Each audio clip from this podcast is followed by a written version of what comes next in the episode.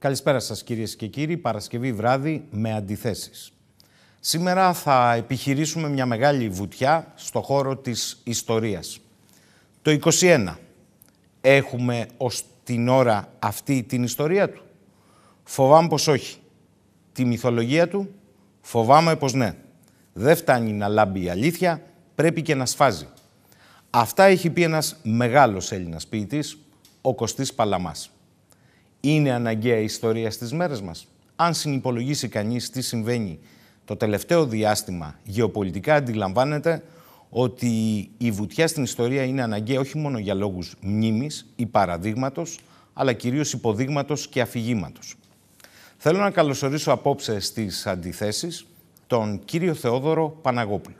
Ο κύριος Θεόδωρος Παναγόπουλος, ιστορικός ερευνητής σήμερα, άλλοτε δικαστής και δικηγόρος ε, στο Ηράκλειο, πολυγραφότατος γύρω από την ιστορική σκαπάνη που ο ίδιος όπως είπε ευλαβικά, αιρεσιτεχνικά αλλά με πάθος χρόνια τώρα επιχειρεί, εμφανίζεται εκ νέου με ένα νέο βιβλίο μετά τα ψηλά γράμματα της ιστορίας και τις αθέατες πλευρές ή το φως που είναι αφιερωμένο όπως ο ίδιος το τηλεφορεί στον εθνάρχη των νέων Ελλήνων, τον Θεόδωρο Κολοκοτρώνη.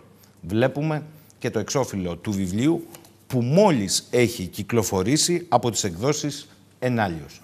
Κύριε Παναγόπουλε, καλησπέρα σας. Καλησπέρα σας. Να είστε καλά. Ευχαριστώ για την πρόσκληση. Πείτε μου σας παρακαλώ πολύ, γιατί ο Θεόδωρος Κολοκοτρώνης αποκαλείται από εσάς εθνάρχης; Θεωρώ ότι μετά την Επανάσταση του 1921 είναι εκείνος που ίδρυσε αυτό το κράτος που έχουμε σήμερα. Μετά δηλαδή την ε, Οθωμανική σκλαβιά, εκείνος που δημιούργησε το κράτος που σήμερα λέγεται ελληνικό ήταν ο Κολοκοτρώνης. Γι' αυτό λέω των νεοελλήνων. Δεν λέω όλων των Ελλήνων από παλιά, από την αρχαιότητα, αλλά οι νέοι Έλληνες, δηλαδή οι ελευθερωμένοι από την Επανάσταση και πέρα, αυτός είναι ο Εθνάρχης. Αυτός είναι ο δημιουργός του νέου ελληνικού κράτους. Φαντάζομαι λοιπόν ότι για σας είναι η προσωπικότητα που ξεχωρίζει από στα επαναστατικά χρόνια. Από όλους τους άλλους. Ωραία. Πριν έρθουμε σε αυτό καθ' αυτό το βιβλίο, το οποίο έχει σωρία στοιχείων αποκαλύψεων και φωτίζει συγκεκριμένες περιόδους, θέλω εισαγωγικά να διαβάσω κάτι, το οποίο είναι στα προλογικά σας. Λέτε, το 1893, επί Πρωθυπουργίας Σωτήρης Σωτηρόπουλου, ασήμαντου πολιτευτή Μεσσηνίας και Υπουργού Εσωτερικών Δημήτριου Ράλη, κυβερνητικό σχήμα που έμεινε στην ιστορία ως σταυλική κυβέρνηση, εξαιτίας τη απόλυτης εξάρτησης από το Βασιλιά, τα αρχεία του 21 και του Καποδίστρια, που φυλάσσονταν στο κτίριο του ελεγκτικού συνεδρίου, εκποιήθηκαν σε δημοπρασία σαν άχρηστο χαρτί, γιατί η κυβέρνηση αυτή μετά τις εκλογές χρειαζόταν γραφεία για τη στέγαση των ψηφοφόρων της που μόλις είχε διορίσει. Έτσι, φάκελοι με τις ιερές μαρτυρίες του αγώνα βάρους 30.000 οκάδων, περίπου 38.460 κιλά, μεταφέρθηκαν με αραμπάδες και ρίχτηκαν σε μάντρα στο τέρμα της οδού Αθηνάς και πουλήθηκαν σε μπακάλικα. Πολλοί τόνοι κατέληξαν σε χαρτοπείο του Φαλήρου και έγιναν πολτός. Εκεί κατάφερε να περισσώσει ό,τι μπορούσε ο Γιάννης Βλαχογιάννης για να έχουμε σήμερα μια εικόνα. Αυτό κύριε Παναγόπουλε, οι ιστορικοί μπορεί να το ξέρουν. Ο πολλής κόσμος δεν το γνωρίζει. Αυτό είναι, είναι έτσι που το λέτε. Το ανεκάλυψα κι εγώ. Το βρήκα μάλιστα στον Κυριάκο του Σιμόπουλο. Είναι, είναι η αλήθεια. Ε, υπάρχει ένα μέρος το, και σήμερα των κρατικών αρχείων. Τα ουσιαστικά τα επίσημα δηλαδή ε, υπάρχουν από τη αρχεία, από τη Βουλή, από το πρώτο ελληνικό σύνταγμα αργότερα, αλλά η λιλογραφία τώρα, η όλα, τα, όλα τα έγγραφα, τότε πρέπει να σας πω, επικοινωνούσαν όλοι, είτε απλοαρχηγοί είτε ιδιώτες, όλοι με, με, με έγγραφα. Όλοι στέλνουν επιστολές. Και είναι πολύ πολύτιμο. Αυτά λοιπόν το καταστρέψανε. Τα πήγαν στην Αθηνά και όσοι προλάβαν κάτι μπακάλιδες, να το πω έτσι απλά, τη λίγανε σαρδέλες, τη λίγανε μπακαλιάρους. Αναφέρεται αυτό. Σε αντίθεση με, με πάρα πολλά με άλλα κράτη, παραδείγματος χάρη, ήταν θα μου πείτε πολύ πολιτισμένα και ελεύθερα. Η Βιέννη, η Βενετία, εδώ ακόμη και το Ηράκλειο, το τουρκικό αρχείο υπάρχει στο Ηράκλειο, ήδη ακόμη το, μπορώ και το χρησιμοποιήσει και το ξέρουμε. Η Ροδικία, η ιστορία του Ηρακλείου, Βενε, Βενετία, μάλιστα στη Βενετία υπάρχει ακόμη Έλληνας διευθυντής του αρχείου, όλα τα κράτη είχαν αρχείο. Η Βιέννη, πάρα πολλά. Οι Άγγλοι έχουν αρχείο. Εδώ λοιπόν αυτή την αλληλογραφία την τεράστια είχε χαθεί. Χάθηκε, την, την, την, την κάψανε. Και αν δεν βρισκόταν, όπως σας είπατε, ο Βλαχογιάννης και κράτησε κάποια. Αυτή ήταν μια πλούσια βιογραφία. Θα μπορούσαμε να είχαμε σημαντικές πληροφορίες για πρόσωπα, για πράγματα της καθημερινότητας. Mm. Δυστυχώς δεν μείναμε και μείναμε μόνο με τι είπε η κυβέρνηση. Η Βουλή, νομίζω, το 1971-1972 κυκλοφόρησε κάποιους τόμους με τα, ε, με, με, τα, με τα διατάγματα και τους νόμους της Επανάστασης, δηλαδή του βουλευτικού κυρίως, από το 22 μέχρι το 30. Αυτά μείνανε ελάχιστα πράγματα. Και μείνανε και κάποιες επιστολές του Κολοκοτρώνη, μάλιστα του Κολοκοτρώνη επιστολές κυρίως, έτσι, πέρα από τα απομειονεύματα που έφταξε ο Τερτσέτης, του Κολοκοτρώνη επιστολές είχαν χαθεί. Τις είχε συγκεντρώσει ο Γενναίος όταν αργότερα έγινε πρωθυπουργός και ακούστε κάτι, δεν υπήρχαν στα αρχεία και βρέθηκαν, σε, βρέθηκαν κάπου στην Αμαλιάδα σε κάποιον εκδοτικό οίκο ο οποίος είχε σχέση με την Πάτρα, ξεχνάω το όνομά του τώρα. Κράτησε ένα-δύο αντίτυπα και ήδη κάποιος, κάποιος ιδιώτης έξω από την Αμαλιάδα, στην Ηλία συγκεκριμένα, τα έσωσε και τα βρήκα κι εγώ και τα έχω αγοράσει. Πάντως είναι εντυπωσιακός ο λόγος της καταστροφής. Γράφεται δηλαδή ότι βγαίνει μια Κα, κυβέρνηση που έχει τάξει ρουσφέτη διορισμού στο δημόσιο. Κάνε και εκλογές, δεν επαρκεί ο χώρος στο ελεκτικό. Τα πετάξαν να βάλουν, είχε υποσχεθεί και δια, τους, τους, ανθρώπους του, τους ψηφοφόρους, τους έκανε αυτός ο Σωτηρόπουλος ε, Παλίνους, είχε τάξει και πέταξε τα αρχεία και έβαλε τα έκανε γραφεία. Τώρα, θέλω να μου πείτε, στο βιβλίο αυτό, το νέο σας βιβλίο, επικεντρώνεστε σε δύο ιστορικές περιόδους σε σχέση με την προσωπικότητα του Κολοκοτρώνη. Στα προεπαναστατικά χρόνια του 21 ρίχνεται πολύ φως και σε κάποιες άγνωστες πτυχές. Για τους ιστορικούς πολλά μπορεί να είναι γνωστά, με τέτοια λεπτομέρεια ίσως όχι. Και κυρίως φωτίζεται και την περίοδο της απελευθέρωσης από τη φυλακή, γιατί αυτά συμβαίναν στην επαναστατημένη Ελλάδα, είχε αυτή την πολυτέλεια, Της απελευθέρωσης από τις φυλακές του Κολοκοτρώνη για να αντιμετωπίσει τον Ιμπραήμ. Γιατί επιλέξατε αυτές τις δύο περιόδους; Να, να σας πω κάτι. Θεωρώ ότι πιο κρίσιμη περίοδο για τον Κολοκοτρώνη και τη δράση του ήταν η μεν πρώτη ή προεπαναστατική, δηλαδή από τα 15 χρόνια που βγήκε στο βουνό, που είναι πολύ, ήταν τόσο άγνωστη, είναι η περίοδος ότι μέχρι που πήγε στη Ζάκυνθο, είναι μια περίοδος που δεν την ξέρει ο πολλής κόσμος. Από εκεί και πέρα η δράση όταν γύρισε, δηλαδή δερβενάκια, όλες τις ιστορίες, ξέρω εγώ, ε, οι άλλες μάχες, ναι, λίγο πολύ τις μάθαμε στο σχολείο. Τι έγινε όμως από 15 που βγήκε στο βουνό, είτε ως αρματολός, είτε ως ο πλαρχηγός, δεν τα ξέρουμε. Και δεν ξέρουμε ακόμη καλά, στο σχολείο δεν τα μάθαμε, ποια ήταν η δράση του στην, ε, επί του Ιμπραήμ. Θα μπορούσα έτσι συνοπτικά να σας πω και αυτό και με ενοχλεί και με ενόξισε και γι' αυτό έγραψα. Ο Κολοκοτρώνης λοιπόν έζησε, ακούστε κάτι, 73 χρόνια. Ήταν 15 χρόνια, 20 χρόνια έκανε στα βουνά στην αρχή διοκόμενος.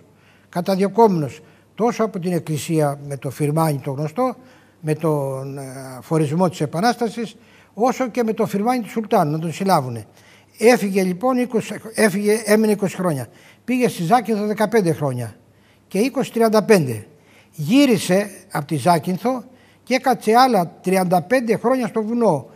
Δηλαδή μετά τη Ζάκυνθο που γύρισε το 1821, το Γενάρη του 21 και άρχισε την επαναστατική δράση, ε, πολεμώντας τον Εβραίο μέχρι το 30 που ελευθερέθηκε η χώρα έχουμε 35 χρόνια. 30, 30, 35 και 35-70 και τρία χρόνια φυλακή, 73 χρόνια είσαι. Και εκείνο που με πειράζει το εξής, ότι αυτός ο άνθρωπος που έζησε τόσα χρόνια στο βουνό, προσέξτε, ήρθε, υπηρέτησε, φρόντισε την πατρίδα, του προτείνανε στην, στην ε, ε, Κέρκυρα που πήγε στη Ζάκυνθο ο Τσόρτς, οι Άγγλοι, να πάει στην Ιταλία να πολεμήσει για Τον τον, Ναπολέοντα. Ναπολέοντα. Και τους είπε: Εγώ δεν θέλω, τι έχω με τον Ναπολέοντα. Εγώ θέλω να γυρίσω στην πατρίδα, βο- δώστε μου βοήθεια να έρθω να ελευθερήσω την πατρίδα μου. Και γύρισε μόνος του, παρότι δεν πήγε, γύρισε. Πήγανε άλλοι από τη Ζάκυνθο τότε, οι οποίοι πολεμήσανε και μισοί μείνανε και εκεί κιόλας. Σκοτωθήκαν δηλαδή. Λοιπόν, γύρισε στην πατρίδα, άρχισε να πολεμάει, τον κλείσαν φυλακή.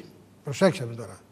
Ήρθε, έκανε τον αγώνα του, έγινε ό,τι έγινε με, τις- με τον εμφύλιο πόλεμο, ήρθαν οι Ρουμελιώτες, ρημπάξαν τον Μοριά, τον κλείσαν φυλακή. Τον κλείσαν φυλακή, μετά ήρθε ο Ιμπραήμ, τον ήταν σωτήρα, τον αποφυλακίσανε. Το ορκιστήκαν, θα τον βοηθήσουν, θα τον κάνουν, δεν τον βοήθησαν. Και αφού τελείωσε αυτή τη δουλειά, κατάφερε με το Φωτιά και Τσεκούρη να σταματήσει το προσκύνημα και ήρθε ο Όθωνας, ελευθερώθηκε η Ελλάδα, τον καταδικάσαν σε θάνατο. Αυτό είναι, είναι κάτι που δεν έχει συμβεί νομίζω σε, σε ξένο επαναστάτη, σε άνθρωπο δηλαδή που πάλευε για την πατρίδα του. Το φαντάζεστε τώρα τι λέω. Αγωνίστηκε μια ζωή και τελικά αφού έκανε ό,τι έκανε, τη ελευθέρωσε την πατρίδα. Γι' αυτό λέω εθνάρχης τώρα. Και αφού τη ελευθέρωσε τον καταδικάσαν σε θάνατο. Και ένας Και αν βασ- δεν ήταν ένας ξένος ο, ο Ένας βασιλιάς του έδωσε χάρη. Ένας ξένος θα ήταν σήμερα νεκρός. Ε, κύριε Παναγόπουλε, μιας και το διαχωρίζετε σε δύο περιόδους και ας πάρουμε την προεπαναστατική περίοδο. Ο Κολοκοτρώνης μεγαλώνει και σε ένα οικογενειακό περιβάλλον όπως περιγράφεται στο βιβλίο που μπόρεσα να διαβάσω το οποίο είναι ένα σκληρό τράχυλο περιβάλλον οικογενειακό αλλά μεγαλώνει και σε ένα κοινωνικό και γεωγραφικό περιβάλλον εξίσου σκληρό. Ποια είναι η εποχή στην οποία ο 15χρονος ε, Κολοκοτρώνης, να μην πω από, από γεννησιμιού του, βιώνει τις καταστάσεις. Τα, πράγμα, τα πράγματα είναι λίγο δύσκολα. Και αυτός τώρα, α- ακούστε, ήταν μια εποχή ποπερά δύσκολη. Δηλαδή, είχαμε μια ανα, α- αναταράξει, να το πω, επαναστάσεις παγκοσμίως. Ήταν 13 ετών όταν τελείωσε η Αμερικάνικη Επανάσταση. Ήταν 18 όταν άρχισε η Γαλλική. Έχουμε α- αμέσως μετά τη Γαλλική Δημοκρατία, έχουμε την άνοδο, την πορεία και την πτώση του Ναπολέοντα. Έχουμε τα, τις επαναστάσεις στα βασίλεια, στην Ισπανία, στην ε, Ιταλία. Ζει σε μια περίοδο δηλαδή παρακατάξεων. Και όχι μόνο αυτό, έχουμε την, ε, την ε, αποκατάσταση των Βουρβώνων, δηλαδή την επαναφορά της βασιλείας, έτσι, και έχουμε την Ιερά Συμμαχία. Και έχουμε Ιερά Συμμαχία Γαλλία, Αυστρία, Πολωνία, η Γα- Αγγλία δεν συμμετείχε αρχικά, πόλεμο εναντίον των επαναστάσεων, να διατηρήσουν τη θέση τους. Αντιλαμβάνεστε κάτω από αυτούς τους όρους, κάτω από αυτό το εχθρικό περιβάλλον, κάτω από μία, από μία συμμαχία, από τη μία πλευρά οι Τούρκοι, μια Οθωμανική αυτοκρατορία και από την άλλη αυτοκρατορίες τώρα. Αυστρία, Γαλλία, Ρωσία, όλες εναντίον, του. εναντίον των επαναστασεων και εναντίον φυσικά της επανάστασης στην Ελλάδα, της οποίας εκφραστής ήταν ο Κολοκοτρώνης. Παίζουν τα ορλοφικά ρόλο στην πρώτη περίοδο της ζωής του Κολοκοτρώνη όπως παίξαν στην οικογένειά του; παίζουν τα οροφικά σημαντικό ρόλο διότι εκεί η, η απέτυχε η επανάσταση τώρα. Δεν θέλω να επεκταθώ γιατί, Όχι, όχι, αλλά πόσο επηρεάζει την οικογένεια Κολοκοτρώνη, θέλω να μας πείτε. γιατί μετά τα ορλοφικά ο, ο, δε- δεν παρουσία... η- η- η- α, τα ορλοφικά οι, οι Τούρκοι ζητήσανε τώρα οι επαναστάτες να επανέλθουν να ησυχάσει ο τόπος και να δώσουν αμνηστία. Δεν παρουσιάστηκε ο Θόδωρο, ο πατέρας του, Ο πατέρας ο του Κωνσταντίνος Κολοκοτρώνης στη, στη Μάνη, στην Καστάνιτσα που ήταν. Και στήκανε, τους πολιορκούσαν λοιπόν οι Τούρκοι ότι έπρεπε να καταβάλουν και να ήταν από τους λίγους που δεν, δεν υπέκυψαν ο πατέρας του Κολοκοτρώνη. Τους πολιορκήσαν οι Τούρκοι λοιπόν και προσπάθησαν να τους ε, εκτελέσουν. Εκεί λοιπόν κάνανε μια έφοδο οι παραστάτες, ο Κολοκοτρώνης που είχε τα παιδιά του, είχε τρία αγόρια, ένα κορίτσι, τη γυναίκα του, κάνανε έφοδο τη νύχτα, τώρα μιλάω συνοπτικά έτσι. Λοιπόν, και φύγανε, ξεφύγανε. Αλλά α, σωθήκανε μόνο ο θείος του, ένας αναγνώστης ο θείος του, ο αδερφός του πατέρα του, ο πατέρας τον πιάσανε, εχμαρωτίστηκε, του κόψα το κεφάλι και τέτοια αυτά και έφυγε με τη μάνα του και πήγε στον Ζιγοβίτσι. Έφυγε σιγά σιγά από τη νύχτα και εκεί κρυφτήκανε. Εκεί τότε ήταν 12 χρονών, 10 χρονών ήταν. Και ε, δεν είχαν και να φάνε, δεν, είχαν, δεν μπορούσαν να ζήσουν. Τον έστελε όπως λένε τώρα οι ιστορικοί κάθε Σάββατο η μάνα του με ένα φορτίο, με ένα μουλάρι με ξύλα και τα πουλάγε σε ένα φούρναρι στην ε, Τρίπολη. Στην Τρίπολη. Ήταν 12 χρονών. Σε, όπως λέει τώρα ο Σούτσος που έχει γράψει και ένα ε, ιστορικό αυτό το κομμάτι το διηγείται, στον δρόμο έξω από την Τρίπολη, τα καλύβια έξω από την Τρίπολη, ε, ένας Τούρκος πέρασε. Σύμφωνα με την παράδοση έπρεπε να σταματήσει ο Έλληνας. Αυτό παιδάκι τώρα. Σταματήσε με το βλάρι να περάσει ο Τούρκος. Δεν σταμάτησε, το πιασε και το χαστούχησε. Παράτησε και το μουλάρι, παράτησε και τα ξύλα και έφυγε κλαίγοντας. Ήταν από, την, από το χωριό που ξεκίνησε τέσσερις ώρες δρόμο. 40 χρόνια αργότερα γύρισε και από τη θέση εκεί έστησε στρατόπεδο και όπως λέει ο Σούτσος εκεί κατέλησε μια κρατερά αυτοκρατορία. Άρα η πολιορκία της Τρυπόλεως ε, σηματοδοτείται από τον Κολοκοτρώνη από το σημείο που δέχτηκε το Χαστούκι. Ορκίστηκε ναι. ότι εκεί είναι και ορκίστηκε να ελευθερώσει την πατρίδα και να εκδικηθεί. Ωραία. Ποιο είναι το περιβάλλον; Στο Μοριά και Αλαχού στην προεπαναστατική Ελλάδα. Διότι στο βιβλίο μέσα, για να φωτίσετε την προσωπικότητα Κολοκοτρώνη, μιλάτε και για τις οικονομικές, κοινωνικές, πολιτιστικές συγκυρίες εκείνης περίοδου. Αναφέρεστε όχι μόνο σε αυτόν που είναι ο δυνάστης κρατικά, τον Οθωμανό. Εδώ αναφέρεστε και στον τρόπο που λειτουργούν εκείνο το διάστημα προεστοί, κοτσαμπάσιδες, οι εξουσίες οι τοπικές. Παίξαν ρόλο αυτά στο πώς και ο ίδιος διαμορφώθηκε σαν προσωπικότητα, αλλά και πώς τον αντιμετώπιζαν. Τώρα οι κοτσαμπάσιδες, οι, άρχο, οι, οι κοτσαμπάσιδες, οι πρόκριτοι άρχοντες, ήταν ουσιαστικά ήτανε, κυβερνούσανε. Αυτοί είχαν το χρήμα. Αυτοί συνεργαζότανε με τους Τούρκους. Τα έχω πει στο περασμένο βιβλίο δηλαδή. Είχαν αναλάβει κυρίως τα έσοδα. Αυτοί μισθώνανε τα κρατικά έσοδα. Από τα οποία κρατάγανε την περίοδο του Λέοντος.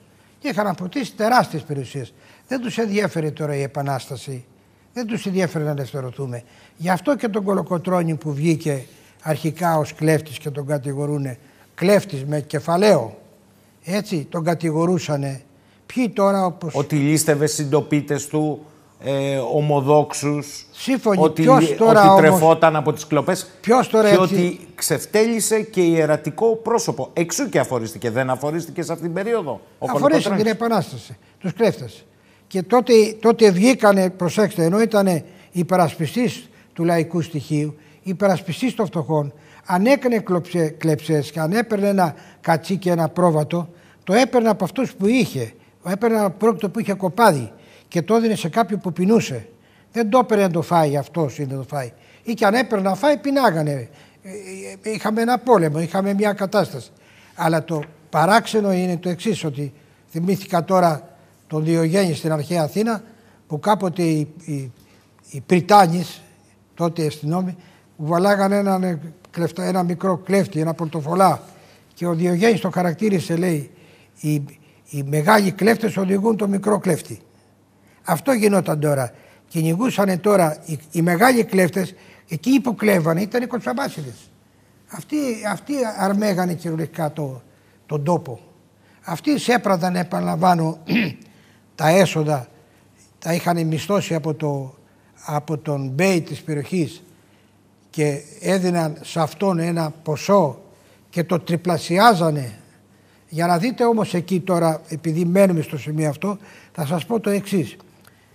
Μετά το Ορλοφικά, ένας ας πούμε αρχιλογιστής της πύλης, πύλη για τους αναγνώσεις αν δεν ξέρουν είναι η κυβέρνηση mm-hmm. και το διβάνιο είναι κυβέρνηση του Σουλτάνου, έκανε μία έκθεση.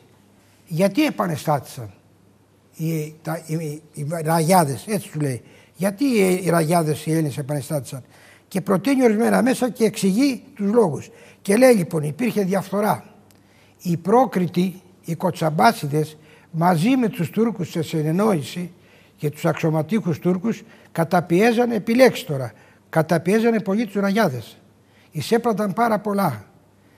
Και οι άνθρωποι είχαν αγανακτήσει, δεν είχαν να ζήσουν.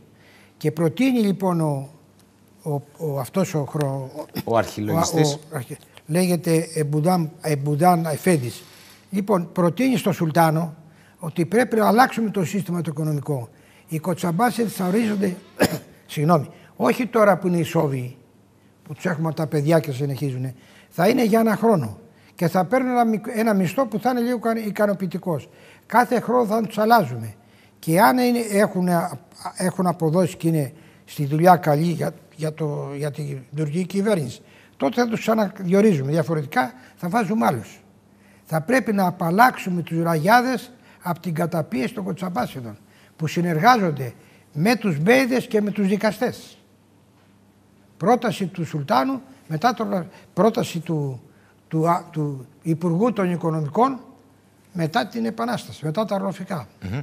Κυνηγήθηκε σε αυτά τα χρόνια ο Κολοκοτρώνης και κυνηγήθηκε μόνο από την Οθωμανική διοίκηση ή κυνηγιόταν, μιλάω για τα προεπαναστατικά χρόνια και από τους προκρίτους; Από τη στιγμή που επειδή αυτό που σας λέω αντιδρούσε τώρα ουσιαστικά δε, πολεμούσε τους ε, κοτσαμπάσιδες έτσι.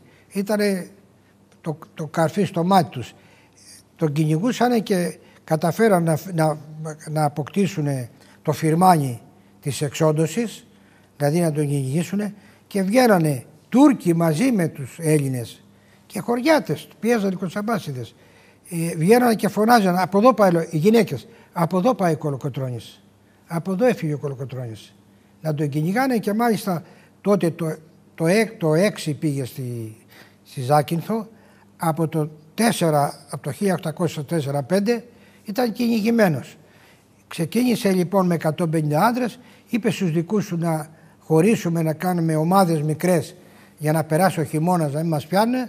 Δεν δεχτήκανε οι άλλοι, είπανε θέλουν να πεθάνουν, δεν θέλουν να πάνε Ζάκυνθο και ξεκίνησε με, από 150 και έφτασε με 17, με 17 στη, στη Μάνη για να περάσει απέναντι στη Ζάκηθο. Και από το 17 έμεινε μόνος του διότι δύο ήταν μανιάτες και ένας άλλος πέθανε στον δρόμο.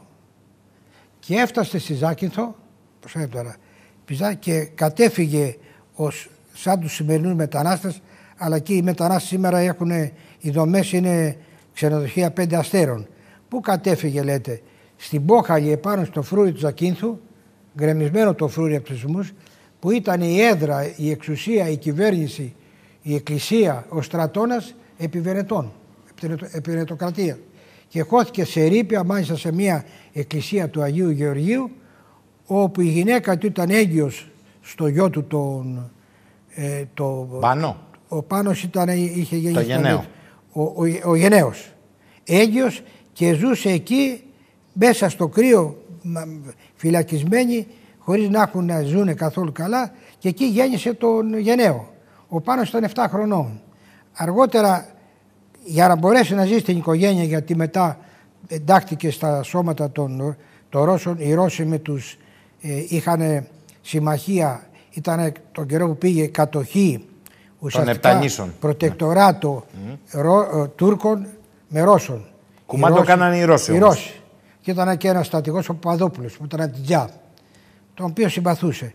Λοιπόν, κατέβηκε, έκανε, έφερε κάποια πρόβατα από την Πελοπόννησο, εδώ από την Κρήτη, από το Γήθιο και από το Καστέλι και τα πούλαγε ένα ζωέμπορο. Και τα πέρα και τα σφάζανε. Μάλιστα, ο χωρερικό Μακρυγιάννης τον κατηγορούσε ότι έκανε το μακελάρι. Λες ήταν κακό. Εκδοροσφαγέας δηλαδή. Ε, ότι ήταν εκδοροσφαγέας. Απλώς ήταν ζωέμπορο. Μάλιστα. Και τον κατηγορούσε ως μακελάρι, όπως ακτροσφαγέα. Αυτός ο οποίος, αν παρακάτω με ρωτήσει, για να μην επεκταθώ για το Μακριγιάννη τώρα. Λοιπόν, αργότερα όμως, αφού έκανε αυτή τη δουλειά, τον προσέλαβε ο Παπαδόπουλος στο ρωσικό στρατό, έγινε και παρότα ότι μπήκε μέσα και υπηρετούσε, εκεί του προτείνανε πάλι να πάει πάλι στην Ιταλία, δεν πήγε. Ε, το γνώρισε όμως και ο, ο κόμις ο Ρώμας, ο Διονύσος, και του έδωσε ένα χαμός του στο, στο μέγαρό του και εκεί άρχισε να ζει.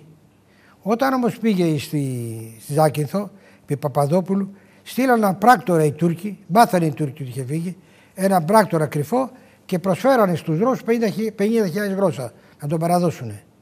Ο Παπαδόπουλος λοιπόν του είπε να κρυφτεί. κρύψου γιατί σε ζητάνε. Και τον είχε ένα μήνα και κρυβότανε και μάλιστα δεν είχε να συντηρήσει την οικογένεια. Εν πάση περιπτώσει κρύφτηκε ένα μήνα, αλλά επανέρχονται πάλι ο Πασάς της Τρίπολης και ζητάει πάλι από του τους Ρώσους, πάλι από τον Παπαδόπουλο τον παραδώσει. Ο Παπαδόπουλος θύμωσε και έστειλε γράμμα στον Πασά και του είπε: Άκουσε να δεις, εδώ είναι η Ρωσία, εδώ είναι, είμαστε επτάνη, είναι πολιτεία η δική μας. Δεν θα σου παραδεί, δεν μπορεί να διατάει, θα κάνουμε εμείς. Και έτσι γλίτωσε. Και έτσι γλίτωσε. Και έτσι γλίτωσε. Ε, τον πίεσαν, όπως είπατε, και άλλοι να πάει κατά του Ναπολέοντα. Όχι μόνο οι Ρώσοι. Να μπει, δεν, δεν κατάλαβα. Να πάει κατά του Ναπολέοντα. Να πάει στην ναι. Ιταλία. Ναι. Όχι μόνο οι Ρώσοι. Τον Γιατί πίεσαν... είχαν επαναστατήσει. Ναι, ναι. Τον πίεσαν και άλλες χώρες, τον πίεσαν και Εγγλέζοι. Οι Εγγλέζοι δεν θα έλεγα τον πίεσαν, όχι. Δεν την είχαν δει σήμερα. Τον πίεσαν κυρίως οι, οι Εγγλέζοι. Τον πίεσαν αργότερα οι Εγγλέζοι. Όταν πια μετά την πτώση του Ναπολέοντα είχαν πάλι επαναστάσει. Είχαμε στην Ισπανία, είχαμε στην Ιταλία, είχαμε καρμπονάρους εκεί. Είχαμε κατά του βασιλιά της Ισπανίας και κατά του βασιλιά της, ε, της Ιταλίας που τον, τον είχε διορίσει, ήταν αδερφός του Ναπολέοντα. Αδερφός του Ναπολέοντα. Έτσι. Και εκεί τον στείλαν να πάει. Δεν πήγε όμως. Δεν πήγε. Παρέμεινε λοιπόν στη Ζάκυνθο. Ε, τι άλλο κρατάμε στα προεπαναστατικά χρόνια από τον Κολοκοτρώνη και το βίο του, κατά τη γνώμη σας. Τι είναι αυτό που σας έχει κάνει ε, εντύπωση. Γιατί διαβάζοντας το βιβλίο «Η οικογένεια Κολοκοτρώνη» ζει μέσα σε προδοσίες από τον πατέρα του μέχρι και τον ίδιο. Και μάλιστα ακόμη και από συγγενικά πρόσωπα. Συμπεθέρους, πεθερούς και πάει λέγοντας. Στα προεπαναστατικά χρόνια λοιπόν, τι άλλο μπορούμε να κρατήσουμε από το βίο του Κολοκοτρώνη; Ε, τα- να δείτε, αυτός κατέβη να φύγει στη Ζάκηθο, είχε κάνει μια κουμπαριά με ένα δουράκι, εκεί είχε βαφτεί, είχε δώσει λόγο να, βα- να παντρευτεί ο γιος του δουράκι μια κόρη του Κολοκοτρώνη, μικρά παιδιά και αυτός τον καταφέραν τον δουράκι και προσπάθησε να τον προδώσει να τον παραδώσει στους Τούρκους. Λοιπόν, τον φιλοξενούσε ώσπου να βρει καράβι να περάσει στη Ζάκηθο.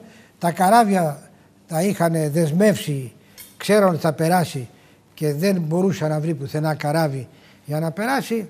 Και ο Δουράκης λοιπόν του λέει, έλα σου πω κάτι, έχω συνηθεί με, το, με τον Χουσέιν, τον Χουσέιν, τον Καμποντάν Χουσέιν, ε, θα παραδοθείς, θα σου δώσει αμνηστία και δεν θα έχεις κανένα πρόβλημα. Άρα ήταν ψεύτικο αυτό, ήθελε να τον παραδώσει. Λοιπόν, αρνήθηκε να το κάνει και μετά ε, προσπάθησε να το δηλητηριάσει. Του είπε: Τι να κάνω εγώ τώρα, δεν θέλω να πάω. Θέλω να περάσω στη Ζάκηθο, δεν πάω. Δεν πάω, δεν πάω, του λέει. Άστο άλλη μια φορά. Λοιπόν, και τότε του έδωσε ένα μπουκά, ένα κρασί, έβαλε μια κανάτα και είχε βάλει δηλητήριο. Η γυναίκα τώρα του Δουράκη με τον άδερφ, με τον, ε, Αδερφό του, με τον αδελφό του, του κάνα νόημα. να μην το πιει. Μην το πει. Και έκανε έτσι και το έχισε. Και το έχισε το κρασί, λέει δεν θέλω κρασί. Απήντησε ο κοροϊδός. Εγώ έχω, τα, έχω πίκρες, έχω βάσανα, τι κρασί μου λες. Και έφυγε και έφυγε το βράδυ, έφυγε κρυφά. Και έστειλε από πίσω 100 α- άτομα ο Δουράκης να τον τελέσουν. Κατάφερε όμως και εξέφυγε, πέρασε το τσιρίγο στα κύθρα και κατάφερε να περάσει προδοσίες δηλαδή. Αλλά αν θέλετε λίγο και παραπάνω τότε δεν ήταν μόνο αυτό. Είχαμε και με τον Ναπολέοντα ακόμη όταν δρούσε. Είχε μπει και ο Ναπολέοντας στο παιχνίδι. Ο Ναπολέοντας προσπαθούσε να μπει, να, να δημιουργήσει πρόβλημα στα Βαλκάνια εναντίον των Τούρκων. Και τον έστειλε μαζί με τον Αλή Φαρμάκη, έναν Τούρκο από το Λάλα, να πάει στη, Μακε... στη... Βουλ- στην Αλβανία να στρατολογήσει κόσμο δίθεν να ελευθερώσει την Ελλάδα, αλλά ουσιαστικά να πάρει κάποιος να τους στείλει ε, να βοηθήσει τον Απολέοντα. Λοιπόν, έπαιξε άσχημο παιχνίδι ο Ναπολέοντας, το κορόιδευε δηλαδή. Έλεγε θα υποσχεθεί για να ελευθερώσει την Ελλάδα, πράγμα που δεν το ήθελε στην πραγματικότητα. Τώρα είναι τόσες λεπτομέρειες που μόνο το βιβλίο. Οι μεγάλες δυνάμεις Μόνο το λοιπόν βιβλίο. παίζαν όλοι το παιχνίδι τους. Το παιχνίδι τους. Για τα δικά τους συμφέροντα. Σε σχέση με την Οθωμανική Αυτοκρατορία. μία παιχνίδι. κρύο, μία ζεστό. Ναι, δηλαδή, ε, ανα- πε- παίζαν ανάλογα τι τους συνέφερε κάθε στιγμή. Σε κάθε περίοδο, ανάλογα τι εξυπηρετούν τα συμφέροντά τους και αυτό ακολουθήσανε. Μάλιστα. Ο Κολοκοτρώνης όμως επιστρέφει. Και επιστρέφει λίγο πριν ξεσπάσει η Επανάσταση. Έχετε γράψει στο βιβλίο σας πάρα πάρα πολλά. Θέλω να μου πείτε ποιος πιστεύετε ότι είναι ο βασικός αντίπαλος άνθρωπος που στοχοθέτησε ακόμη και με το ξέσπασμα της Επανάστασης ότι ο Κολοκοτρώνης και η συναυτό φυσικά πρέπει να τελειώσουν; Ξέρω εγώ έτσι που τα έχω δει τώρα, Ναι. να σας πω. Θεωρώ ότι πέρα από τους κοτσαμπάσιδες έτσι, οι οποίοι ε, ε, δεν το ήθελαν καθόλου, δεν, δεν το συζητάμε. Τα είπαμε λίγο πολύ, λεπτομέρειες πάνω στο βιβλίο. Εκείνος που περιέργως με, είναι περισσότεροι από ένας, δεν τον θέλανε, ήταν ο Κολέτς. Είναι, δε- δεν έχω λύσει την απορία γιατί δεν είχε κάνει τίποτα στον Κολέτη, ποτέ. Δεν μπορώ να καταλάβω γιατί το μισούσε ο Κολέτς. Μέχρι όταν τον καταδικάσανε στον Άφιο το 34 επί Όθωνα, έτσι, και μετε, με, με, μετέβαλε την ποινή του σε 20 ετή φυλάκιση, ο, Κολοκοτρώ, ο, ο, ο, ο Κολέτης ήταν υπρόστερικών και έδωσε εντολή. Εάν εμφανιστούν έστω προς τις φυλακές στο Ιτσκαλέ επάνω, έστω και πέντε ανθρώπους να τον εκτελέσουν.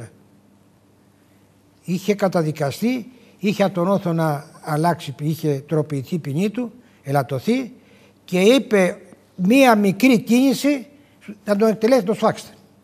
Είναι ακατανόητο, δεν το έχω εξηγήσει ακόμη τόσο πολύ. Γιατί τόσο πολύ να επιμένει. Οι άλλοι εχθροί ήταν ο Μαυροκορδάτος, ο- ήταν ήπιος ο Μαυροκορδάτος, ήταν πολιτικός ο Μαυροκορδάτος. Ήταν με το, έσφαζε με το βαμπάκι ο Μαυροκορδάτος. Ε, επίσης ήταν κακός, δηλαδή μια ψυχολογία τώρα, ο, ο, ο Μακρυγιάννης. Ο Μακρυγιάννης σκοτώσαν το παιδί του και αυτός, οι, ο, οι δικοί του άντρες μαζί με ένα Του μαυρο- Κολοκοτρώνη το παιδί εννοείται. το παιδί τον πάνω. Ναι. Μαζί με ένα. Έξω από την Τρίπολη. έξω από την Τρίπολη. Στα καλύβια που λένε. Στον εμφύλιο φυσικά. Μαζί, ναι, μαζί με ένα Μαυροβουνιώτη ένα που χαρακτηρίζει ο κάθαρμα. Α, Μεγάλη ιστορία του Μαυροβουνιώτη. Αξίζει κανείς να πάρει το βιβλίο να διαβάσει το Μαυροβουνιώτη. Αν μου επιτρέψετε μόνο, θα σα πω δύο λέξεις, αν θέλετε, δύο λέξεις μόνο. Λοιπόν, αν δύο λέξεις μόνο. Μετά. Ναι, ναι. μετά. Λοιπόν, ο... και τι λέει τώρα ο τέτοιος; Είδαμε, λέει τον, πώς το λένε, ε, ο Πάνος αντιστάθηκε έξω από την Τρίπολη και οι άνθρωποι μου με του Μαυροβουνιώτη το σκοτώσανε. Θέλησε να πολεμήσει τους δικούς μας και το σκοτώσανε. Κανένα δεν θέλησε να πολεμήσει. Είχαν στήσει ενέδρα. Πήγα ο ίδιος πέρσι έξω από τα καλύβια και για ντροπή του ελληνικού κράτους ένα σωματείο από την Τρίπολη, ιδιωτικό, έχει στήσει μια πέτρινο στήλη, μια πέτρινη στήλη, πήγα την είδα, τη φωτογράφησα. Όπου λέει εδώ σκοτώθηκε σε ενέδρα, είχε δύο ανθρώπους μόνο, έναν ένα, και το, και το, το παρατηφίγαρε γιατί πυροβολούσαν οι άλλοι. Εδώ στο κρανίο την, το κρανίο τι υπάρχει στο Εθνολογικό Μουσείο. Ήταν ένα παιδί μορφωμένο, δεν ξέρω τι θα προσέφερε στη χώρα. Ήξερε Ιταλικά, ήξερε Γαλλικά, ήταν διαβασμένος, ήταν ένα εκλεκτό παιδί. Και βέβαια ο πατέρας κατέρευσε μετά, μετά από όλα αυτά. Ο Μαυροβουνιώτης. Να πω τώρα εδώ, αυτός ο, τον θεωρώ χολερικό και είναι πρόβλημα ο ψυχίατρος μπορεί να λύσει γιατί να ζηλεύει τόσο πολύ τον κολοκοτρώνη. Ε, να πω λοιπόν για τον Μαυροβουνιώτη. Αυτός ο Μαυροβουνιώτης ήταν ένας λίσταρχος από το Μαυροβούνιο, βούλγαρος στην καταγωγή, ήρθε εδώ, ήταν, ήταν ε, μισθοφόρος. Αναφέρομαι μόνο σε δύο παραδείγματα. Όταν στήσαν, πήγανε τον Κολοκοτρώνη, τον κλείσαν φυλακή, ο Παπαφλέσας ήταν υπουργός εσωτερικών. Επαναλαμβάνω, ο Μαυροβουνιώτης ήταν μισθοφόρος του Κουντουριώτη ουσιαστικά. Ε, και είχε λαιλατεί στην Ηλία. Τον περασμένο μήνα ήμουνα στην Ηλία και με το αυτοκίνητό μου και έκανα βόλτες εκεί που έδρασε ο Κολοκοτρώνης εν ώψη του, του βιβλίου. Και ε, βρήκα, βρήκα γέρους, βρήκα παραδόσεις, άκουσα πολλά πράγματα. Λοιπόν, ε, ο Παπαφλέσος παραπονείται στην κυβέρνηση ως Υπουργός Ιστορικών ότι ο, ο Μαυροβουνιώτης ληστεύει τον τόπο και έχουν αγανακτήσει άνθρωποι. Και στέλνει ένα γράμμα στην κυβέρνηση και λέει: Εγώ λέει, ήρθα εδώ να υπηρετήσω την κυβέρνηση. Ό,τι μου είπε ο Κουντουριώτης η κυβέρνησης, κάνω. Εάν δεν αρέ... Εγώ δεν ήρθα να υποστηρίξω τους Πελοποννήσους.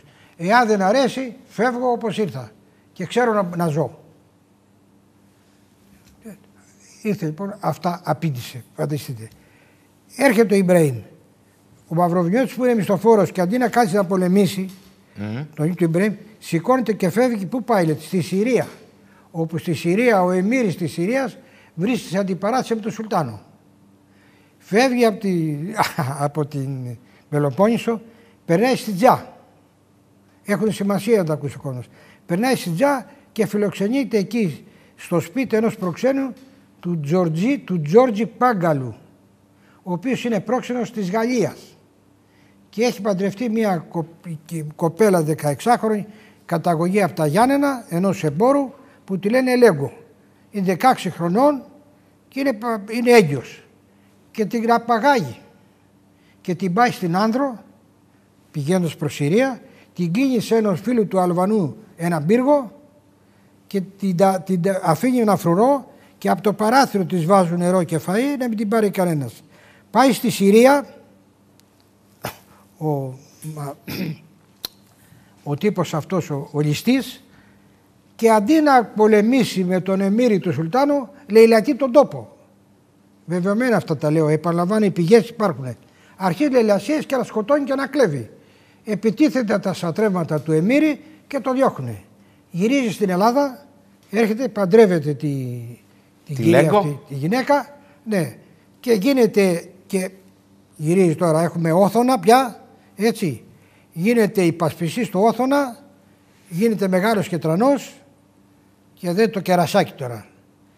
Γίνεται βουλευτής, δεν ξέρω, δεν ενοχλούμε που τα λέω αυτά. Γίνεστε στην Εθνοσυνέλευση που θα επικυρώσει την εκλογή του Γεωργίου του Πρώτου, εκπροσωπεί τους βούλαρους και τους έργους. Ψηφίζει εάν θα έρθει ποιος θα γίνει στους Έλληνες βουλευτής ε, Βασιλιάς. Οι Σέρβοι και οι Έλληνες και οι τέτοιοι. Το αφήνω στην κρίση σας. Λοιπόν, και γίνεται, αναλαμβάνει πάλι επί Όθωνα και επί Γεωργίου τα έσοδα της φτιότητας, της Φωκίδας και της Εύβοιας και γίνεται εκατομμυρίουχος. Όταν λέω εκατομμυρίουχος, εκατομμυρίουχος. Και κλείνω με το εξής. Έχει στο σπίτι του, στο σπίτι, έχει σπίτι στην Αθήνα Φρούριο και έχει 10 υπηρέτες έχει μάγειρο, έχει μπάτλερ, έχει ποκόμο, έχει άλογα και το μικρό κορίτσι που ήταν του Πάγκαλου ένα κορίτσι, τα έκανε αγόρια μετά, την έχει γράψει σε ένα σχο...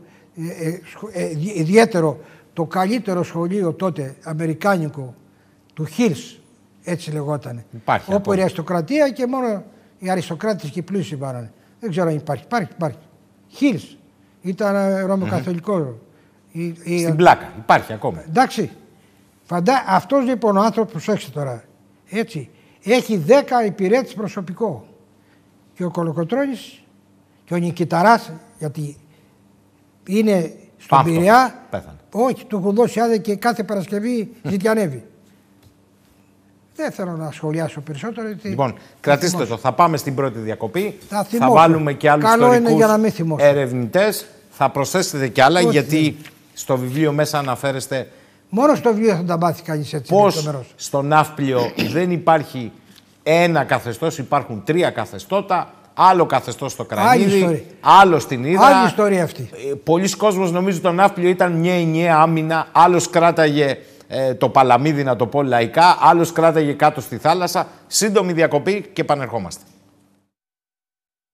Επιστροφή εδώ στο στούντιο των αντιθέσεων, όπου βρίσκεται και ο κύριος Θόδωρος Παναγόπουλος. Κύριε Παναγόπουλε, ενώ περιγράφεται ό,τι περιγράφεται για τον Κολοκοτρώνη, την απλότητά του, το ότι ήταν ο υπερασπιστής, όπως είπατε, προεπαναστατικά του λαϊκού, ας το πω έτσι, ε, στοιχείου, το τελευταίο διάστημα και σε διάφορα αφιερώματα που βλέπουμε, σειρές ολόκληρες για το 21, επαφορμή των 200 χρόνων, υπάρχει μια ανάγνωση η οποία θέλει τον Κολοκοτρώνη βασικό πρωταγωνιστή, προτέτειο αν θέλετε, όχι του ενός και των δύο εμφυλίων, με στόχο ο στρατιωτικά ισχυρός να καταλάβει και την πολιτική, αυτή είναι η ανάγνωση που γίνεται, εξουσία στη χώρα. Ούτε λίγο ούτε πολύ δηλαδή, να σχηματίσει μια κυβέρνηση των οπλαρχηγών.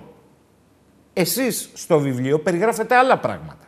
Περιγράφετε δηλαδή ότι αυτοί που πραγματικά επιβουλεύονταν τα επιτεύγματα της Επανάστασης βαφτίστηκαν πατριώτες και ο Κολοκοτρώνης και είναι αυτό αντιπατριώτες. Είναι έτσι όμως; Δεν Σαν έχει... εμφύλιο φταίει πάντα ο ένας ή φταίνει και οι δύο, θα σας πει κάποιος. Κύριε Σαχίνη, Το τι λέω εγώ ή ο Α ή ο Β ή ο συγγραφέας ιστορικός δεν έχει σημασία. Εκείνο που έχει σημασία είναι η αλήθεια βρίσκεται όχι στις απόψεις μου ή στις απόψεις mm. Ή στις διάθετες προδιαθέσεις του, του ιστορικού ή του συγγραφέα. Τα γεγονότα είναι εκείνα που αποκαλύπτουν την αλήθεια. Παίρνεις τα γεγονότα, τα κρίνεις και αν δεν θέλεις να, να, να μετασημοποιήσει, αν θέλεις να τα αξιοποιήσεις, τα μελετάς, τα βάζεις κάτω, τα κρίνεις και βλέπεις ποιο είναι η αλήθεια. Τι, τι, τι νόημα έχει ότι αυτός προκάλεσε. Όταν έρθει το Οδυσσέας Ανδρούτσος και του λέει όταν ο Κολοκοτρώνης μετά το δράμαλι ήταν παντοδύναμος. Παντοδύναμος ήταν. Είχε αποκτήσει εξουσία. Αφήστε που τον Κολοκοτρώνη το λάτρευε ο λαός. Δεν υπάρχει ιστορικός που να λέει ότι δεν το, λάτρε, δεν το λάτρευε ο λαός. Όταν τον κλείσανε στην Ήδρα φωνάζανε ανάθεμα σε αυτούς. Όταν τον απολύσανε τον αποθεώσαν, τον σηκώσαν στα χέρια στον άφλιο. Όταν πήγε στην τρύπα τον άφλιο από την αποφυλάκηση τον αποθεώσανε. Τον λάτρευε ο λαός. Λέω λοιπόν το εξής. Έρχεται ο Ανδρούτσος και του λέει τώρα που έχεις δύναμη τσάξει τους κολσαμπάσιδες. Αυτοί θα μας φαρμακώσουν. Αυτοί. Και το απαντάει αυτός εγώ δεν βάφω το χέρι μου αίμα σε αυτούς τους ανθρώπους. Και γυρίζει ο Ανδρούτσος και του λέει να μου θυμηθείς πρώτα θα βάλω τη φούρκα σε σένα. Ε, τη βάλα στον Ανδρούτσο πρώτα. Τη πρώτα σε αυτόν βέβαια έτσι. σε μάλιστα ο, ο Κολοκοτρώνης για να δείτε που λένε τώρα ε, ο Εφήλιος. Ο Εφήλιος είχε αίματα, είχε θύματα. Ε, σε μια φανταστική επικοινωνία που κάνει ο Κολοκοτρώνης με τον Ναπολέοντα την περιγράφει ο Φωτάκος στα απομειονεύματα. Λέει στον Ναπολέοντα άκουσε να δεις ε, εσύ σκότωσες κόσμο. Σκοτώθηκε κόσμος από, τη, από την πορεία του Ναπολέοντα, από τις μάχες του Ναπολέοντα. Εγώ λέει είχα εξουσία, είχα δύναμη, δεν έβαψα ποτέ τα χέρια μου σε αίμα. Γι' αυτό είναι αλήθεια. Κανέναν απολύτως δεν σκότωσε. Κανέναν απολύτως. Κοτσαμπάσιδες, καραβοκύριδες, κολέτης, Μακρυγιάννης, ε, πώς το λένε, Μαυροκορδάτος, στο κρεμμύδι, που δεν χαθήκαν εξαιτίας τους.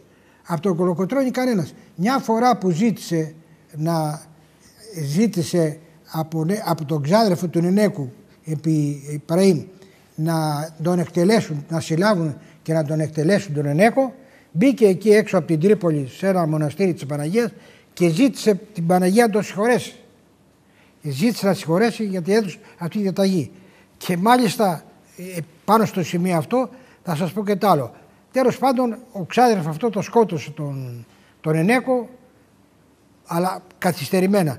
Και όταν ήρθε ο, ο, ο Καποδίστριας ο, ο Νενέκος ήταν ε, ο πλαρχηγός του αυτού του από την Πάτρα που είναι δήμαρχος και είναι και πρωθυπουργός αργότερα επιέθανε του, του Ρούφου Μπενζέλου. Του Μπενζέλου Ρούφου. Ναι. Ο οποίος τον Ήταν κατή... ο νούμερο ένα ο πλαρχηγός των Πατρώνων, ε, θα πρέπει να πούμε ο Νενέκο. Ναι, ναι. και τον κατήγγειλε τον Κολοκοτρώνη στον ότι διέταξε το σκοτωμό του, τον κατήγγειλε. Του πλαρχηγού μου, ε. Του, του, του Νενέκου. Του Νενέκου. Ο οποίος τα είχε βρει με τον Ιμπραήμ. Και θέλησε και θέλησε να το δικάσουν.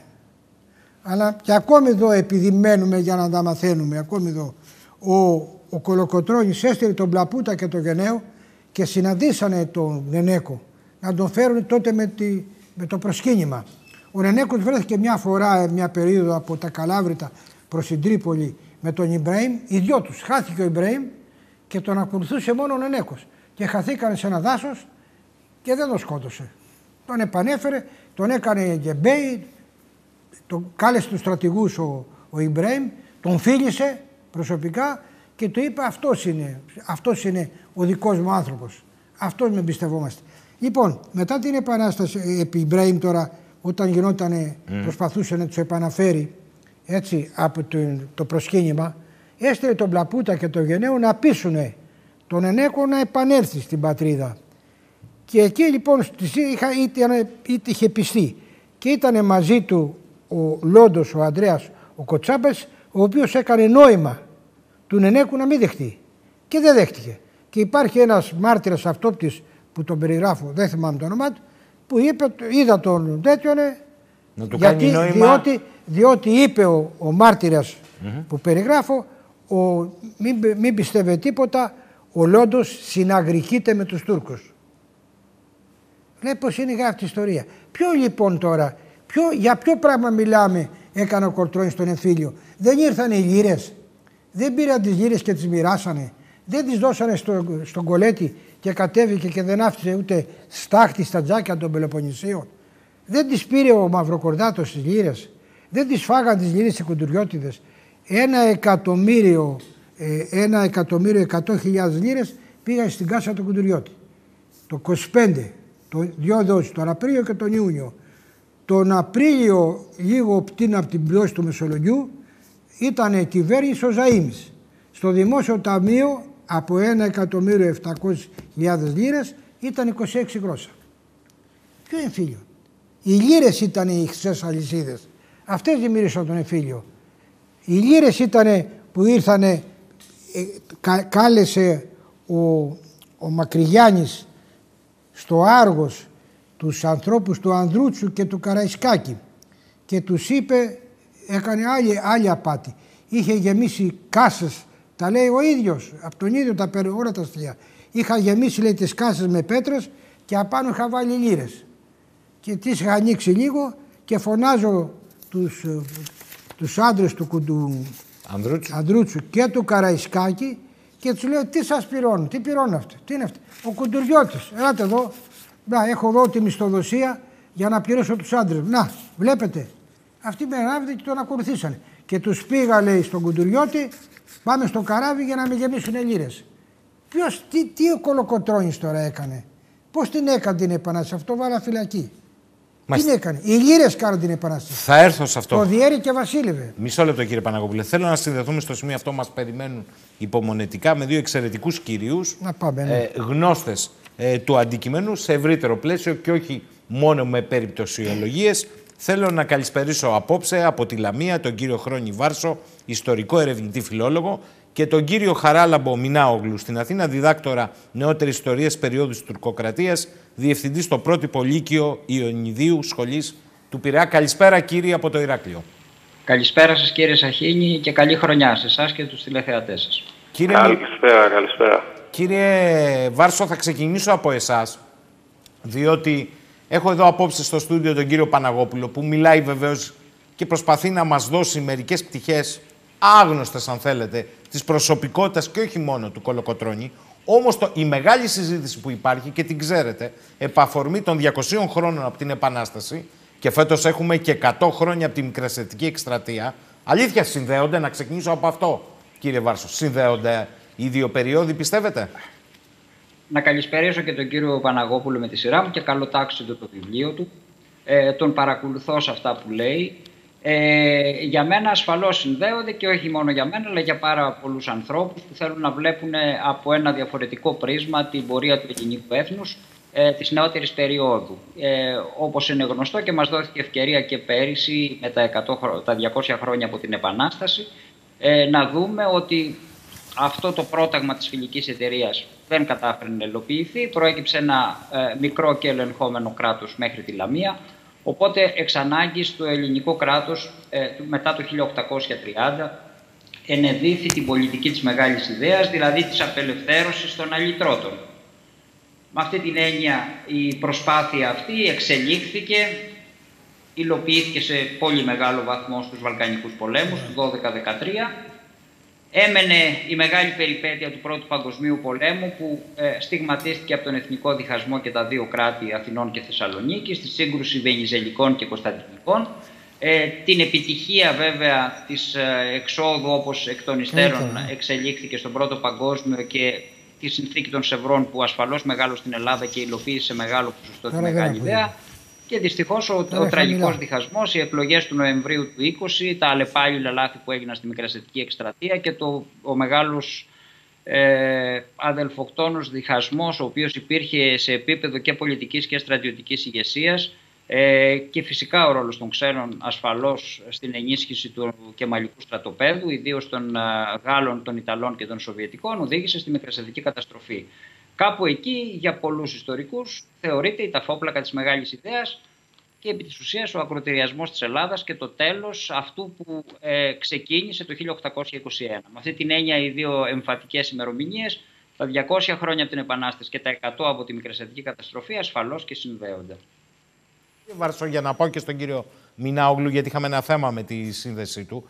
Θέλω να μου πείτε, γιατί τη γνωρίζετε, 200 χρόνια, προφανώς και πρέπει να σκύψουμε στην ιστορία, προφανώς και πρέπει να δούμε οπτικές. Θυμίζω ότι ο Παλαμάς, τον οποίο επικαλέστηκα, έχει 10 διαφορετικές φάσεις στο ποιητικό του έργο και το συγγραφικό που περιγράφει με άλλη οπτική ανάλογα με την εποχή.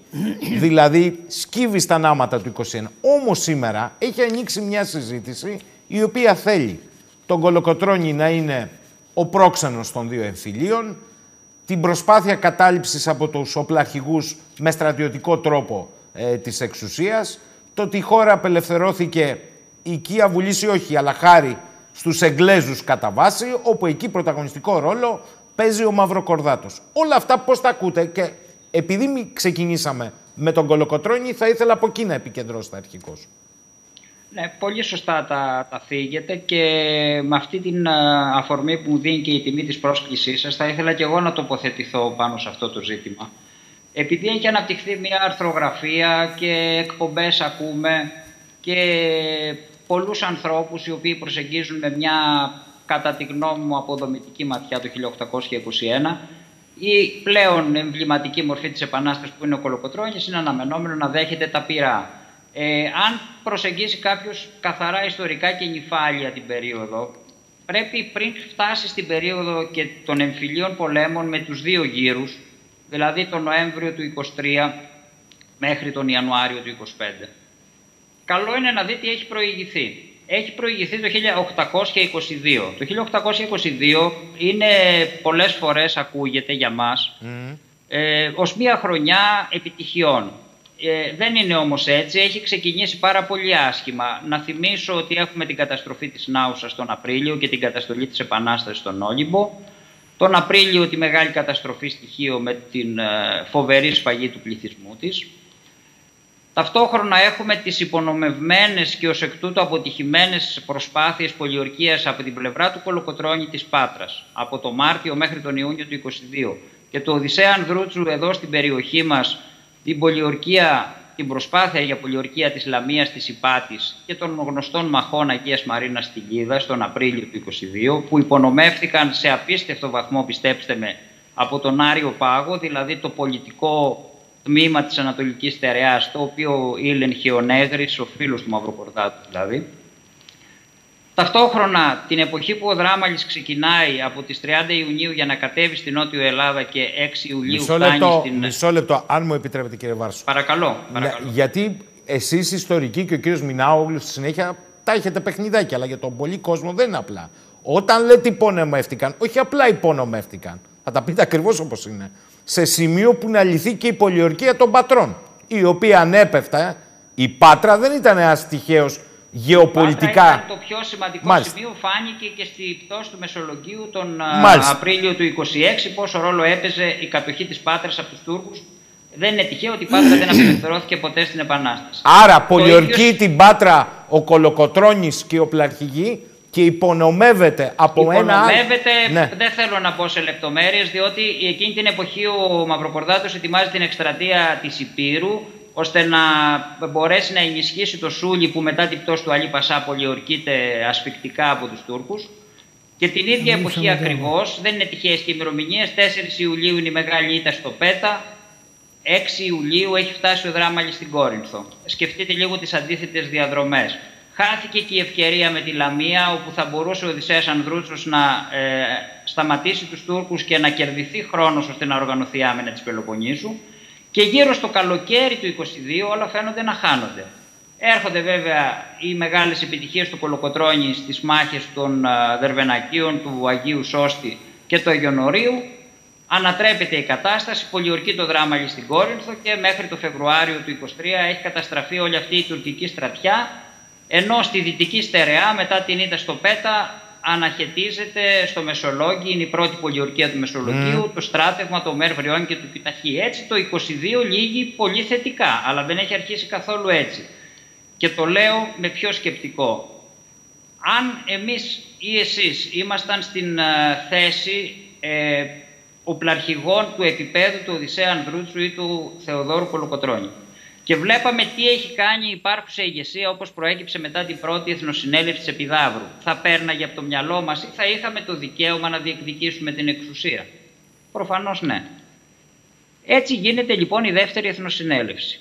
Το εκτελεστικό παίρνει ο Πετρόμπης Μαυρομιχάλης, ο Κολοκοτρώνης παίζει πιο σημαντικό ρόλο και το βουλευτικό το οποίο ελέγχει ο Μαυροκορδάτος χωρίς να θέλω να μπω σε λεπτομέρειες των εμφυλίων πολέμων δεν νομίζω ότι αξίζει τον κόπο. Αυτά έχουν εκκριθεί σε μεγάλο βαθμό. Άλλο αν ε, ξαναδημιουργούνται αυτά τα ζητήματα. Φτιάχνει ένα δεύτερο εκτελεστικό στο κρανίδι, μια δεύτερη εξουσία το οποίο όπως είπε και ο κ. Παναγόπουλος λόγω και των ε, αγγλικών δανείων λόγω και της ε, στήριξης που υπήρχε για πάρα πολλούς λόγους τέλος πάντων βγαίνει ο νικητής των εμφυλίων πολέμων. Άρα, πρακτικά, μισό λεπτό, έχουμε δύο εκτελεστικά. Τη Βουλή την Βεβαίως έχουμε δύο εκτελεστικά. Το και παλιό και το νέο, να τα πω έτσι εγώ. Έτσι. Έχω, καλά τα λέτε, έτσι ακριβώς ναι. είναι. Ε, έχουμε ουσιαστικά δύο κυβερνήσεις, μία στην Τρίπολη ε, και μία στο Κρανίδι. Ε, Ναύπλιο, μία στο Κρανίδι αρχικά, η οποία σιγά σιγά ελέγχει όλες τις ε, περιοχές όπως είναι το, η Κόρεν, ο Ακροκόρυθος, το Άργος, ε, και τον Ναύπλιο και αργότερα και την Τρίπολη. Έτσι θα, στον πρώτο γύρο θα χάσει αυτή η παράταξη και στο δεύτερο πλέον μετά τον Οκτώβριο του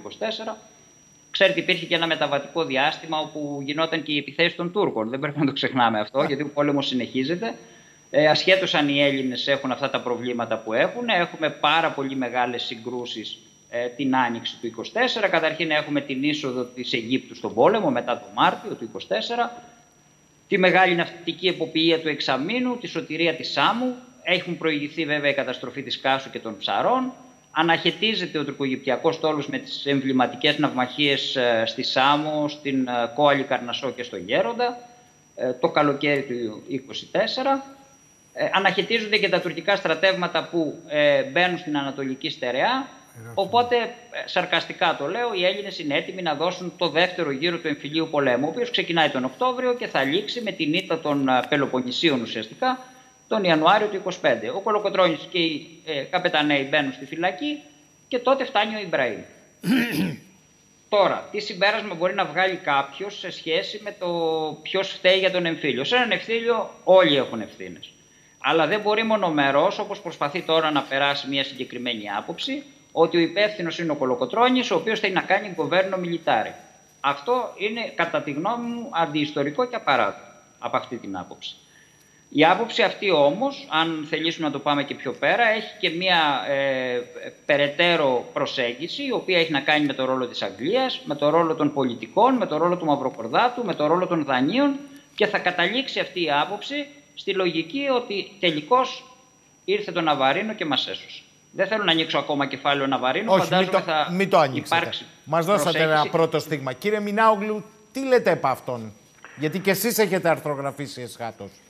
Κοιτάξτε, ε, όπως το θέσατε το ερώτημα αρχικά, είναι απολύτως λογικό ε, να υπάρχουν αυτές οι νοθεύσεις έτσι, της ιστορίας ε, και αυτά όλα ξεκινάνε από τη δολοφονία του Καποδίστρια. Είναι χαρακτηριστικό, τα είχε προφητεύσει ο Υπουργός Πολιτισμού, θα λέγαμε, του Καποδίστρια, ο Μουστοξίδης, ο οποίος όταν πληροφορείται τη δολοφονία του κυβερνήτη, λέει τώρα εχάθη το παν. Τώρα λέει όποιος και να αναλάβει τη διακυβέρνηση θα προσκυνάει στον τελευταίο λέει καπετάνιο αγγλικού μπρικιού και θα βάζει δαφιά μετάνια στον τελευταίο Βρετανό υποπρόξενο. Αυτή ακριβώς είναι η πραγματικότητα που έχουμε 200 χρόνια. Μπορεί να αλλάξαμε από τους Βρετανούς τους Αμερικανούς, επικυρίαρχο, αλλά στην πραγματικότητα αυτός είναι ο λόγος που ο κυρίαρχος λόγος στη χώρα ε, προσπαθεί να μας πείσει ακριβώς πόσο κακοί είμαστε εμείς και ότι αν λευτερωθήκαμε το χρωστάμε ε, στην Αγγλία ξέρω εγώ το μεγαλύτερο εχθρό της Επανάστασης. Η Αγγλία είχε περισσότερο συμφέρον και από τους Τούρκους να μην πετύχει η Επανάσταση.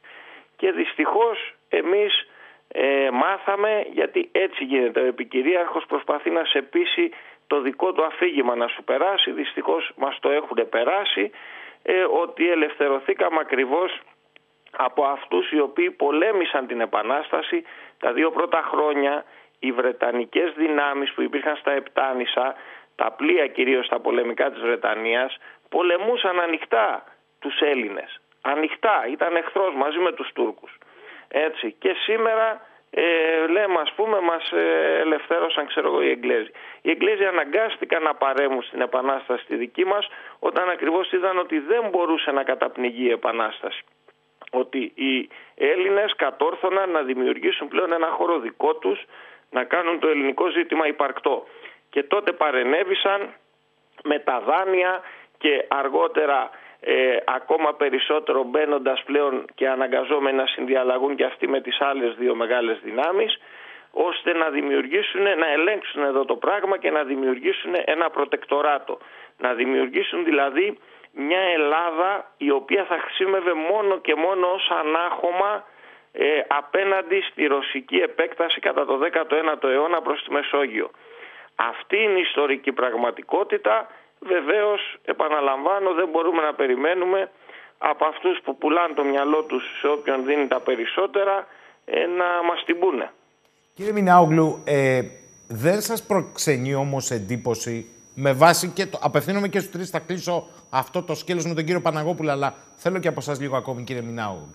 Δεν σας προξενεί εντύπωση ότι από του σημείου να, να ασκήσεις κριτική εκ του μακρόθεν σε πράξεις και ενέργειες φυσιογνωμιών όπως ο Κολοκοτρώνης, όπως ο Μαυροκορδάτος, που αναφυσβήτητα είναι μια πολιτική ιδιοφυΐα της, της εποχής του, ασχέτως αν επικρίνεται για το πώς τη χρησιμοποιείς. Δεν προξενεί κατάπληξη το γεγονός ότι ουσιαστικά πλέον εμφανίζεται να ξαναδιαβάζει τη ιστορία από Έλληνες, παρακαλώ, επιστήμονες, ότι ευτυχώς που υπήρξε η Αγγλία και το όργανο αυτής ο Μαυροκορδάτος αφού συνδέθηκε διείδε ότι μόνο με την Αγγλία θα αποκτήσουμε κρατική οντότητα. Δεν είναι βαρύ; Κοιτάξτε, βαρύ δεν είναι γιατί εδώ μιλάτε για Έλληνες. Ε, ε, κάθε ελληνόφωνος δεν είναι και Έλληνας, έτσι. Δεν ξέρω τι αισθάνονται οι άνθρωποι αυτοί και κυρίως σας είπα το βασικό είναι αυτό. Όταν ενδιαφέρεται κανείς μόνο για χρήματα, ναι, δεν θα πει την αλήθεια. Ποτέ κανείς που είπε την αλήθεια, αυτό είναι διαχρονικό, δεν έχει να κάνει μόνο με την Ελλάδα και με τη δική μας κατάσταση ε, δεν έβγαζε χρήματα από την αλήθεια. Ξέρετε, η αλήθεια δεν πουλάει, δεν, δεν πουλάει, δεν βγάζεις χρήματα. Μπορεί όντως να γίνει πιστευτή κάποια στιγμή, έτσι από τους περισσότερους, αλλά δεν πληρώνεσαι για να πεις την αλήθεια. Όταν κάποιος ξεπουλάει το μυαλό του και τα λοιπά, σας είπα, μην περιμένετε από τέτοιους ανθρώπους να πούνε ποτέ την αλήθεια, είτε στην Ελλάδα είτε οπουδήποτε στον κόσμο. Έτσι και φυσικά θα κατηγορούν και τον Κολοκοτρώνη και όλους τους αγωνιστές και όποιον προσπάθησε για μια Ελλάδα με τις αδυναμίες καθενός και με τις αποτυχίες και με τα λάθη προσπάθησε για μια Ελλάδα ισχυρή και ανεξάρτητη. Οι υποτελείς των ξένων, ε, αυτοί οι οποίοι δουλεύουν για τους ξένους και τα ξένα σφαίροντα στην Ελλάδα προφανώς θα στρέφονται πάντα κατά αυτών που αγωνίστηκαν για μια Ελλάδα ανεξάρτητη και ισχυρή. Ρωτώ λοιπόν ιστορικά εντελώς και θέλω να πάω μετά έτσι στον κύριο Παναγόπουλο. Η δική σας προσέγγιση και με βάση τις πηγές και των δύο. Είναι ότι ο Κολοκοτρώνης, γιατί το ακούσαμε και αυτό εσχάτως, από την έλευση του, του Ιμπραήμ και μετά ποτέ δεν νίκησε ε, τις δυνάμεις του Ιμπραήμ, ποτέ δεν τις πολέμησε ο ίδιος ε, προσωπικά και, εν πάση περιπτώσει, μία διαχείριση κρίσης έκανε. Ακούστηκε αυτό; Ναι, Κοιτάξτε, πολλά ακούγονται, αλλά οι ίδιοι ακριβώς που τον είχαν βάλει τον Κολοκοτρώνη στη φυλακή και ξεκοκάλιζαν ε, τα χρήματα τα εγγλέζικα που έρχονταν, αυτοί τον έβγαλαν ακριβώς για να τους σώσει από τον Ιμπραήμ. Αυτή είναι η καλύτερη απάντηση ας πούμε στους θειασότες τους, έτσι. Και από εκεί και πέρα η Επανάσταση με όλο αυτό το κακό που είχε επισυμβεί είχε χάσει το momentum που είχε τα δύο πρώτα χρόνια δεν μπορούσαν πλέον να γίνουν όντως οι μεγάλες επιτυχίες. Και αυτό δεν είχε να κάνει με την ικανότητα του Κολοκοτρώνη, με την ικανότητα οποιοδήποτε. Είχαν καταστρέψει αυτή την ενότητα που υπήρχε και αυτό το momentum που υπήρχε στα δύο πρώτα χρόνια, όταν ακριβώς άρχισαν να βάζουν πλέον ε, ξεκάθαρα να προσπαθούν μόνο να κυνηγήσουν την εξουσία. Αυτό πράγμα ήταν μια τεράστια βλάβη για την Επανάσταση, η οποία ήταν πάρα, πάρα πολύ δύσκολο να μαζευτεί στο τέλος και αν δεν ερχόταν ο Καποδίστριας, βεβαίως η επανάσταση θα ήταν άλλη μια αποτυχημένη επανάσταση.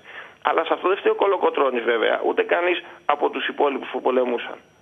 Μάλιστα. Τι λέτε κύριε Βαρσό; Ε, να συμπληρώσω και εγώ συμφωνώ με αυτό που είπε ο κύριος Μινάγλου ότι ο Ιμπραήμ αποβιβάζεται 11 προς 12 Φεβρουαρίου του 25 στην uh, Μεθόνη. Φτιάχνει ένα πολύ μικρό προγεφύρωμα, το οποίο όμως δεν ε, είναι σε θέση οι Έλληνες να ανατρέψουν, παρόλο που διαθέτουν εκείνη την εποχή περισσότερες δυνάμεις από τον Ιμπραήμ. Ο Ιμπραήμ έρχεται με περίπου 4.500, οι ελληνικές δυνάμεις στη Μεσσηνία είναι τουλάχιστον 8.000. Η κακή διαχείριση, το γεγονός ότι ο Κολοκοτρώνης είναι στη φυλακή.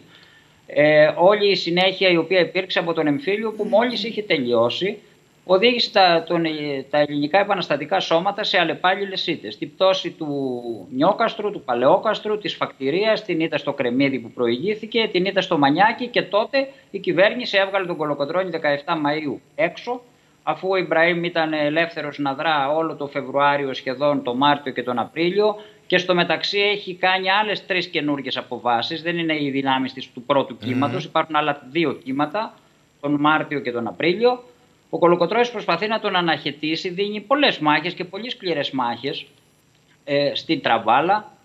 Κατόπιν ε, δίνει τη μάχη ε, στους Μήλους ο Ιμπραήμ ο οποίος αναχαιτίζεται και δεν καταλαμβάνει τον ναύπλιο.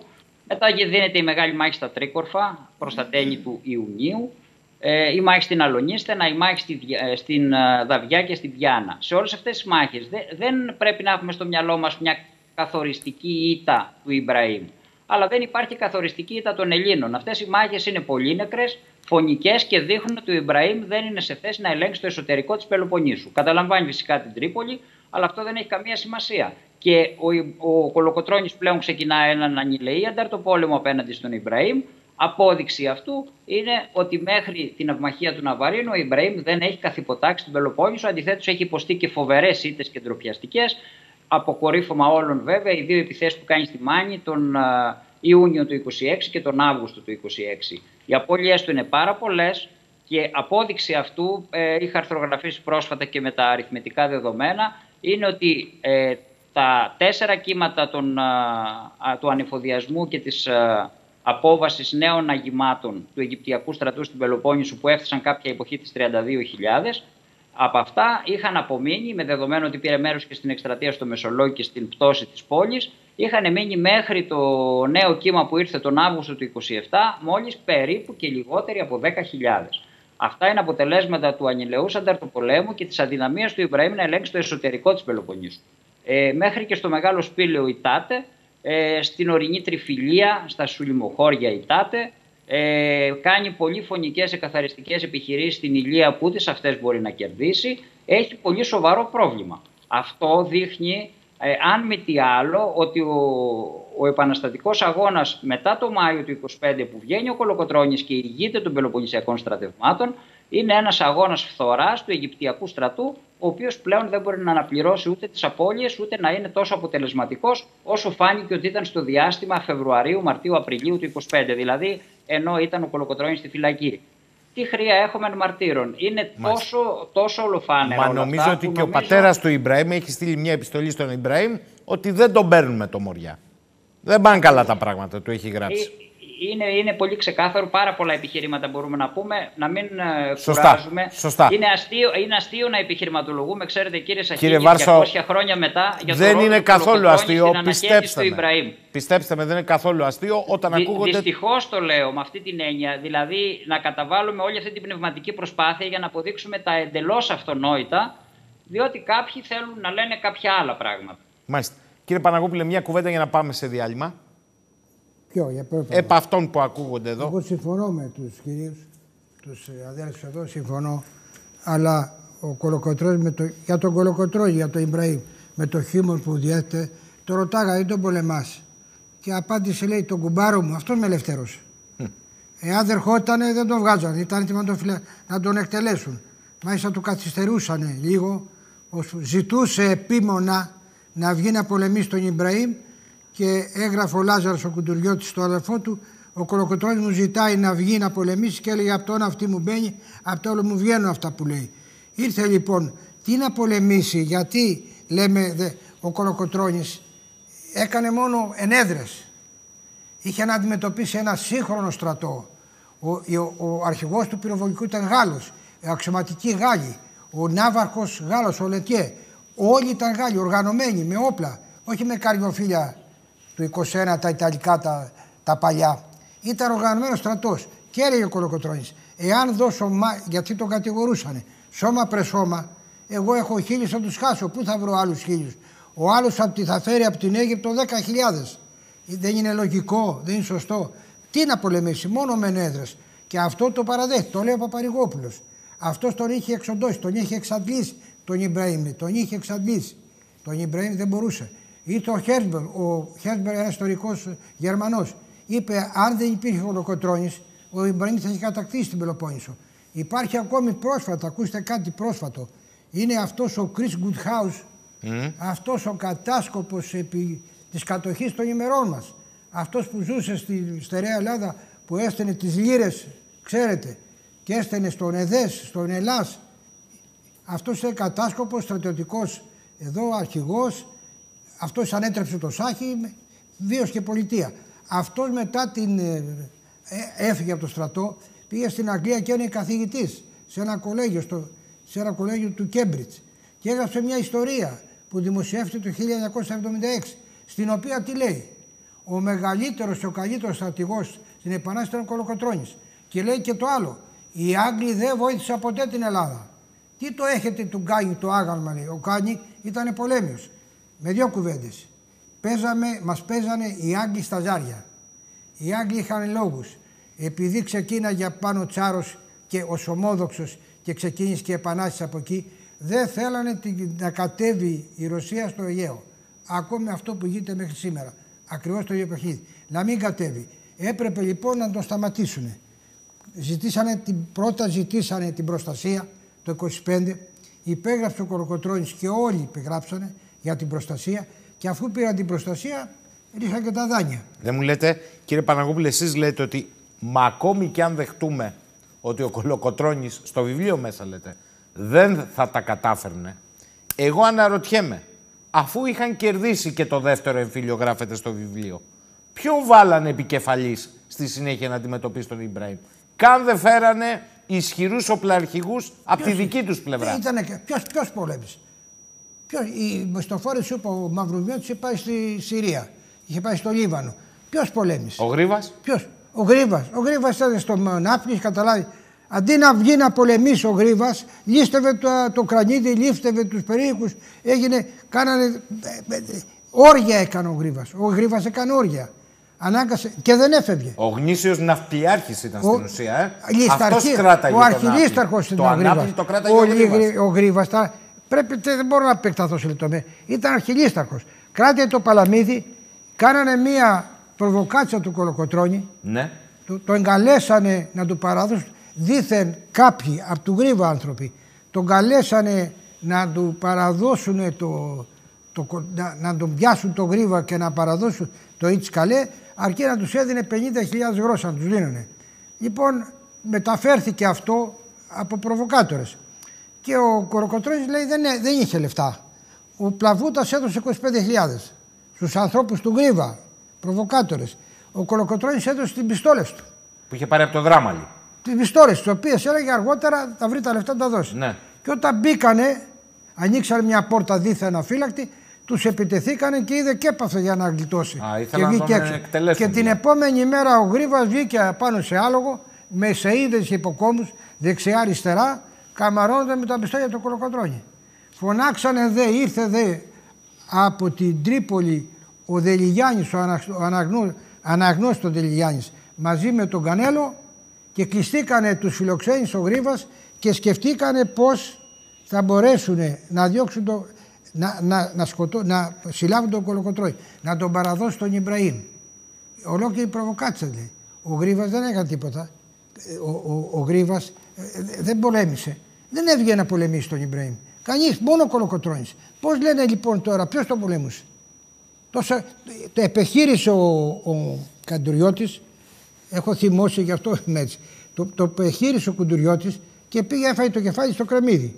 Πήγε ο Παπαφλέσσα στο κρεμμύδι. Ο Κοντουριό σηκώθηκε, τα παράτησε και πήγε και έκατσε στη, τέτοιο, έκατσε στη, στη Ήδρα. Ο άλλος ο έξυπνος, ο επιτελάρχης, ο Μαυροκορδάτος, πήγε και πέρασε και πέραγε διακόπη στην Τίνο. Ποιος πολέμαγε; Για να πω λοιπόν απλά τα πράγματα. Οι, Αγγλοί, οι Άγγλοι και οι Εγγλέζοι φταίγανε. Πώς φταίγανε οι Εγγλέζοι; Ήρθε ο Μαυροκορδάτος. Κατέβηκε το 21. Πρώτη του δουλειά μια επαρχία που τελεί άτοπο, επαρχία Οθωμανικής Αυτοκρατορίας κάνει δύο, κρά, δύο πόλεις κράτη. Κάνει ανα, τη δυτική στερεά Ελλάδα, τη διοίκηση και την ανατολική, τον Άριο Πάγο που είπαν οι συνάδελφοι. Και τι κάνει άμα τα διαβάσει κανείς, κάνει ένα ε, κανονισμό, ένα είδος συντάγματος. Φοβερό. Δεν θα μπορούσε να μπει κανείς να βγει. Μέχρι του σημείου που έλεγε ο οργανισμός, κόμμα Σύνταγμα, καμία ξένη δύναμη, καινούσε ξένη, είτε από την Αττική, είτε από Μακεδονία, από την Πελοπόννησο, δεν μπορούσε να μπει με άδεια της αρχής. Και έχει κάνει τώρα δύο κράτη.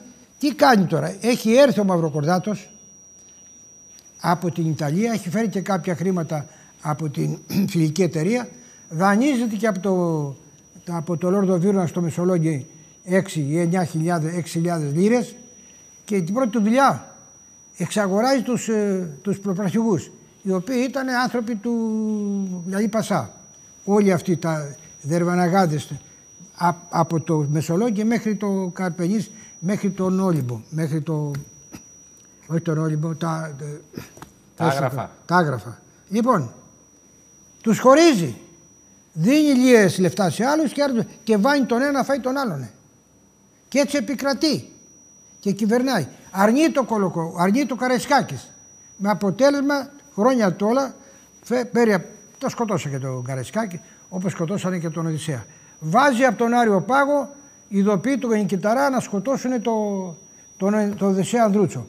Στέλνει ο, ο Κολέτης, υπουργός Ιστορικών, από την Κόρυθο, τον Νούτσο και τον άλλον να σκοτώσουν τον, τον, τον Ανδρούτσο και ταυτόχρονα γράμμα στον Υψηλάντη και τον, και τον Κιταρά έρχονται να σας σκοτώσουν.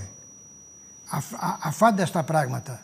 Αφάνταστα πράγματα. Κρατήστε το. Θέλω να πάω σε διακοπή και επανερχόμαστε. Επιστρέψαμε εδώ στις αντιθέσεις. Πενθυμίζω ότι στο στούντιο είναι ο κύριος Θεόδωρος Παναγόπουλος. Θέλω όμως να καλωσορίσω στην παρέα μας απόψε και τον κύριο Ανδρέα Κούκο, νομικό ιστορικό, ιδρυτή και πρόεδρο της εταιρείας μελέτης έργου του Ιωάννη Καποδίστρια, που από το 2018 έχει μετονομαστεί σε εταιρεία μελέτης και έρευνας νεότερης και σύγχρονης ιστορίας.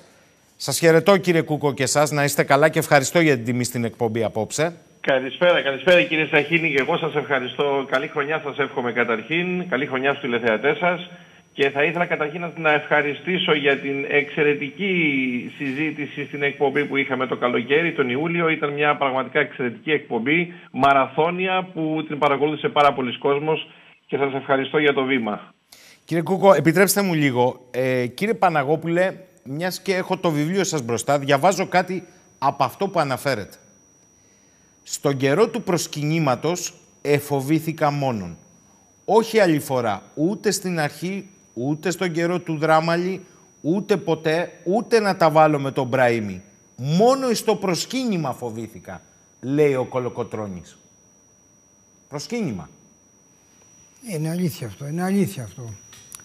Λοιπόν, ο, ο Ιμπραήμ άφησε το, άφησε το... Τι είναι το προσκύνημα θέλω να μου πείτε; Πήγαινε ο Ιμπραήμ στα χωριά ή στις πόλεις και έλεγε «Ελάτε μαζί μου και σας χαρίζω τη ζωή σας».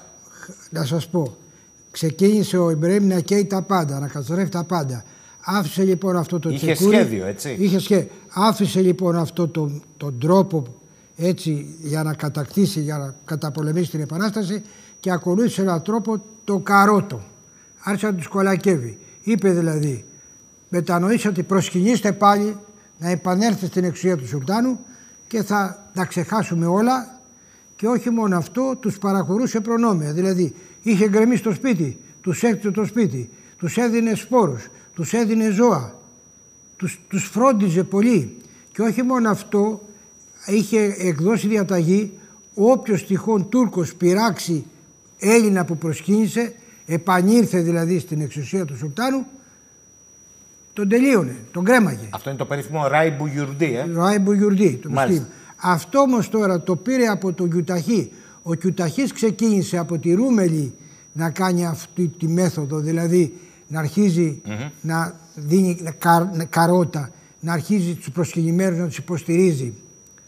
Και το πήρε, το είδε ότι αυτό αποδίδει Έτσι. Και οι περισσότεροι ρουμελιώτες οπλαρχηγοί προσκυνήσανε και τον ακολουθήσανε τον Κιουταχή από το Μεσολόγγι προς την Αττική, προχωρούσε προς την Αττική, σχεδόν όλοι οι επλαρχηγοί πλην του Καραϊσκάκη. Η ηρωνία είναι ότι τον Καραϊσκάκη το 24 το δικάζανε στο, Μεσολόγγι ως προδότη.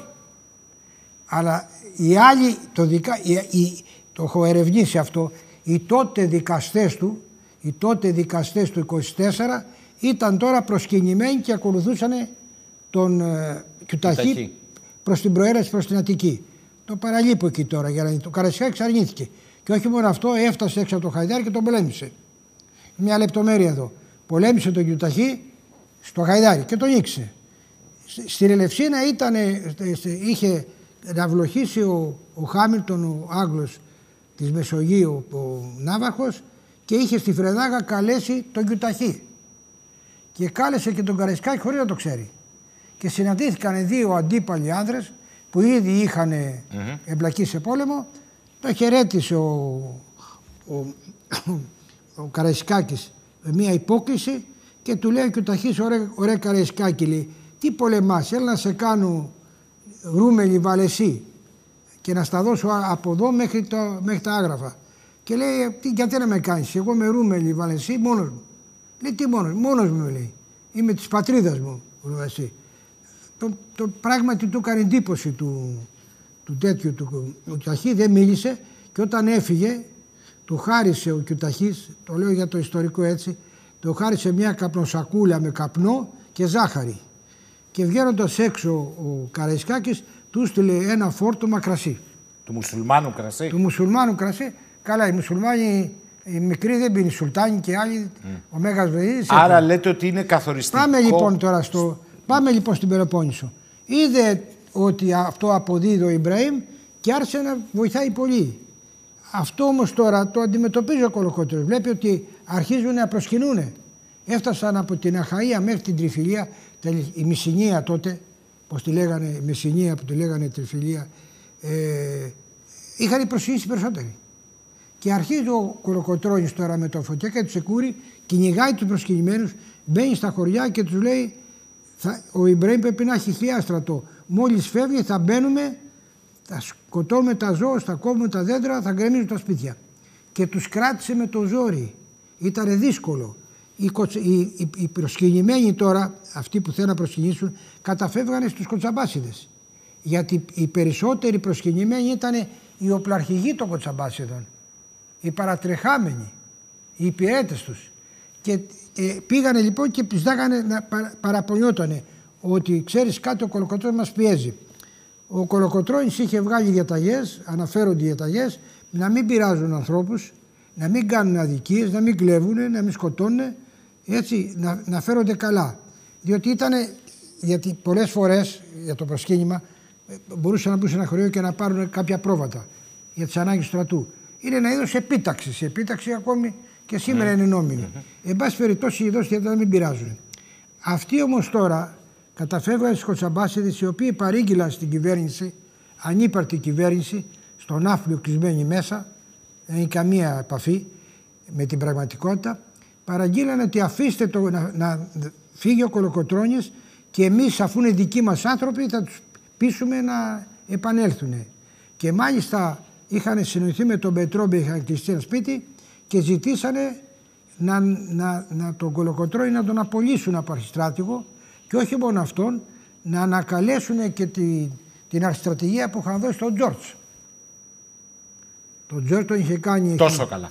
Για να πάω λίγο στον κύριο Κούκο. Κύριε Κούκο, απέδωσε η πίεση Κολοκοτρώνη στα προσκυνήματα; Ναι, βέβαια απέδωσε, διότι ε, ε, υπάρχει ένας χαρακτηριστικός, ξέρετε, εδώ χάρτης ε, ε, στην ιστορία του ελληνικού έθνους, ε, της εκδοτικής Αθηνών. Ε, πάντα εγώ τον χρησιμοποιώ στα μαθήματά μου και στα παιδιά και στα σχολεία, αλλά και στο πανεπιστήμιο, ε, μερικές φορές στις παρουσιάσεις. Ε, Αυτός ο χάρτης λοιπόν δείχνει την πραγματικότητα το ότι ο Ιμπραήμ από το 1827, 26, 27 άρχισε να αθμένει ο ανταρτοπόλεμος, αυτός ο σκληρός κλεφτοπόλεμος που έκανε ο Κολοκοτρόνη, απέδιδε. Και απέδειξε γιατί βλέπαμε ότι η, η, η φοβερή και τρομερή στρατιά του Ιμπραήμ δεν μπορούσε πλέον να τα βγάλει πέρα. Είχε μεγάλες απώλειες, είχε κουραστεί, δεν μπορούσε να αντιμετωπίσει αυτόν τον φοβερό κλεφτοπόλεμο. Και παρατηρούμε λοιπόν στις μάχες αρκετές ήττες, μικρές ήττες, δεν έχει σημασία.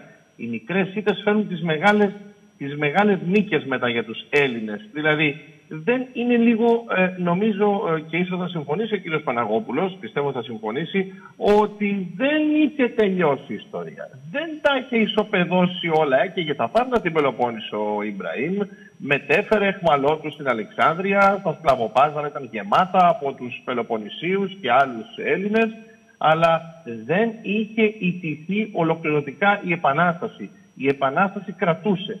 Και η Επανάσταση κρατούσε μέχρι το 1827 που ήρθε το Ναβαρίνο. Η επιτυχία των Ελλήνων λοιπόν είναι ότι παρόλο ότι είχαν μείνει μόνοι τους, παρόλο ότι δεν είχαν βοήθεια από τις μεγάλες δυνάμεις, κρατούσαν, συντηρούσαν την Επανάσταση, βέβαια με τη μεγάλη ενίσχυση των σπουδαίων Ελλήνων, των φιλελληνικών κομιτάτων στο εξωτερικό, των φιλελλήνων που ήρθαν εδώ και έπεσαν και αγωνίστηκαν με τους άλλους Έλληνες. Αλλά η Επανάσταση ακόμα παρόλους τους εμφυλίους πολέμους, παρόλο το βάρος, παρόλο αυτά που έχουν συμβεί, παρόλο την έξοδο του Μεσολογγίου, τις καταστροφές μεγάλες που προηγήθηκαν του Μεσολογγίου, ήταν ζωντανή. Κύριε Κούκο, κατά τη γνώμη σας, επειδή αυτό συζητήσαμε και με τον κύριο Μινάογλου, που είναι επίσης μαζί μας, ε, και με τον κύριο Βάρσο, που επίσης είναι μαζί μας, και τον κύριο Παναγόπουλο φυσικά, Κατά τη γνώμη σας, γιατί επιχειρείτε το τελευταίο διάστημα να εμφανιστεί η πλευρά των στρατιωτικών, της τότε στρατιωτικής ηγεσίας, οπλαρχηγών, ναι.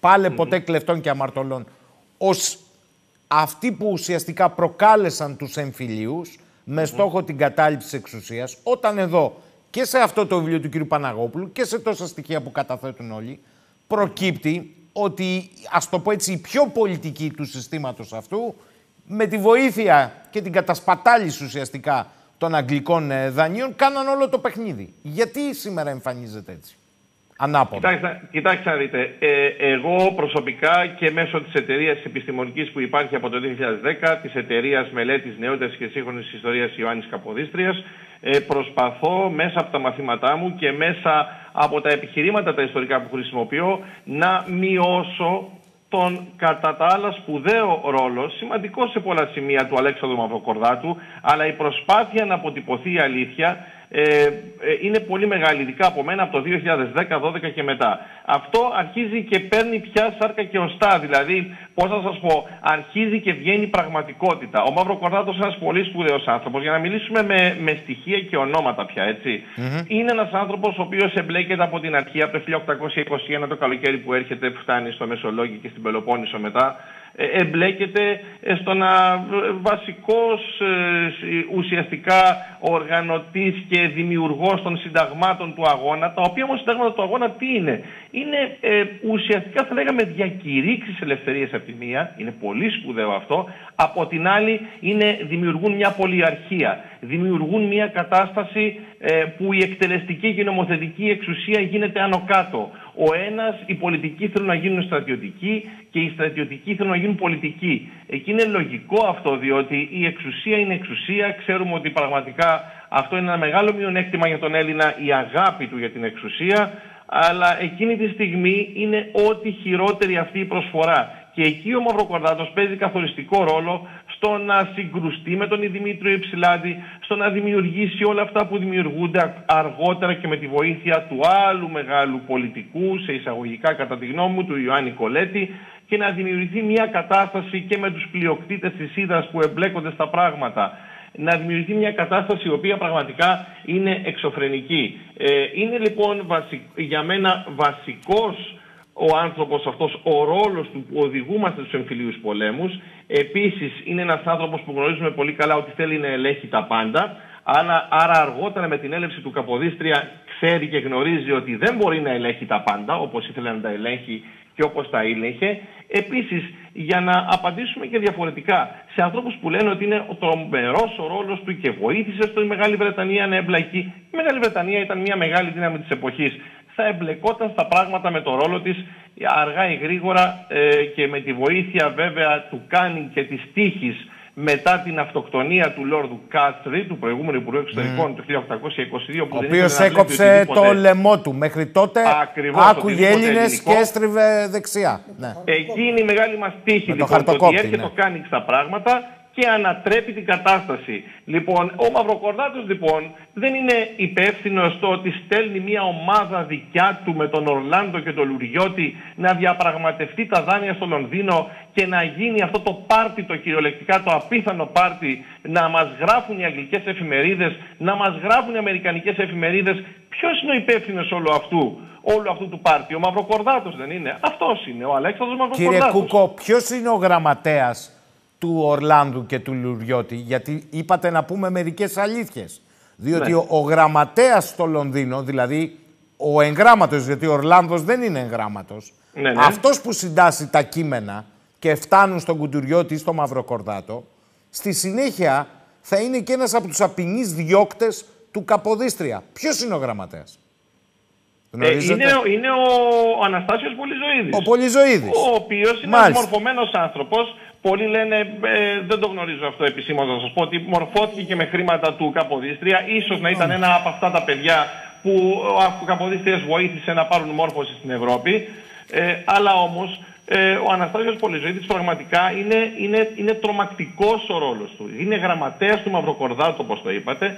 Έρχεται στην Ελλάδα, δημιουργεί με τα χρήματα των πλειοκτητών αυτή την εσχρή εφημερίδα, ένα εσχρό φυλάδιο, την ε, εφημερίδα Απόλλων, στην Ήδρα, η οποία ε, είναι με ένα υβριστικό φυλάδιο, με φοβερά σχόλια, αποκαλεί επτανησιακό κάθαρμα, σκυλή τον Καποδίστρια, ποιος θα σηκώσει το όπλο να μας απελευθερώσει από αυτόν, το στιγνό δικτάτορα; Ε, ε, τι να σας πω, δηλαδή είναι πραγματικά ο ρόλος του ε, πάρα πολύ άσχημος. Ρωτώ ευθέως, κύριε τον, Κούκο... τον αποκαλώ πάντα, ξέρετε, ηθικό αυτούργο της δολοφονίας του Καποδίστρια μαζί με τον Μαυροκορδάτο. Κύριε Κούκο, ρωτώ ευθέως είναι δυνατόν ο εγγράμματος γραμματέας της Επιτροπής που έχει πάει για το δάνειο στο Λονδίνο να είναι λιγότερο οξύνους και να μην αντιλαμβάνεται τι παίζεται με το δάνειο και τους όρους του από τον αγράμματο Ορλάνδο, είναι δυνατόν; Αποκλείεται. Αποκλείεται. Αποκλείεται διότι εδώ κοιτάξτε να δείτε, ε, είναι ε, με πολύ επαχθείς όρους και είναι λογικό ότι είναι επαχθείς οι όροι διότι έχουμε 2.800.000 λίρες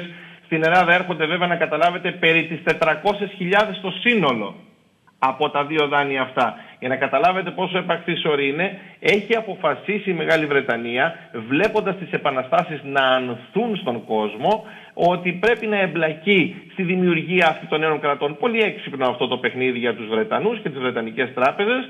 Και πώς θα γίνει αυτό, θα γίνει δίνοντας δάνεια και ενισχύοντας, ξέροντας ότι πολλά από αυτά μπορεί να μην τα πάρει ποτέ πίσω το ρισκάρει. Αυτό είναι υψηλό ρίσκο. Άλλωστε, τα οικονομικά την εποχή εκείνη έχουν ένα πολύ υψηλότερο ρίσκο από ό,τι σήμερα.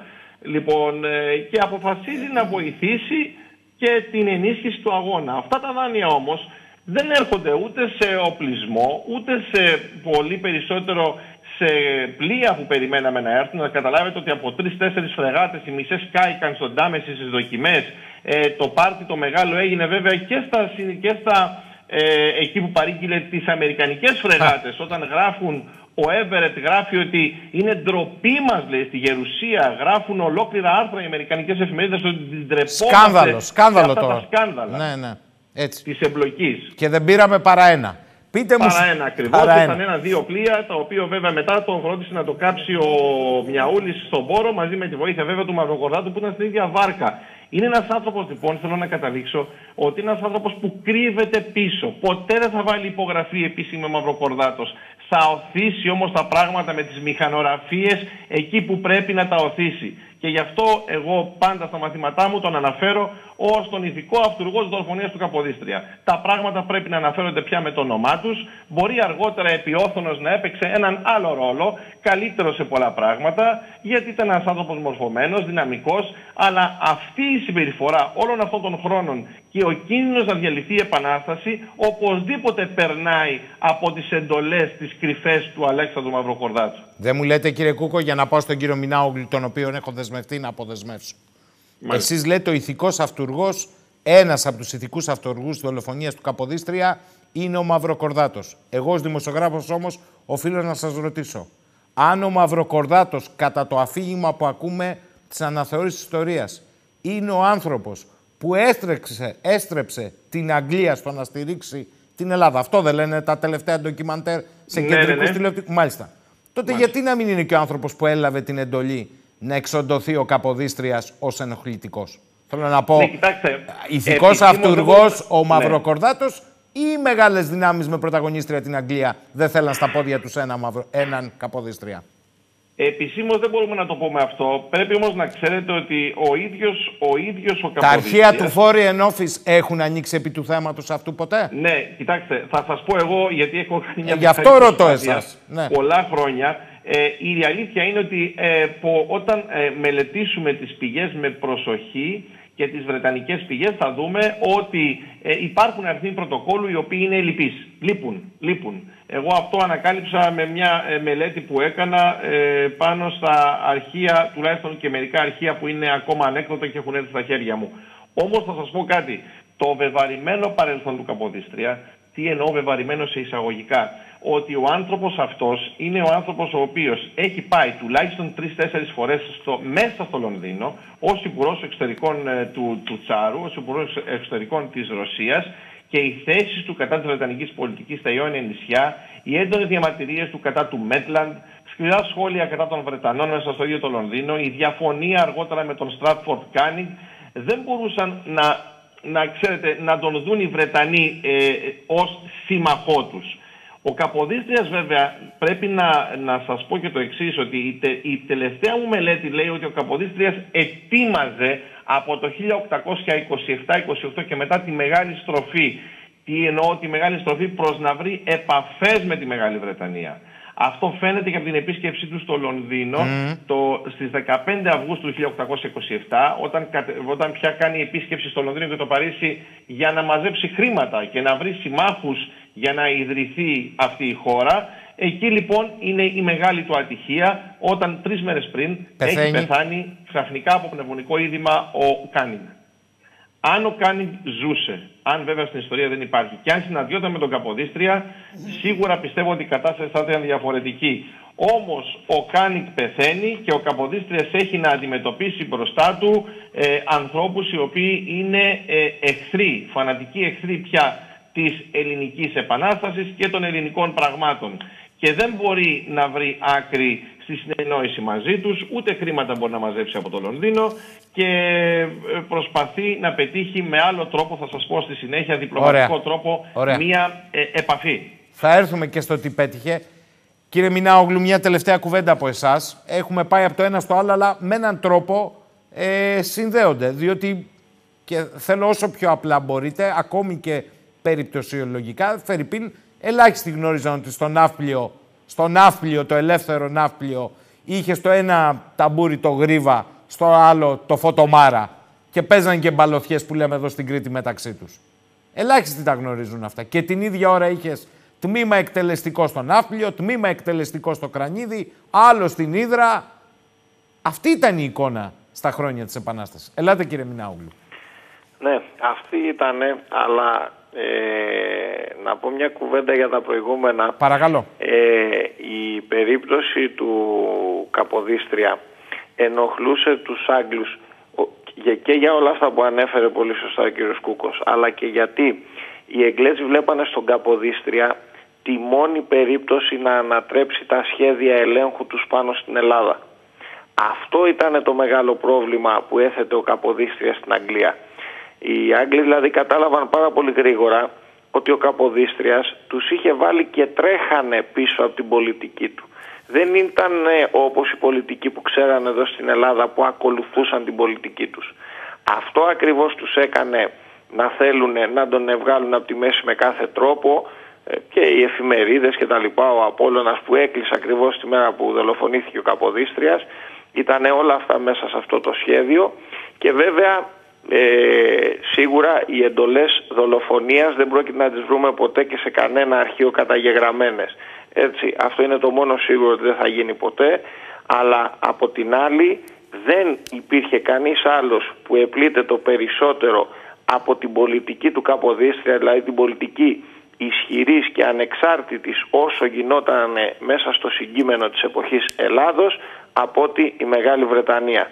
Αυτή είναι η ουσία και πάλι όσοι δούλευαν με τους Βρετανούς προφανώς ήταν οι εχθροί του Καποδίστρια. Γιατί, γιατί η Μεγάλη Βρετανία είχε καθοριστικό ρόλο να μην υπάρξει ισχυρή και ανεξάρτητη Ελλάδα.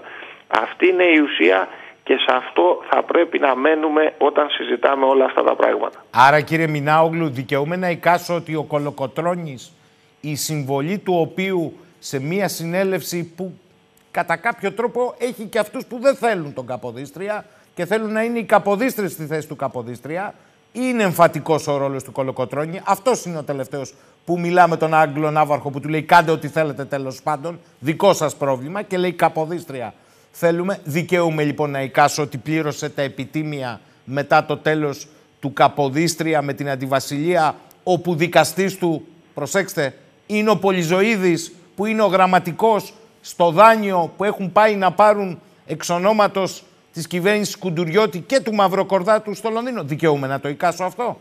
Σαφέστατα και έχετε το δικαίωμα και τον Κολοκοτρώνη θα τον είχαν φάει, αλλά ο Κολοκοτρώνης δεν είχε το μυαλό, τη διπλωματία και την ικανότητα την πολιτική του Καποδίστρια. Γι' αυτό ο Κολοκοτρώνης ήταν λιγότερο επικίνδυνος για αυτούς και γι' αυτό δεν τον έφαγαν τελικά.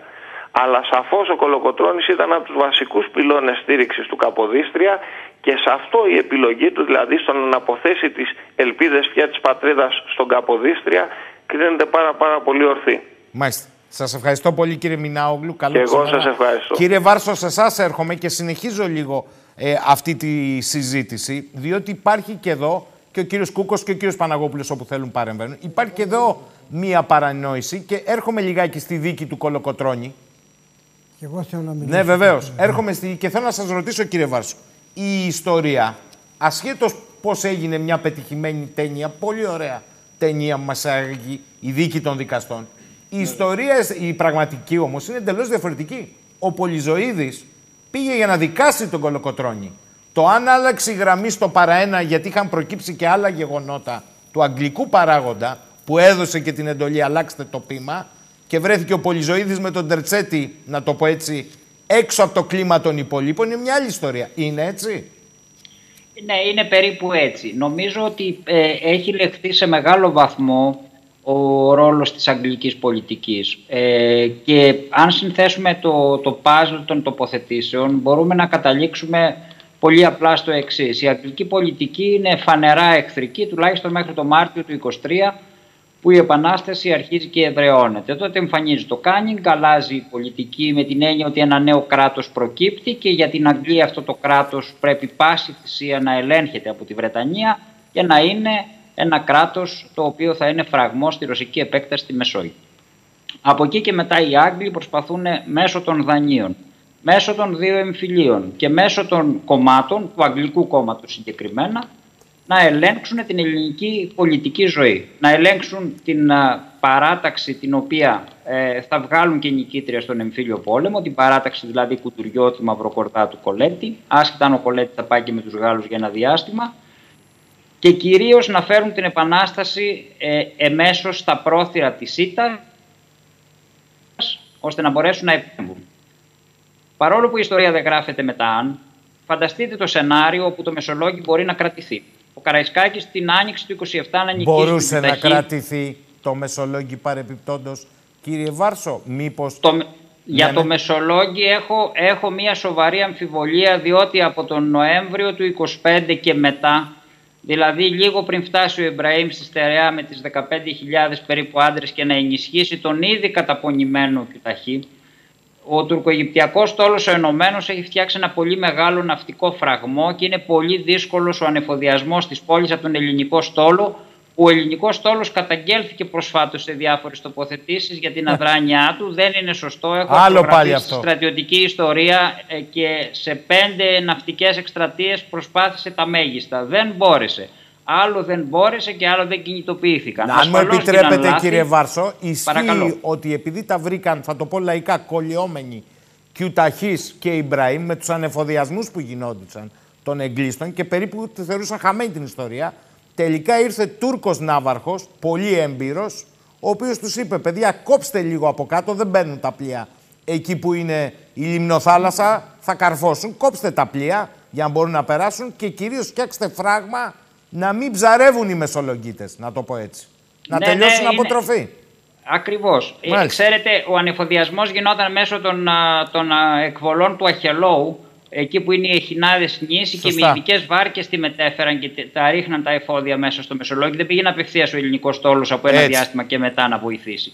Ε, έφεραν πλοία με χαμηλές καρίνες, με πεζοναύτες, με τη σύγχρονη ας το πούμε μορφή, με πυροβόλα, έκλεισαν τη λιμνοθάλασσα. Όμως έγινε δια- διαχείριση πολύ κακή από την κυβέρνηση στα στρατόπεδα που ήταν απ' έξω από το Μεσολόγγι. Στα οποία υπήρχε η διένεξη ανάμεσα στον Γεώργιο Καραϊσκάκη και στον Κώστα Μπότσαρη, τον οποίο προωθούσε η κυβέρνηση, τον αδερφό του Μάρκου δηλαδή. Αν υπήρχε ενιαία και συντονισμένη ενίσχυση απ' έξω, θα μπορούσε το Μεσολόγγι να κρατήσει. Αλλά και στην επόμενη χρονιά να πάμε, ο Καραϊσκάκης ήταν ένα βήμα πριν τη νίκη. Αν τελικώς συνέβαιναν όλα αυτά, ποιος θα ήταν ο ρόλος των ξένων δυνάμεων; Και θέλω να καταλήξω στο ότι σε κάθε περίπτωση για να παρέμβουν οι ξένοι θα έπρεπε η Επανάσταση να ιτηθεί. Και αυτό ήταν το πλέον πλεονέκτημα που δημιουργήθηκε με, την ήττα, με το θάνατο του Καραϊσκάκη ασφαλώς και την ήττα στο Φάληρο όταν διήφθηνε ο Τσόρτς και ο Κόχραν, οι δύο Άγγλοι, ιδίως ο Κόχραν, οι Συντριβή. οποίοι παίξαν αυτό τον αρνητικό ρόλο στις επιχειρήσεις της Αττικής. Κύριε και Βάρσο, τότε φτα- με Παρακαλώ. ρωτάει πάρα πολλοί κόσμος, είναι γεγονός ή είναι ψευδές ότι όταν βγήκε ο Κολοκοτρώνης, τον βγάλαν, ε, επειδή ανέβαινε πια ο Ιμπραήμ και τα σάρωνε όλα, το πρώτο πράγμα που είπε στην κυβέρνηση, των νικητών την κυβέρνηση, παιδιά να γκρεμίσουμε τα τείχη στην Τρίπολη, γιατί Ναι, αν ναι, πάει και μπει ναι. μέσα ο Ιμπραήμ Ναι. θα το κάνει ε, φορμητήριο και θα τα πάρει όλα. Δεν θα μπορούμε να μπούμε μέσα. Βεβαί, και βεβαίως το είναι αρνήθηκαν. αλήθεια. Ναι. Βεβαίως, Βεβαίως. βεβαίως είναι αλήθεια και ήταν και μια σοφή κίνηση διότι έγινε προσπάθεια να εγκλωβιστεί ο, ο Ιμπραήμ μέσα στην Τρίπολη όταν επέστρεψε από τους Μήλους από την ήττα του που δεν μπόρεσε να πάρει τον ναύπλιο στις 13 Ιουνίου ο Κολοκοτρώνης προσπάθησε να κάνει ακριβώς το ίδιο που έκανε την άνοιξη του 21 δηλαδή να τον πολιορκήσει μέσα στην Τρίπολη και έγινε η μεγάλη μάχη στα, στα Τρίκορφα που δεν πέτυχε τελικώς. Φανταστείτε να, ε, υπήρχαν και, να υπήρχε τυχισμένη η Τρίπολη. Και επειδή το αναφέρατε κιόλας, και ο ίδιος ο Ιμπραήμ όταν έφευγε το Φεβρουάριο του 28, δηλαδή τέσσερις μήνες μετά τον Αβαρίνο από την α, κεντρική Πελοπόννησο και περιοριζόταν πλέον αυτό πρέπει να το πούμε μόνο στο τρίγωνο Μεθόνη Κορώνη Ναβαρίνο το Φεβρουάριο του 28 και μετά και αυτός ισοπαίδωσε την υπόλοιπη Τρίπολη ώστε ε, να αποσυρθεί και να μην έχουν ούτε οι Έλληνες μια στιβαρή Μάλιστα. βάση για τις επιχειρήσεις Ξέρετε τι εναντίον κατάλαβα του. κύριε Βάρσο; Τον Κολοκοτρώνη Παρακαλώ. δεν τον ενίσχυσαν να πέσει πάτρα. Που αν έπεφτε μπορεί να ήταν Αυτό άλλη είναι. πορεία του αγώνα. Το είπατε κάποια στιγμή στην Μάλιστα. αρχή. Τον Το είπατε Κολοκοτρώνη στην αρχή. δεν τον άκουσαν να ρίξουν τα τείχη να μην είναι προστατευμένος ο Ιμπραήμ. Ε, Μα, μα και, και η κατάληψη, ξέρετε, της λιμνοθάλασσας του Μεσολογγίου ε, εξαρτάται από αυτό που κατέχει την Πάτρα. Αν οι Έλληνες κατήχαν την Πάτρα ήδη από την Άνοιξη Σωστό. του 22, όπως ήταν πάρα πολύ πιθανό να συμβεί, να πέσει η Πάτρα δηλαδή στα χέρια των Ελλήνων, ε, δεν θα είχαμε αυτά τα προβλήματα στην πολιορκία του Μεσολογγίου. Θα υπήρχε ένα ενιαίο δίκτυο Πάτρα, Λιμνοθάλασσα, Μεσολόγγι, Ετολικό, ε, εκβολές Αχελόου, το οποίο θα ενισχυόταν σε μεγαλύτερο και ε, πιο εύρυθμο τρόπο. Δηλαδή δεν, δεν είναι το ίδιο με το να κατέχει κάποιος την Πάτρα και να ελέγχει τον πατραϊκό κόλπο, με το να ανεφοδιάζει και να στέλνει δυνάμει ο Ιμπραήμ από, την, από τον Αβαρίνο και τη Μεθόνη στο Μεσολόγγι. Και κάτι τελευταίο, κύριε Βάρσο, μου σας παρακαλώ. Παρακαλώ. Πολύ. Ε, ρωτούν πολλοί τηλεθεατές, μιας και είστε και στη Λαμία. Στη Λαμία είστε. Ε, Μάλιστα. Μπότσαρης και Ανδρούτσος, δύο απώλειες που θα μπορούσαν να είναι τα πράγματα εντελώς διαφορετικά. Ο ένας βέβαια σε μάχη με τους Τούρκους, ο άλλος δολοφονημένος στην Ακρόπολη. Κατά πάσα πιθανότητα. Ε, ναι, κοιτάξτε, αν από την αρχή το πρόβλημα της Ελληνικής Επανάστασης πολύ σωστά έχει τεθεί ε, και εμέσως πλην σαφώς στη συζήτηση. Είναι η ενιαία ηγεσία. Η Ελληνική Επανάσταση δεν είχε ενιαία ηγεσία από την αρχή μέχρι το τέλος. Οι εμβληματικές μορφές ήταν ο Ανδρούτσος στη δυτική- στην Ανατολική Στερεά, ο Καραϊσκάκης σε μεγάλο βαθμό στη Δυτική Στερεά μετά το 25 και το 26 στην Ανατολική Στερεά και μια εμβληματική μορφή και πολύ αγνή μάλιστα ο Μάρκος Μπότσαρης ο οποίος χάθηκε πολύ νωρίς τον α, Αύγουστο του 23 στο Κεφαλόπισο. Αν ο καθένας από αυτούς είχε αναλάβει τον τομέα του και ήτανε, είχε αφαιθεί να λειτουργήσει όπως έπρεπε με καθαρά επιχειρησιακά κριτήρια, όπως και ο ενιαίος στόλος λειτουργήσε κάτω από, σε μεγάλο βαθμό, όχι πάντα βέβαια, από, ε, από επιχειρησιακά κριτήρια ενιαία και με ενιαία ηγεσία, γιατί και ο Μιαούλης ήδη από το 22 με την αυμαχία της Πάτρας το Φεβρουάριο έχει την ηγεσία του ελληνικού στόλου, πέτυχε θαύματα. Ο τουρκογυπτιακός στόλος σας ενημερώνω το καλοκαίρι του 24 που έγιναν οι μεγάλες ναυμαχίες Κόαλη, Καρνασού, Σάμου και Γέροντα είναι μεγαλύτερος από τον τουρκογυπτιακό στόλο που είναι στο Ναβαρίνο. Αυτό είναι δεδομένο. Έχετε δίκιο, αλλά κύριε Βάρσο, τι να το ναι. κάνετε εδώ; Τον Ιμπραήμ κυνήγαγε ο Κολοκοτρώνης και ζητούσε πολεμοφόδια από την κυβέρνηση και δεν του τα παρήχαν. Για να μην κοροϊδευόμαστε. Για να δούμε, κύριε Κούκο, για να δούμε πώς στάσαμε στον Καποδίστρια. Εκεί το πάω. Σιγά σιγά μισό λεπτό. Θέλω να καλωσορίσω στην παρέα. Περιμένει υπομονετικά. Είχαμε κάποια προβλήματα στη σύνδεση. Τον κύριο Τάσο Χατζιαναστασίου, διδάκτορα Ιστορίας των Βαλκανίων, εκπαιδευτικό και οργανωτικό γραμματέα της Πανελλήνιας Ένωσης Φιλολόγων, από τον Ναύπλιο, για το οποίο έχουμε πει τόσα πολλά σήμερα. Κύριε Παναγόπουλε, λίγο υπομονή. Εσείς θα έχετε τον περισσότερο χρόνο. Σας χαιρετώ κύριε Χατζη Αναστασίου και ευχαριστώ πάρα πολύ.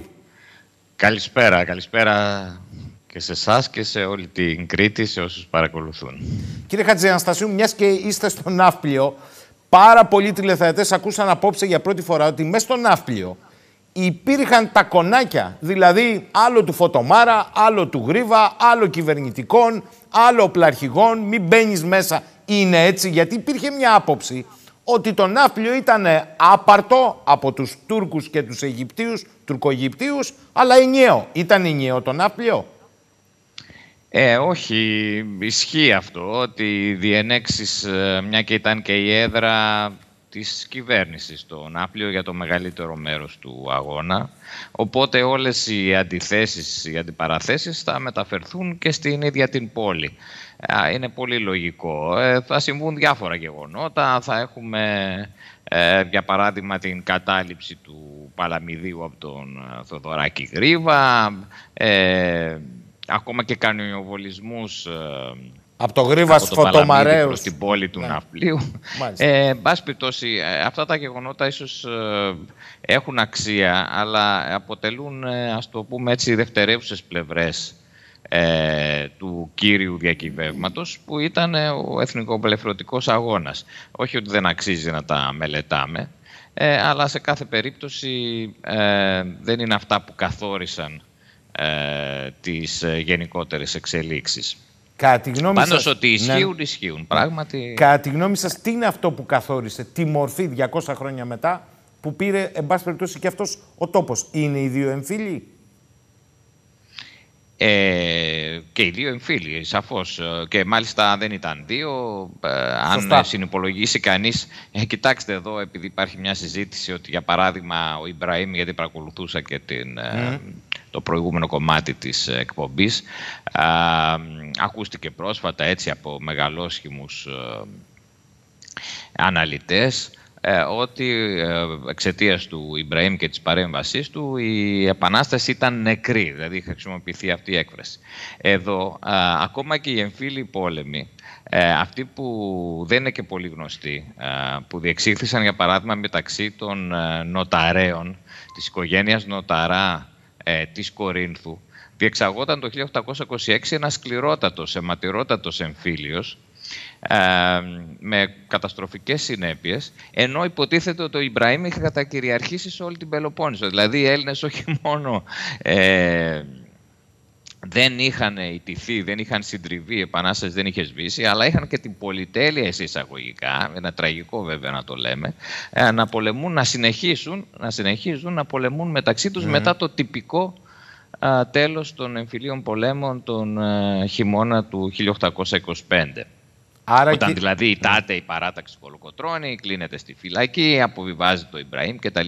Το 26 και ενώ έχει, ε, έχουν συμβεί όλα αυτά με τον Ιμπραήμ, ε, έχουμε ένα νέο εμφύλιο πόλεμο μεταξύ των, ε, της, ε, στο, μεταξύ των μελών της οικογένειας Νοτάρα. Κύριε Χατζιαναστασίου, άρα γιατί σήμερα επιχειρείτε με αυτόν τον τρόπο, γιατί δεν είναι κακό να ξαναδιαβάζουμε την ιστορία.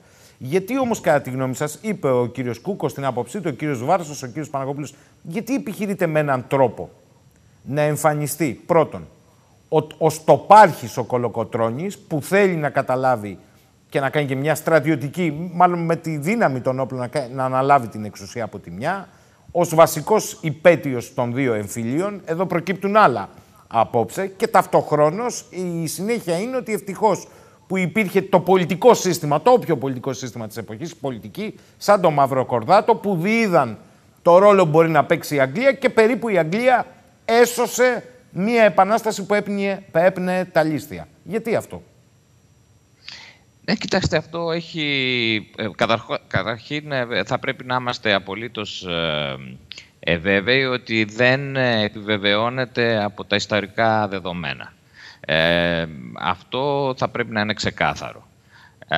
η Αγγλία ήταν εχθρική στο μεγαλύτερο μέρος της Επανάστασης απέναντι στην Ελληνική Επανάσταση και μόνο εξαιτίας του φόβου της παρέμβασης της Ρωσίας θα παρέμβει ε, υπέρ σε εισαγωγικά ε, μιας λύσης ε, του ελληνικού ζητήματος. Δηλαδή έχουμε τον Αβαρίνο τον Οκτώβριο ε, του 27, αλλά η ανεξαρτησία έρχεται το Φεβρουάριο του 30. Επομένως, και σε αυτό το διάστημα μεσολαβεί ο Ρωσοτουρκικός πόλεμος του 1828-1829. Αυτός είναι, αυτός ο πόλεμος, αλλά γενικώς αποσιωπάται, είναι που επέσπευσε τις διαδικασίες και οδήγησε τελικά στην ανεξαρτησία, ενώ η Αγγλία όλο το διάστημα ε, πίεζε για να είναι πολύ περιορισμένα τα ελληνικά σύνορα. Ακόμα και μετά δηλαδή την αναγνώριση των ελληνικών σύνορων, για παράδειγμα, πίεζε για να επιστραφούν δήθεν στην Αγγλία ε, η Σαπιέντζα και η Ελαφώνησος mm. ως ανήκοντα στην, ε, στα Επτάνησα, άρα, άρα στην Αγγλία. Ε, λοιπόν, ο ρόλος της Αγγλίας είναι εντελώς ανταγωνιστικός απέναντι στην Ελλάδα και μόνο ε, ως ανάχωμα, ως εξισορρόπηση της αυξανόμενης ισχύως ε, των Ρώσων εμφανίζεται να ε, παίρνει αποφάσεις οι οποίες ευνοούν ε, έστω και εν μέρη, έστω και περιορισμένα την ελληνική υπόθεση.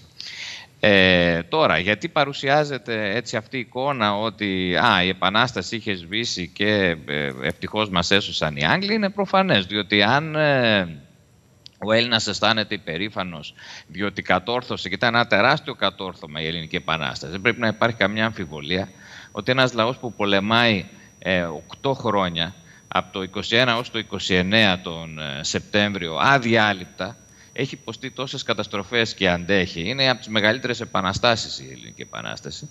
Ε, αν λοιπόν ε, δικαίως ε, έχουμε νιώσουμε αυτή την ε, περηφάνεια για τους προγόνους μας, παρά τα λάθη τους, τις αδυναμίες mm. τους, όλα αυτά που είπαμε, τις μικρότητες, τις συγκρούσεις μεταξύ τους, τους ανταγωνισμούς, τις ματαιοδοξίες, φιλοδοξίες κτλ. Τα οποία βλέπουμε, αναγνωρίζουμε, μελετάμε και δεν θέλουμε να επαναλαμβάνονται. Ε, εάν λοιπόν είμαστε περήφανοι, θα μπορούμε ε, να νιώσουμε ότι ε, αξίζει να υπερασπιστούμε αυτόν τον τόπο για αυτή την ιστορία του και να μην προβούμε, ε, να μην δεχτούμε κανένας είδους υπαναχώρηση στα, στο επίπεδο της εθνικής κυριαρχίας ανεξαρτησίας και αξιοπρέπειας, ε, κάτι που διακυβεύεται σήμερα. Είναι μόνο αυτό κύριε Χατζιαναστασίου ή γιατί αν ναι, χρεώσουμε τις είναι... ευθύνες σε ανθρώπους που περιέγραφε ο κύριος Παναγόπουλος δεν προσκύνησαν κανέναν, δεν έπαιξαν με τα μεγάλα γεωπολιτικά συμφέροντα να ταυτιστούν, τότε θα καταλάβουμε γιατί είναι αυτό που λέμε ανάπηρη επανάσταση, ιδίως μετά τον Καποδίστρια. Να σας πω ένα παράδειγμα και θέλω με αυτό να μου κάνετε ένα σύντομο ε, σχόλιο. Πώς γίνεται σήμερα στην Ελλάδα η συζήτηση να είναι για τη σημαντική στιγμή της ναυμαχίας του Ναβαρίνου, που είναι αναμφισβήτητα μια ιστορική στιγμή, ένας σταθμός στην Επανάσταση, αλλά όχι το απόλυτο λέω εγώ. Πώς γίνεται λοιπόν να λέμε ότι οι Έλληνες, χάρη στη βοήθεια των Εγγλέζων και των άλλων δυνάμεων τελικά, και δεν συζητάνε στην Ελλάδα αυτοί που συζητάνε, ότι επί 8 χρόνια δεν είναι μόνο ο Σουλτάνος, είναι και οι Αλβανοί που έχει πληρώσει να κατέβουν και καταφεύγει και στους Αιγυπτίους. Δηλαδή τρεις δυνάμεις πολεμάνε αυτούς που είναι με, τους, με τα καριοφύλια. Αυτό δεν είναι θέμα για τους Έλληνες ιστορικούς. Θέμα είναι η βοήθεια που παρήχαν στους Έλληνες επαναστάτες οι μεγάλες δυνάμεις. Μα οι κορυφαίες δυνάμεις της Μεσογείου εκείνη την περίοδο είναι κατά των Ελλήνων. Δεν κατάλαβα. Κάνω λάθος; Ε, μα είναι και πολλά πράγματα που αποσιωπώνται. Για παράδειγμα, Ε, δεν είναι μόνο αυτές οι δυνάμεις που αναφέρθηκαν. Προφανώς. Βεβαίως και η Οθωμανική Αυτοκρατορία κατέφυγε εξ αρχής σε Αλβανούς μισθοφόρους, οι οποίοι ούτε εγώ το γνώριζα, δεν ήταν υποχρεωμένοι να πολεμήσουν. Μάλιστα. Είναι σαφής η τουρκική ιστοριογραφία πάνω σε αυτό το θέμα. Πόλο δε οι Αιγύπτιοι, ε. Έτσι, ούτε οι Αιγύπτιοι ήταν υποχρεωμένοι να πολεμήσουν ε, και μόνο με ανταλλάγματα ε, πολύ σοβαρά ε, τελικά συμμάχισα ε, ο Μοχάμετ Άλι με τον Ε, αυτό Σουλτάνο. λοιπόν τι είναι εν κενό είναι; Συγγνώμη που σας διακόπτω. Η- Αλλά κάπου η- εξοργίζεσαι. Είναι εν κενό λοιπόν αυτό. Δεν είναι Ναι, όχι. σύμπραξη δυνάμεων Μα κατά δεν ήταν επανασ- μόνο αυτοί, ήταν Μάλιστα. και Αυστριακοί με τα πλοία τους, οι Εγγλέζοι με τα πλοία τους ενίσχυαν τα πολιορκημένα ε, φρούρια ε, των, ε, Μάλιστα. που πολιορκούσαν οι Έλληνες. Έτσι. Είχαν συλλάβει ένα, και εχμαλωτήσει πολλά τέτοια πλοία ε, οι Έλληνες επαναστάτες στο ελληνικό ναυτικό. Λοιπόν, ε, ε, Αλγερίνοι, Τινήσοι, όλοι αυτοί ε, με, τους, με τα πλοία τους, πειρατές κατά κύριο λόγο, αλλά σύμμαχοι των ε, Οθωμανών πολεμούσαν τους Έλληνες.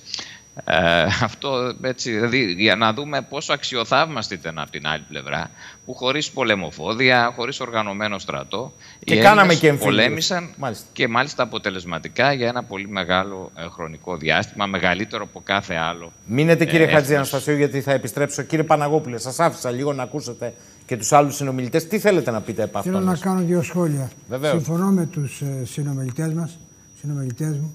Να κάνω δύο σχόλια. Πρώτο για το Μποϊζοίδη και μετά για το Μαυροκορδάτο. Βεβαίως.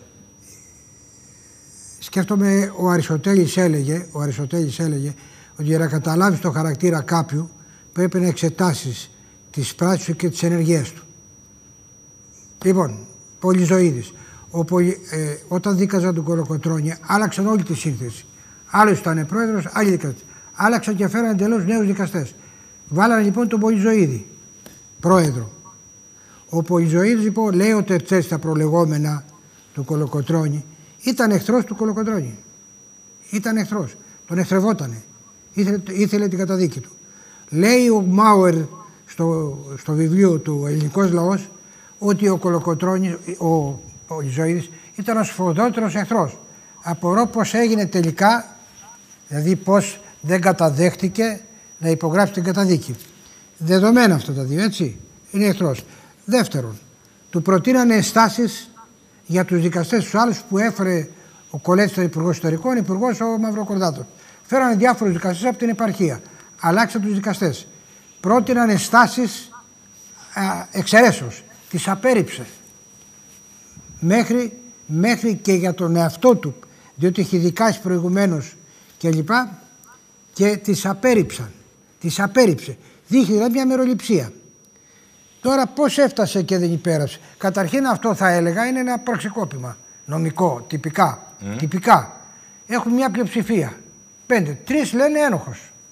Εσύ δεν μπορείς να λες άμα λέμε ένοχος. Δηλαδή εγώ επειδή έκανα και δικαστής είμαστε πέντε άνθρωποι, οι τρεις λένε ένοχος και εσύ να λες όχι, πρέπει να συμμορφωθείς. Τυπικά δεν είναι έτσι. Δεν μπορεί να, να αρνήσει να υπογράψει την απόφαση. Τον τραβολογήσαν λοιπόν, τον μπάλανε, την κάνανε και την υπέραψε. Πώς την υπέραψε τώρα, ας πω γιατί, γιατί έγινε έτσι. Ο Ροκοτρόνης είχε έρισμα στο λαό. Τότε ακόμα ήταν τα γαλλικά, πώς λένε, το αγγλικό, το λαό. Δεν ήταν αυτός ο μεταξάς, ήταν ο εκπρόσωπος του Ρωσικού κόμματος.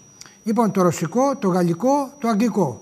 Το αγγλικό Μαυροκορδάτο. Το ρωσικό ο Μεταξάς. Μεταξά με ετικέτα τον Κολοκοτρώνη, ας πούμε έτσι, και είχε έρισμα, τον αγαπούσαν τον Κολοκοτρώνη. Το γαλλικό δεν το, το, το μισούσε ο κόσμος, διότι οι Γάλλοι είχαν παίξει το ρόλο αυτό. Είχαν φέρει το Ιμπράιμ, είχαν φέρει εξωματικού, είχαν φέρει πλοία, τα κάναν και οι Άγγλοι αυτά, αλλά πιο πονηρά. Ήταν γαλλικά τα όπλα και δε, οι Έλληνες τους μισούσαν τους Γάλλους. Δεν μπορούσε ο Κολέτη να κάνει κάτι, δηλαδή να τον υποστηρίξει. Έπρεπε λοιπόν να βρεθεί ένας τρόπος να φύγει από τη μέση ο Κολοκοτρώνης ώστε οι οπαδοί του να προσεγγίσουν να μπουν στο, στο αγγλικό κόμμα το οποίο είχε πάρει και την πρωτοβουλία με τα δάνεια και με την αίτηση προστασίας. Σύμφωνοι. Βρήκα λοιπόν ένα έγγραφο όπου ο Έλτον, ο νικητής του Ναπολέοντα, στέλνει στον Υπουργό Εξωτερικών την εποχή εκείνη ε, ένα υπόμνημα και του λέει πρέπει να βρούμε έναν τρόπο να στείλουμε στη, στη, στον Άπιο να ιδρύσουμε μια εφημερίδα να αντιπολιτεύεται τον Καποδίστρια, αλλά έντονα. Και έγινε αυτό και έγινε εκδότης τώρα. Ο Πολυζωίδης, εκδότης και διευθυντής και αρθογράφος. Ο οποίος δεν ήξερε τι έλεγε. Κάνω μία όμως αναδρομή. Όταν έφυγε, αντί να κάτσει να πολεμήσει το 25, νεαρός πιο αυτός με τον Ιμπραήμ, πήγε να σπουδάσει στο Βερολίνο νομικά. Ζήτησε τη βοήθεια του Καποδίστρια. Τον παρακαλούσε να βοηθήσει να πάει στον Εινάρδο, τον, τον ε, τραπεζίτη από τη, από τη Γενέβη να τον βοηθήσει. Λέει δεν τον ξέρω, αλλά βοήθησέ τον. Έζησε, σπούδασε με λεφτά του Εινάρδου με την, και με τη ε, ε, βοήθεια του Καποδίστρια. Και έρχεται και τον βρίζει. Έρχεται και όχι μόνο τον βρίζει, στο τελευταίο φίλο, αυτό είπαν οι συνάδελφοι, θεωρώ ηθικό αυτούργο αποκλειστικά το. Πίσω βέβαια ήταν ο, πες, ο Μαυροκορδάτος. Αλλά αποκλειστικά ήταν ο, ο Πολυζωίδης. Ο Πολυζωίδης ήταν ηθικός αυτούργος. Όταν πια το σκοτώσανε, έκλεισε το φίλο, έκλεισε το, τον Κύρικα που ήταν στον Άπιο και ήταν στην Ήδρα, λέγοντας «Δόξα τω Θεώ, η Θεία Πρόνοια μας απείλαξε από αυτόν τον τύρανο». Και συμπληρώνω ακόμη κάτι. Πώς έγινε τώρα όμως, γιατί αρνήθηκε, Πολόνια, ναι, ναι, ναι, γιατί ναι. αμέσως, γιατί αρνήθηκε. Διότι το 1832 με 33 ο, ο, ο Ιμπραήμ, ο τέτοιος ο Μοχάμετ Άλλη, με το γιο του Ιμπραήμ, με στρατάρχη του Ιμπραήμ, έχει κάνει πόλεμο με την Αντουργία. Σωστά. Και αντίπαλοι είναι ο Κιουταχής με τον Ιμπραήμ. Οι πλέον σύμμαχοι. Στο Μεσολόγγι μετά είναι Μπράβο, αντίπαλοι. λοιπόν. Έκτο μου Κιουταχής λοιπόν προχωρούν πολλοί οι Αιγύπτιοι και φτάνουν έξω από την Κωνσταντινούπολη, 100 χιλιόμετρα. Και ζητάνε οι Άγγλοι, οι, οι Τούρκοι, συγγνώμη, ζητάνε τη βοήθεια των Ρώσων. Και γίνεται μια συμμαχία φιλίας και προστασίας και αμοιβαίας βοήθειας με τους Ρώσους και το ακούνε οι Άγγλοι και λένε stop. Μην τον κρεμάσετε, χαθήκαμε. Διότι άμα τον κρεμάγανε, εάν τον, κρε... όπως τον... όχι τον... δεν θα τον κρεμάγανε, θα τον, θα τον κρεμά, θα τον ε... μελεμιτό με είχαν φέρει. Λοιπόν, άμα θα γίνει αυτό, όλοι οι Έλληνες και οι οπαδοί του θα είναι εναντίον μας. Και δώσανε, ήρθε εντολή από το Λονδίνο και άρχισε αυτό να αργείται να υπογράψει. Και έτσι σώθηκε ο Κολοκοτρόνης. Μια κουβέντα για τον Μαυροκορδάτο, γιατί θέλει να πει κάτι ο κύριος Κούκος. Ναι. Να πω μια κουβέντα, δύο κουβέντες για τον Μαυροκορδάτο. Δυο, δυο να πείτε. Σε, σε παρακα... Επιμένω. Πάλι με τον Μαυροκορδάτο. Ο Μαυροκορδάτος. Ε, εδώ είναι οι διαφορές μας τώρα. Ε, δεν είναι διαφορές. Όχι, όχι πολιτική, διαφορές οι δικές μας. Πολιτική ιδιοφυΐα Όχι, ήταν, δεν μπορεί πώς- να πείτε. πώς- όχι, για την εποχή του. Πώς, πώς, δια, πώς διαφοροποιεί την ιστορική. Ο, πού είναι σοβαρός, ο ιστορικός, ένας ιστορικός, λέει ότι ο Μαυροκορδάτος ήταν η μεγαλύτερη πολιτική φυσιογνωμία. Λέει, ο καθηγητής στο Πανεπιστήμιο Βερναδάκης, λέει ήταν ο ελεύθερος, ο ελεύθερος δαίμον της Ελλάδος. Ήρθε στην Ελλάδα. Κατέβηκε. Έκανε δύο συντάγματα, δύο ε, πολιτείες στη- στη- στην Ελλάδα. Ήρθε κάτω, έκανε το σύνταγμα, προσέξτε τώρα. Πολύ σύντομα. Έκανε ένα σύνταγμα μιας, μιας χώρας η οποία ήταν ε, επαρχία Οθωμανική. Το σύνταγμα αυτό, όπως και έγινε ήταν, ήταν γραμμένο, ήταν φτιαγμένο στα μέτρα του. Έκανε λοιπόν μια, ένα εκτελεστικό, μια βουλή και ένα, ε, μια κυβέρνηση στο εκτελεστικό, στην οποία ο ίδιος τα πρώτα χρόνια διορίστηκε, προ, διορίστηκε γενικός γραμματέας. Στην οποία το Σύνταγμα έλεγε δεν ισχύει ούτε καμία από τη Βουλή ούτε του εκτελεστικού της κυβέρνησης χωρίς την υπογραφή του γραμματέα, που ήταν ο ίδιος. Και ανέλαβε και τη μία περίοδο και την άλλη τα πόστα. Και έγινε, κυβερνούσε δηλαδή, ενώ ήταν η κυβέρνηση, ο, κο- στο- δε- τρίτη κυβέρνηση, ο Πετρόμπεης, ο Μαυροβουχάης, ο Ράνος Δελιγιάννης, οι άλλοι, χωρίς την υπογραφή του Γενικού Γραμματέα τίποτα. Ένα το κρατούμε. Δύο, διάταξη του συντάγματος. Δεν μπορεί ο αρχιστράτηγος να κάνει καμία πράξη χωρίς την έγκριση της Βουλής. Φαντάει στον Ιμπραήμ ή τον Γιουταχή ή τον Δράμαλη να περιμένει από την Κωνσταντινούπολη τον Σουλτάνο διαταγή για να κινηθεί, να πάει α- να μεταβερθεί από τα, την Κόρινθο στα Δερβενάκια να σταματήσει το, τον Ιμπραήμ. Δεν μπορούσε να κάνει καμία πράξη. Και γι' αυτό τον κατηγορήσανε. Τίποτα καθόλου. Έπρεπε να, οτιδήποτε να κάνει ή να ζητήσει εφόδια, να ζητήσει την άδεια της Βουλής. Και το παλεύα έκανε. Μα είναι σύνταγμα. Και το πήρε και έκανε και τον Αστράτηγο, πήγε στην κόρη το 22, πήγε στο ΠΕΤΑ, έφαγε τους, ε, όπως τα ξέρετε, έφαγε τους, ε, τους ε, φιλέλληνες 1500. Κυβερνούσε, δεν ήθελε να γίνει κυβερνήτης ο άνθρωπος. Και στη συνέχεια να- έχω μια ιδέα που την, ε, την έβγαλα τώρα προς με τα βιβλία μου. Εγώ θα τον ενώνω προσωπικά. Ο Σβαρόνος ήταν ο άλλος που λέει είναι η μεγαλύτερη προσωπικότητα. Και ο Βερναδάκης λέει ο ελεύθερος δαίμον της Ελλάδος. Βλέπετε πώς διαφοροποιούμεθα. και βλέπετε ότι από τις πράξεις θα τον κρίνουμε. Μόνο από τις πράξεις του. Πάμε λοιπόν τώρα στη συνέχεια. Έρχεται στο, όταν έγινε, λέω εγώ τώρα, να τον, να τον πω εθνάρχη εγώ και όχι τον Κολοκοτρώνη, θα τον έλεγα. Έξυπνος, διαβασμένος, πολλές γλώσσες, με πήρα έτσι, με σχέση με την Αγγλία, με τη Γαλλία. Είχε επαφές. Πραγματικά ικα, ικανός. Λοιπόν, εγώ, εγώ σκέφτηκα το εξής. Άκουσε να δεις. Φτιάξε ένα σύνταγμα, να αναλάβεις το εξωτερικό, να αναλάβεις την επιμελητία, να πάρεις το ένα αυτό, το, το ένα εκατό που έμενε τελικά στον Κουντουριώτης, τα πήρε όλα Κουντουριώτης. Να πάρεις τα χρήματα αυτά και να φτιάξεις ένα αξιόμαχο στρατό.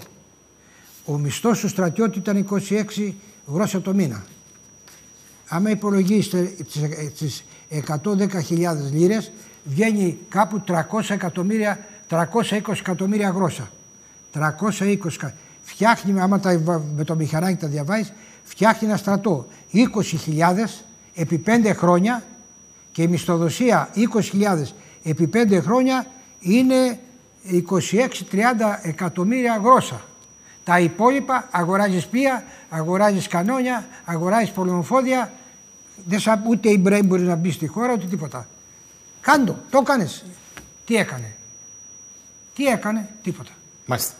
Πάω στο Ναβαρίνο λίγο και θέλω, γιατί θέλω να φτάσουμε στον Καποδίστρια και θέλω να δω μετά πώς το συνδέει ο καθένας με τη ναι. μικρασιατική εκστρατεία. Κύριε Κούκο, κάτι θέλατε να πείτε καταρχάς; Ναι, κοιτάξτε, ήθελα, ήθελα να, να δώσω μερικές, μερικά κομμάτια γιατί, προσέξτε, ε, μου δίνετε την ευκαιρία. Εμείς κάναμε μια προσπάθεια φέτος τουλάχιστον με τις εορτές για, το, για τα 200 χρόνια από την έκρηξη της Επαναστάσεως ε, τουλάχιστον από το Σεπτέμβριο και μετά είχαμε μεγάλη συμμετοχή σε συνέδρια, ημερίδες εντός και εκτός Αθηνών αλλά και στην Κύπρο κάναμε με την Βουλή των Αντιπροσώπων τον Νοέμβριο μια τιμητική ημερίδα για τον Καποδίστρια με Έλληνες και Ελληνοκυπρίους Ε, την οργάνωσαν η εταιρεία μαζί με τη Βουλή των Αντιπροσώπων και ήταν πολύ σημαντικό αυτό γιατί από την πλευρά της μητέρας το Καποδίστριας έχει και κυπριακή καταγωγή. Όπως γνωρίζουν, νομίζω το γνωρίζει αρκετός κόσμος. Ε, δώσαμε μεγάλη έμφαση σε πράγματα τα οποία δεν τα ξέρει ευρέως ο κόσμος. Δηλαδή, οι διπλωματικές διαπραγματεύσεις και προσπάθειες του Καποδίστρια από το 1821 μέχρι το 1827 και ειδικά από τότε που παρετείται και βρίσκεται στη Γενέβη δεν είναι αόρατος εκεί ο Καποδίστριας. Πραγματικά είναι συγκλονιστικά αυτά που συμβαίνουν και ο Καποδίστριας θέλω να τονίσω ότι εκμεταλλεύεται αυτό τον αγγλορωσικό ανταγωνισμό, τον εκμεταλλεύεται άριστα φτάνοντας το, στο πρωτόκολλο της Αγίας Πετρούπολης, που τι είναι το πρωτόκολλο της Αγίας Πετρούπολης λίγες μέρες πριν την έξοδο του Μεσολογγίου, 4 Απριλίου 1826, είναι η πρώτη διπλωματική πράξη αναγνώρισης ως κράτους της Ελλάδος. Το πρωτόκολλο της Αγίας Πετρούπολης μεταξύ των υπογράφεται στην Αγία Πετρούπολη μεταξύ Ρώσων και Βρετανών. Με το πρωτόκολλο αυτό όμως, τι πετυχαίνει που ο Καποδίστριας έχει βοηθήσει πάρα πολύ, παρόλο ότι δεν βρίσκεται στο Υπουργείο Εξωτερικών, αλλά έχει όλους τους συνεργάτες του οι οποίοι βοηθούν στο να στηριχθεί αυτό το πρωτόκολλο από όλες τις πλευρές. Ουσιαστικά χρηστεύει το μηχανισμό της Ιεράς Συμμαχίας. Η Ιερά Συμμαχία από το 1826 πλέον επίσημα δεν υπάρχει. Και γι' αυτό αν μελετήσουμε τα αρχεία και τα απομνημονεύοντα του Μέτερνιχ, λέει σε ένα σημείο ο Μέτερνιχ αναφερόμενος στον Κάνινγκ, τον αποκαλεί μάστιγα του κόσμου. Ακούστε το, τον Κάνινγκ και λέει δεν είναι εμπρηστής λέει μόνο, αλλά μόλις εκραγεί μία πυρκαγιά τον βρίσκει κανείς μεταξύ της φωτιάς και της αντλίας. Έτσι αποκαλεί ε, ειρωνικά ο Μέτερνιχ στα απομνημονεύματά του τον Κάνινγκ. Αυτό λοιπόν ε, πετυχαίνεται εν πολλοίς και μετά από το 1826 ο Καποδίστριας θέλει να απαγκιστρωθεί από την ρωσική εξουσία, δηλαδή επισήμως να δεχθεί την παραίτησή του. Τον πιέζουν οι Βρετανοί. Έρχεται ο Στράτφορντ Κάνινγκ σε μυστική συνάντηση στην Γενεύη. Γιατί πάει το 1825 ο Στράτφορντ Κάνινγκ που πάει να αναλάβει πρέσβης της Μεγάλης Βρετανίας στην Κωνσταντινούπολη, γιατί περνάει λέμε σκεφτόμενοι όλοι, σκεφτόμαστε γιατί να περάσει να δει έναν επί μακρά αναρρωτική αδεία υπουργό τέλος πάντων που δεν είναι στη Ρωσία, δεν παίζει ρόλο στα πράγματα. Παίζει, το ξέρουν οι Βρετανοί.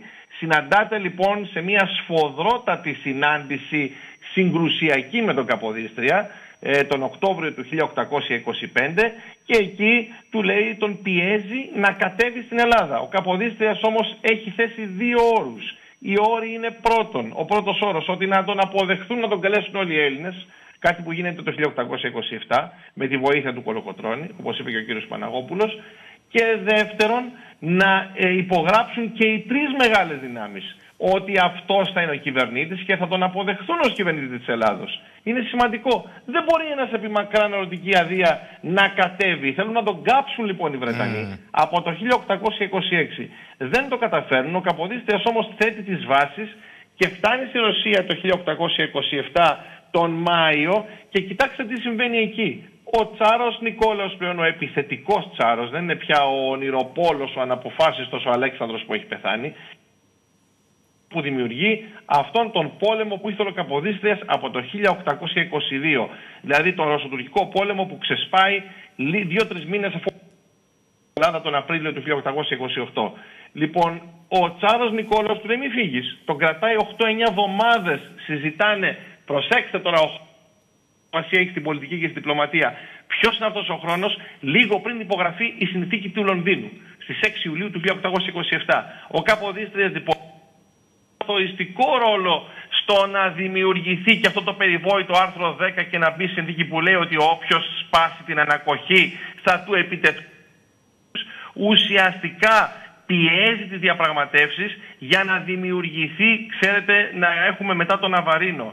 Και αυτό γίνεται μήνυμα του προς τις μεγάλες δυνάμεις, άγνωστο στους πολλούς το επόμενο της 31 Αυγούστου 1827, όταν τους λέει ότι οι Τούρκοι δεν πρόκειται ποτέ τις διαπραγματεύσεις. Οι Τούρκοι θα αποδεχθούν μόνο υπό την, υπό την πίεση των όπλων και θα υπογράψουν. Το βλέπουμε άλλωστε και Θέλω να κάνουμε...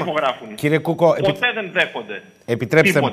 Μην μετακινείτε ναι, ναι. το τηλέφωνο πολύ γιατί κάνει μια διακοπή ο ήχος και Α, να, σα... ναι, ναι. να σας ακούμε αδιάσπαστα. Θα πάμε σε μια διακοπή. Θέλω να επιστρέψουμε να ακούσω και εσάς και τον κύριο Χατζιαναστασίου και τον κύριο Παναγόπουλο και ναι, τον κύριο Βάρσο. Με αφορμή ναι, αυτό που μας κάνατε καλή πάσα για τον Αβαρίνο γιατί μετά θα πάμε και στον Καποδίστρια διότι με βάση αυτό που είπατε μόλις τώρα οι εχθροπραξίες, το βάζω εγώ έτσι ως σκέψη στον Ναβαρίνο, γίνονται ακριβώς γιατί δεν τηρείται η ανακοχή. Όχι Σωστά. όπως μεταφέρθηκε πρόσφατα σε ντοκιμαντέρ κεντρικού τηλεοπτικού σταθμού το Ναβαρίνο γίνεται για την ανεξαρτησία της Ελλάδας, αλλά γιατί ναι. έσπασε η ανακοχή. Αυτός είναι, αυτός, αυτός είναι ο επίσημος. Αυτό, κύριε Σαχίνη, αυτό το τελευταίο που κάνει αυτή η τελευταία εκπομπή, λυπούμε πολύ που δεν αναφέρεται καθόλου στο ρόλο ούτε του Κολοκοτρώνη Ειδικά το Καποδίστρια τον εξαφανίζει εντελώς. Εδώ λοιπόν έχουμε, θα μου επιτρέψετε να σας διαβάσω ένα πολύ μικρό κομμάτι, ένα μισό λεπτό είναι. Το μήνυμα αυτό στις 31 Αυγούστου που καταθέτει ο Καποδίστριας προς τις τρεις κυβερνήσεις, το κάνει από το Λονδίνο αυτό, προσέξτε. Εκθέτει τις απόψεις του υποδεικνύοντας τα προσφορότερα μέσα για την επιτυχέστερη πραγμάτωση των σκοπών της συνθήκης 6 Ιουλίου.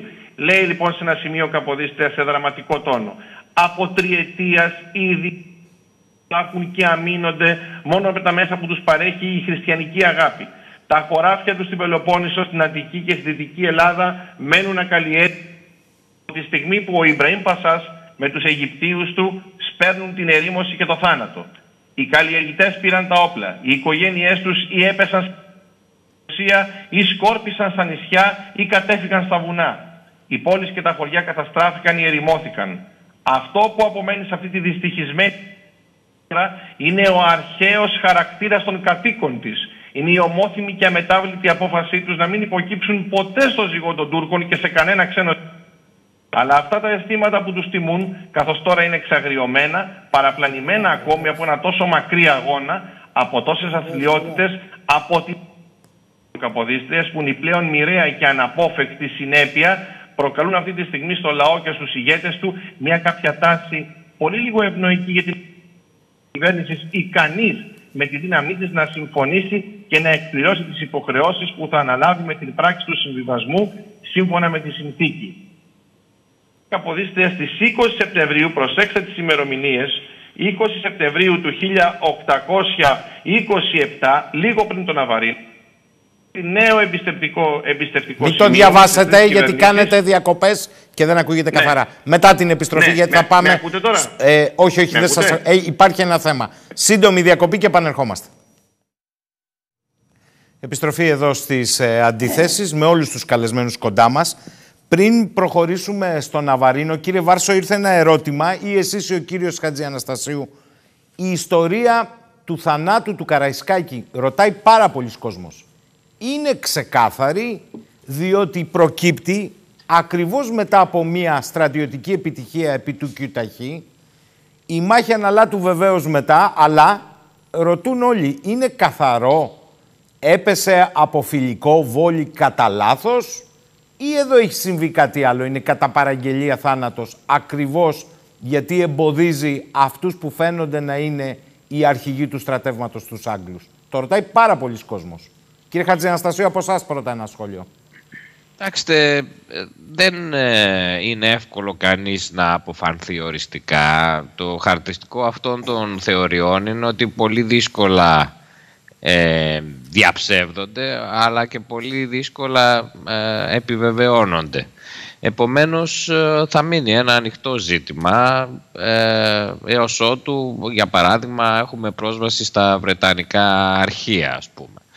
Ε, με τα δεδομένα που έχουμε στη διάθεσή μας δεν μπορούμε να πάρουμε σαφή θέση. Αυτό που μπορούμε όμως να πούμε με απόλυτη βεβαιότητα είναι ότι ε, εμέσως στο θάνατο αυτό, δηλαδή η ηθική αυτουργία αν θέλετε, είναι ε, πρώτος και κύριος ο Κόχραν ε, και δευτερευόντος ο, ο Τσόρτς όταν ε, αποφασίζουν να εκθέσουν τα ελληνικά στρατεύματα σε μια καταμέτωπον επίθεση ε, εκ των προτέρων ε, αποτυχημένη.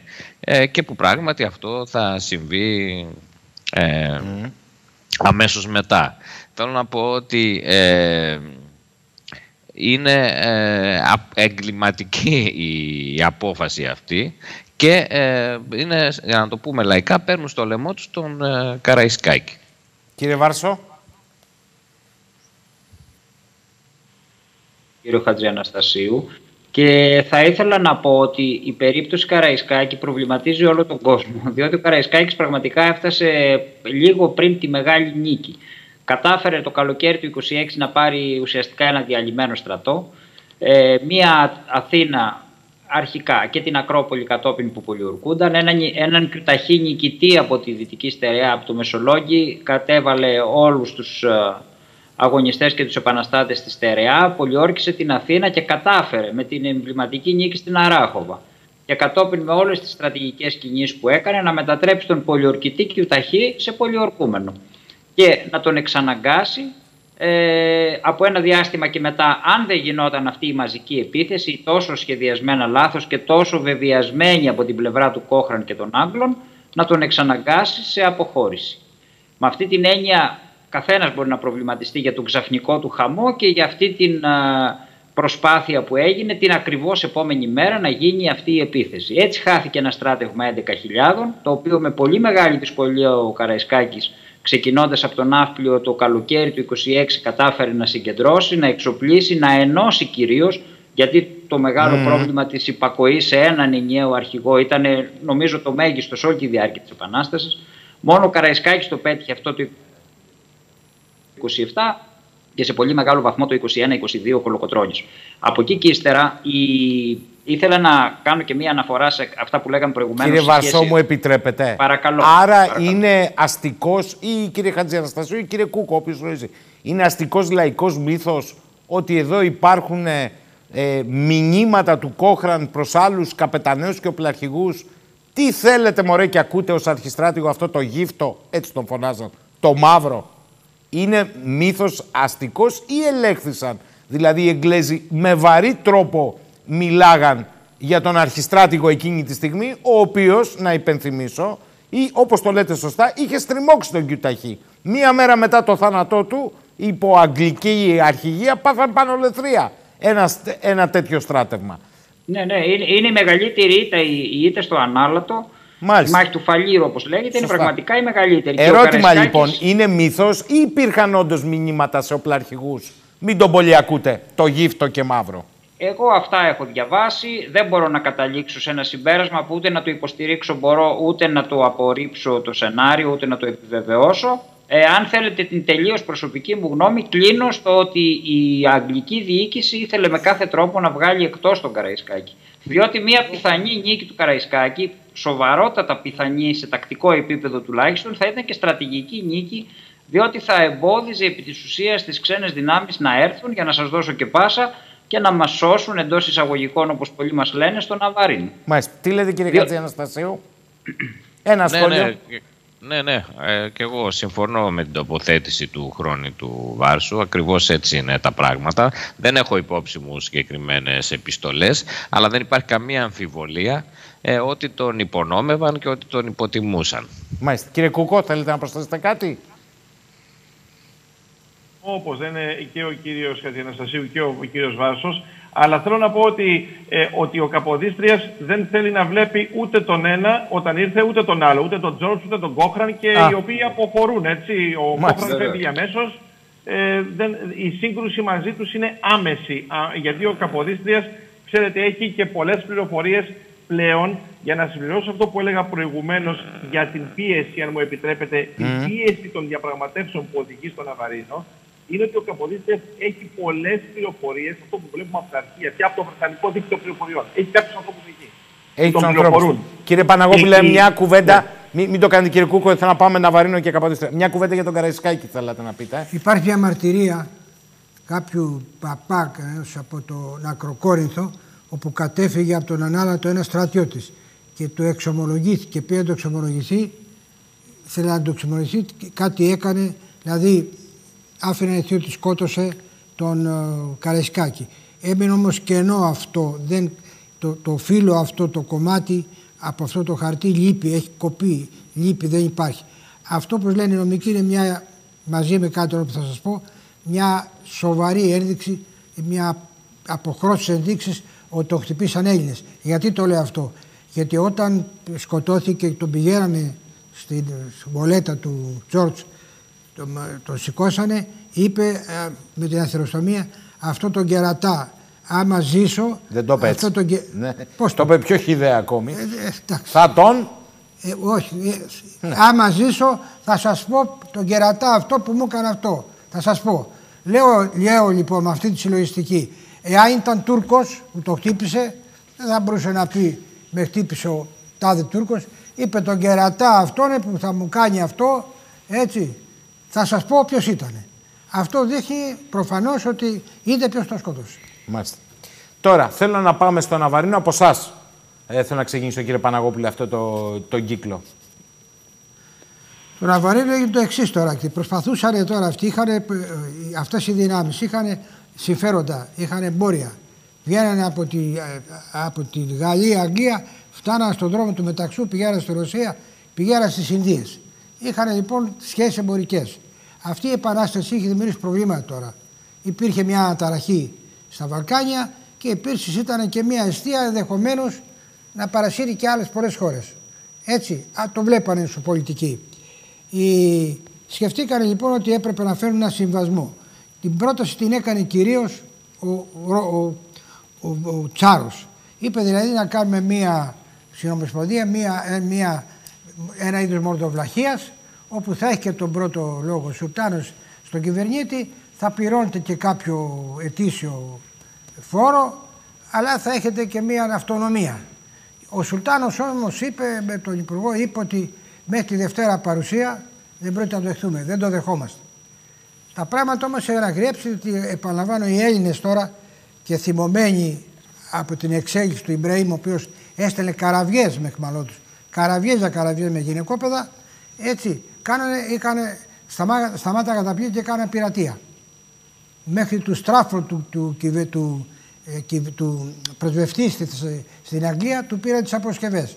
Λοιπόν, είχε αγριέψει το πράγμα, σταματάγαν όλα τα εμπορικά πλοία με, με αποτέλεσμα οι Ευρωπαίοι, οι Δυτικοί, να συνοδεύουν τα πλοία με πολεμικά. Να έχουν όλη μια απομπή μαζί τους. Αυτό είχε κόστος τα πράγματα, τα εμπορεύματα κρυβαίνανε. Η διάρκεια του πλοίου καθυστερούσε. Πάρα πολλά καράβια πέφτανε θύματα ανάλογα με τη σημαία έτσι πειρατικά. Τα, οι Έλληνες τα Είχαμε μεγάλη ναυτιλία τότε, κυρίως αυτά τα νησά. Λοιπόν, αυτό αγρίεψε τους, ε, τους ξένους, δηλαδή είδαν ότι δεν, δεν συμφέρει να συνεχίζει αυτή η κατάσταση.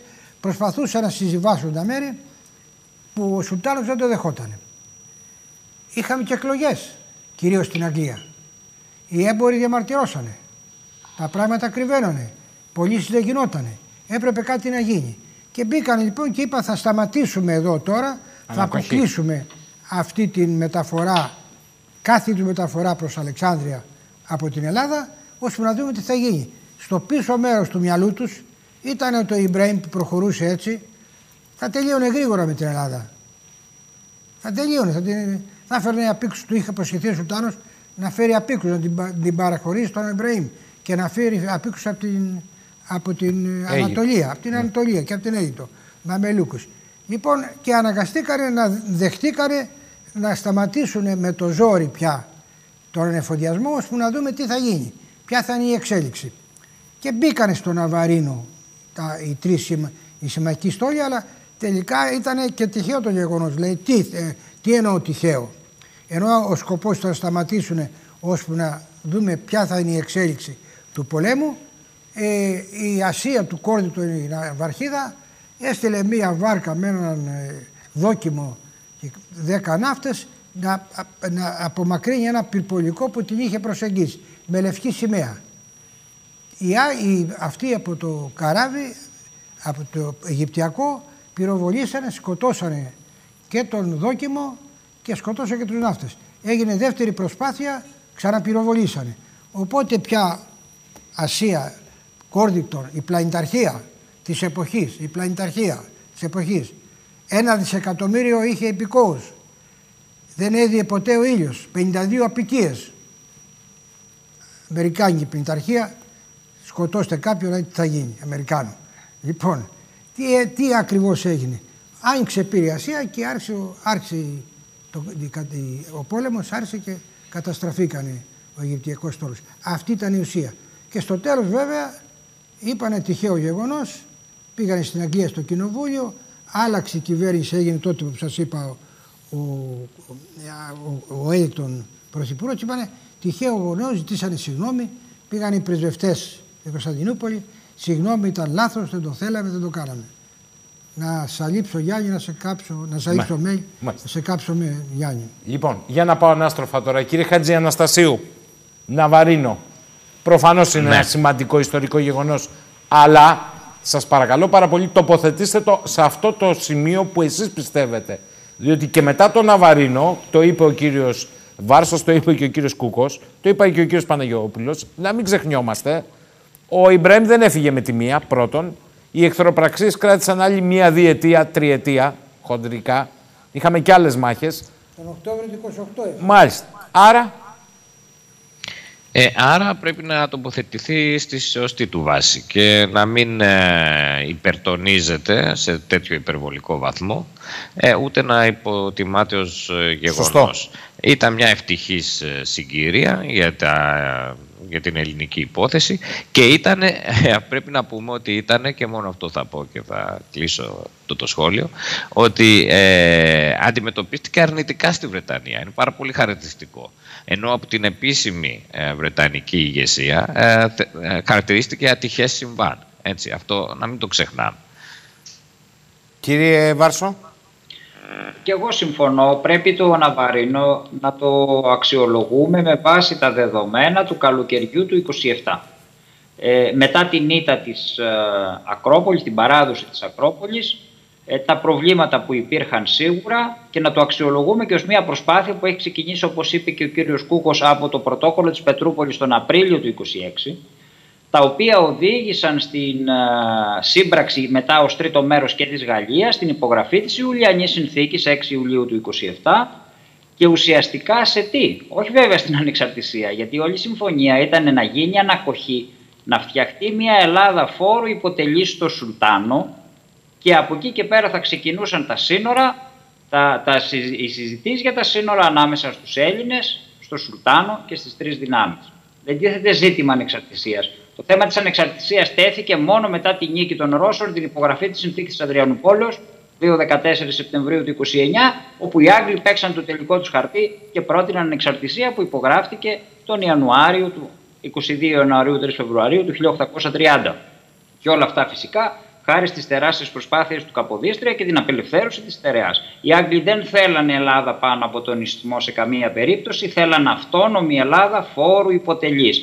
Απόδειξη το πρώτο πρωτόκολλο που υπογράφτηκε τις 4-16 Νοεμβρίου του 1828. Προέβλεπε φόρο υποτελή την Ελλάδα με σύνορα Πελοπόννησο Κυκλάδες. Σωστά. Οπότε το Ναβαρίνο είναι μια περίπτωση που πρέπει να αξιολογηθεί ως σημαντική, αλλά όχι πλέον σημαντική, διότι απομένουν δύο χρόνια και ο Καποδίστριας ερχόμενος τον Ιανουάριο του 28 θα κάνει μια τιτάνια προσπάθεια να απελευθερώσει ολόκληρη τη στερεά. Οι εκστρατείες του Τσόρτ στη δυτική στερεά, του Κίτσου Τζαβέλα στην κεντρική και του Δημητρίου Υψηλάντη στην ανατολική στερεά. Ε, ενδεικτικά σας λέω ότι ο Ευωικός και ο Μαλιακός καθάρισαν από το συνονόματό σας του Γεώργιο Σαχίνη το Φεβρουάριο του 1829 που κατέλαβε τη φρουρά στα Λιχαδονήσια εκεί απέναντι τα καμένα βούρλα. Έχετε δίκιο. Άρα η Επανάσταση κράτησε και τελείωσε με την γνωστή μάχη της Πέτρας το Σεπτέμβριο του 29 ε, αν θελήσουμε να πούμε ένα εξωτερικό γεγονός που συνέβαλε τα μέγιστα, κατά τη γνώμη μου, είναι η σφοδρή ήττα των Τούρκων στο Ρωσοτουρκικό πόλεμο και το γεγονός ότι απειλούνταν προέλαση ανατολικά της Αδριανούπολης προς την Κωνσταντινούπολη. Αυτό εξανάκασε και το Σουλτάνο να αποδεχτεί τι και κλείνω. Την ανακοχή που προέβλεπε η Ιουλιανή συνθήκη του 27. Με καθυστέρηση δύο ετών βέβαια, αλλά δεν έχει μεγάλη σημασία. Σε όλο αυτό το διάστημα όμως η Ελλάδα κέρδισε χρόνο, άντεξε και απελευθέρωσε και ολόκληρη τη στερεά. Ωστόσο, κύριε Κούκο, το Ναβαρίνο ως ε, γεγονός είναι ένα γεγονός που προκαλεί πρώτα-πρώτα σοκ στα τουρκο-αιγυπτιακά στρατεύματα, να το πω έτσι. Και στον ίδιο τον Ιμπραήμ. Έτσι δεν είναι; Που το άφησα προηγουμένως, συμφωνώ με όσα είπαν οι, οι προλαλήσαντες, ε, ότι ε, εδώ έχουμε... Με ακούτε; Ναι, ναι, βεβαίως. Ωραία, ωραία. Εδώ έχουμε λοιπόν το εξής. Ε, ο Καποδίστρια, όπως σας είπα, έχει άκρες πια στο Βρετανικό Δίκτυο Πληροφοριών.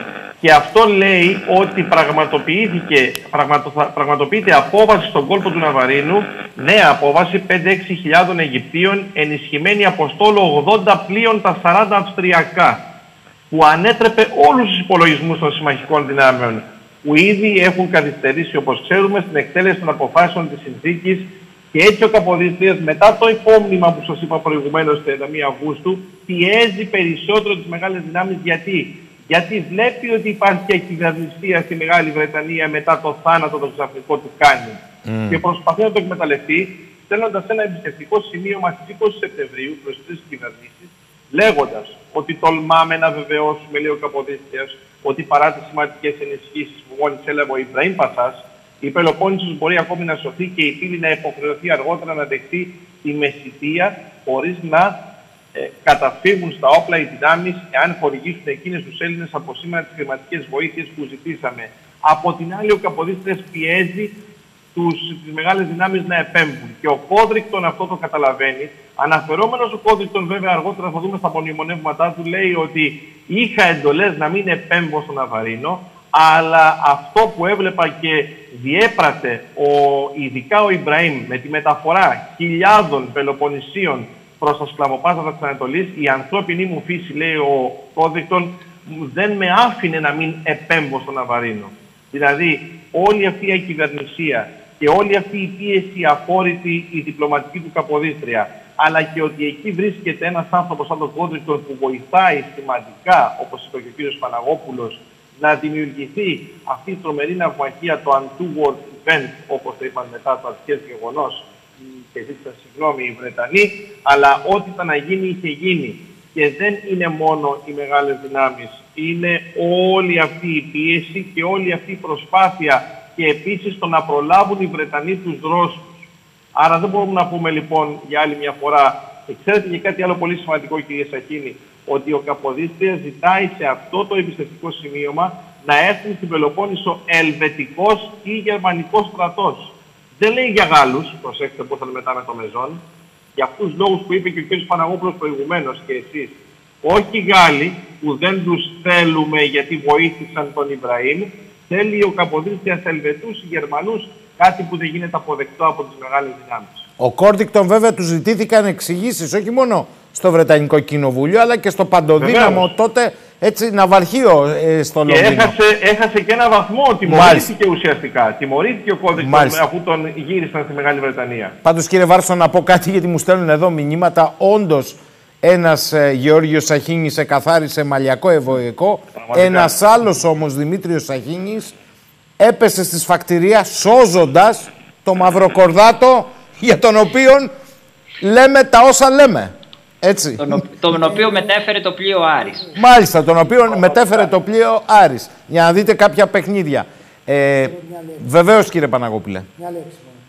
Μην ξεχνάμε πάνω σε αυτά που είπαμε το εξής.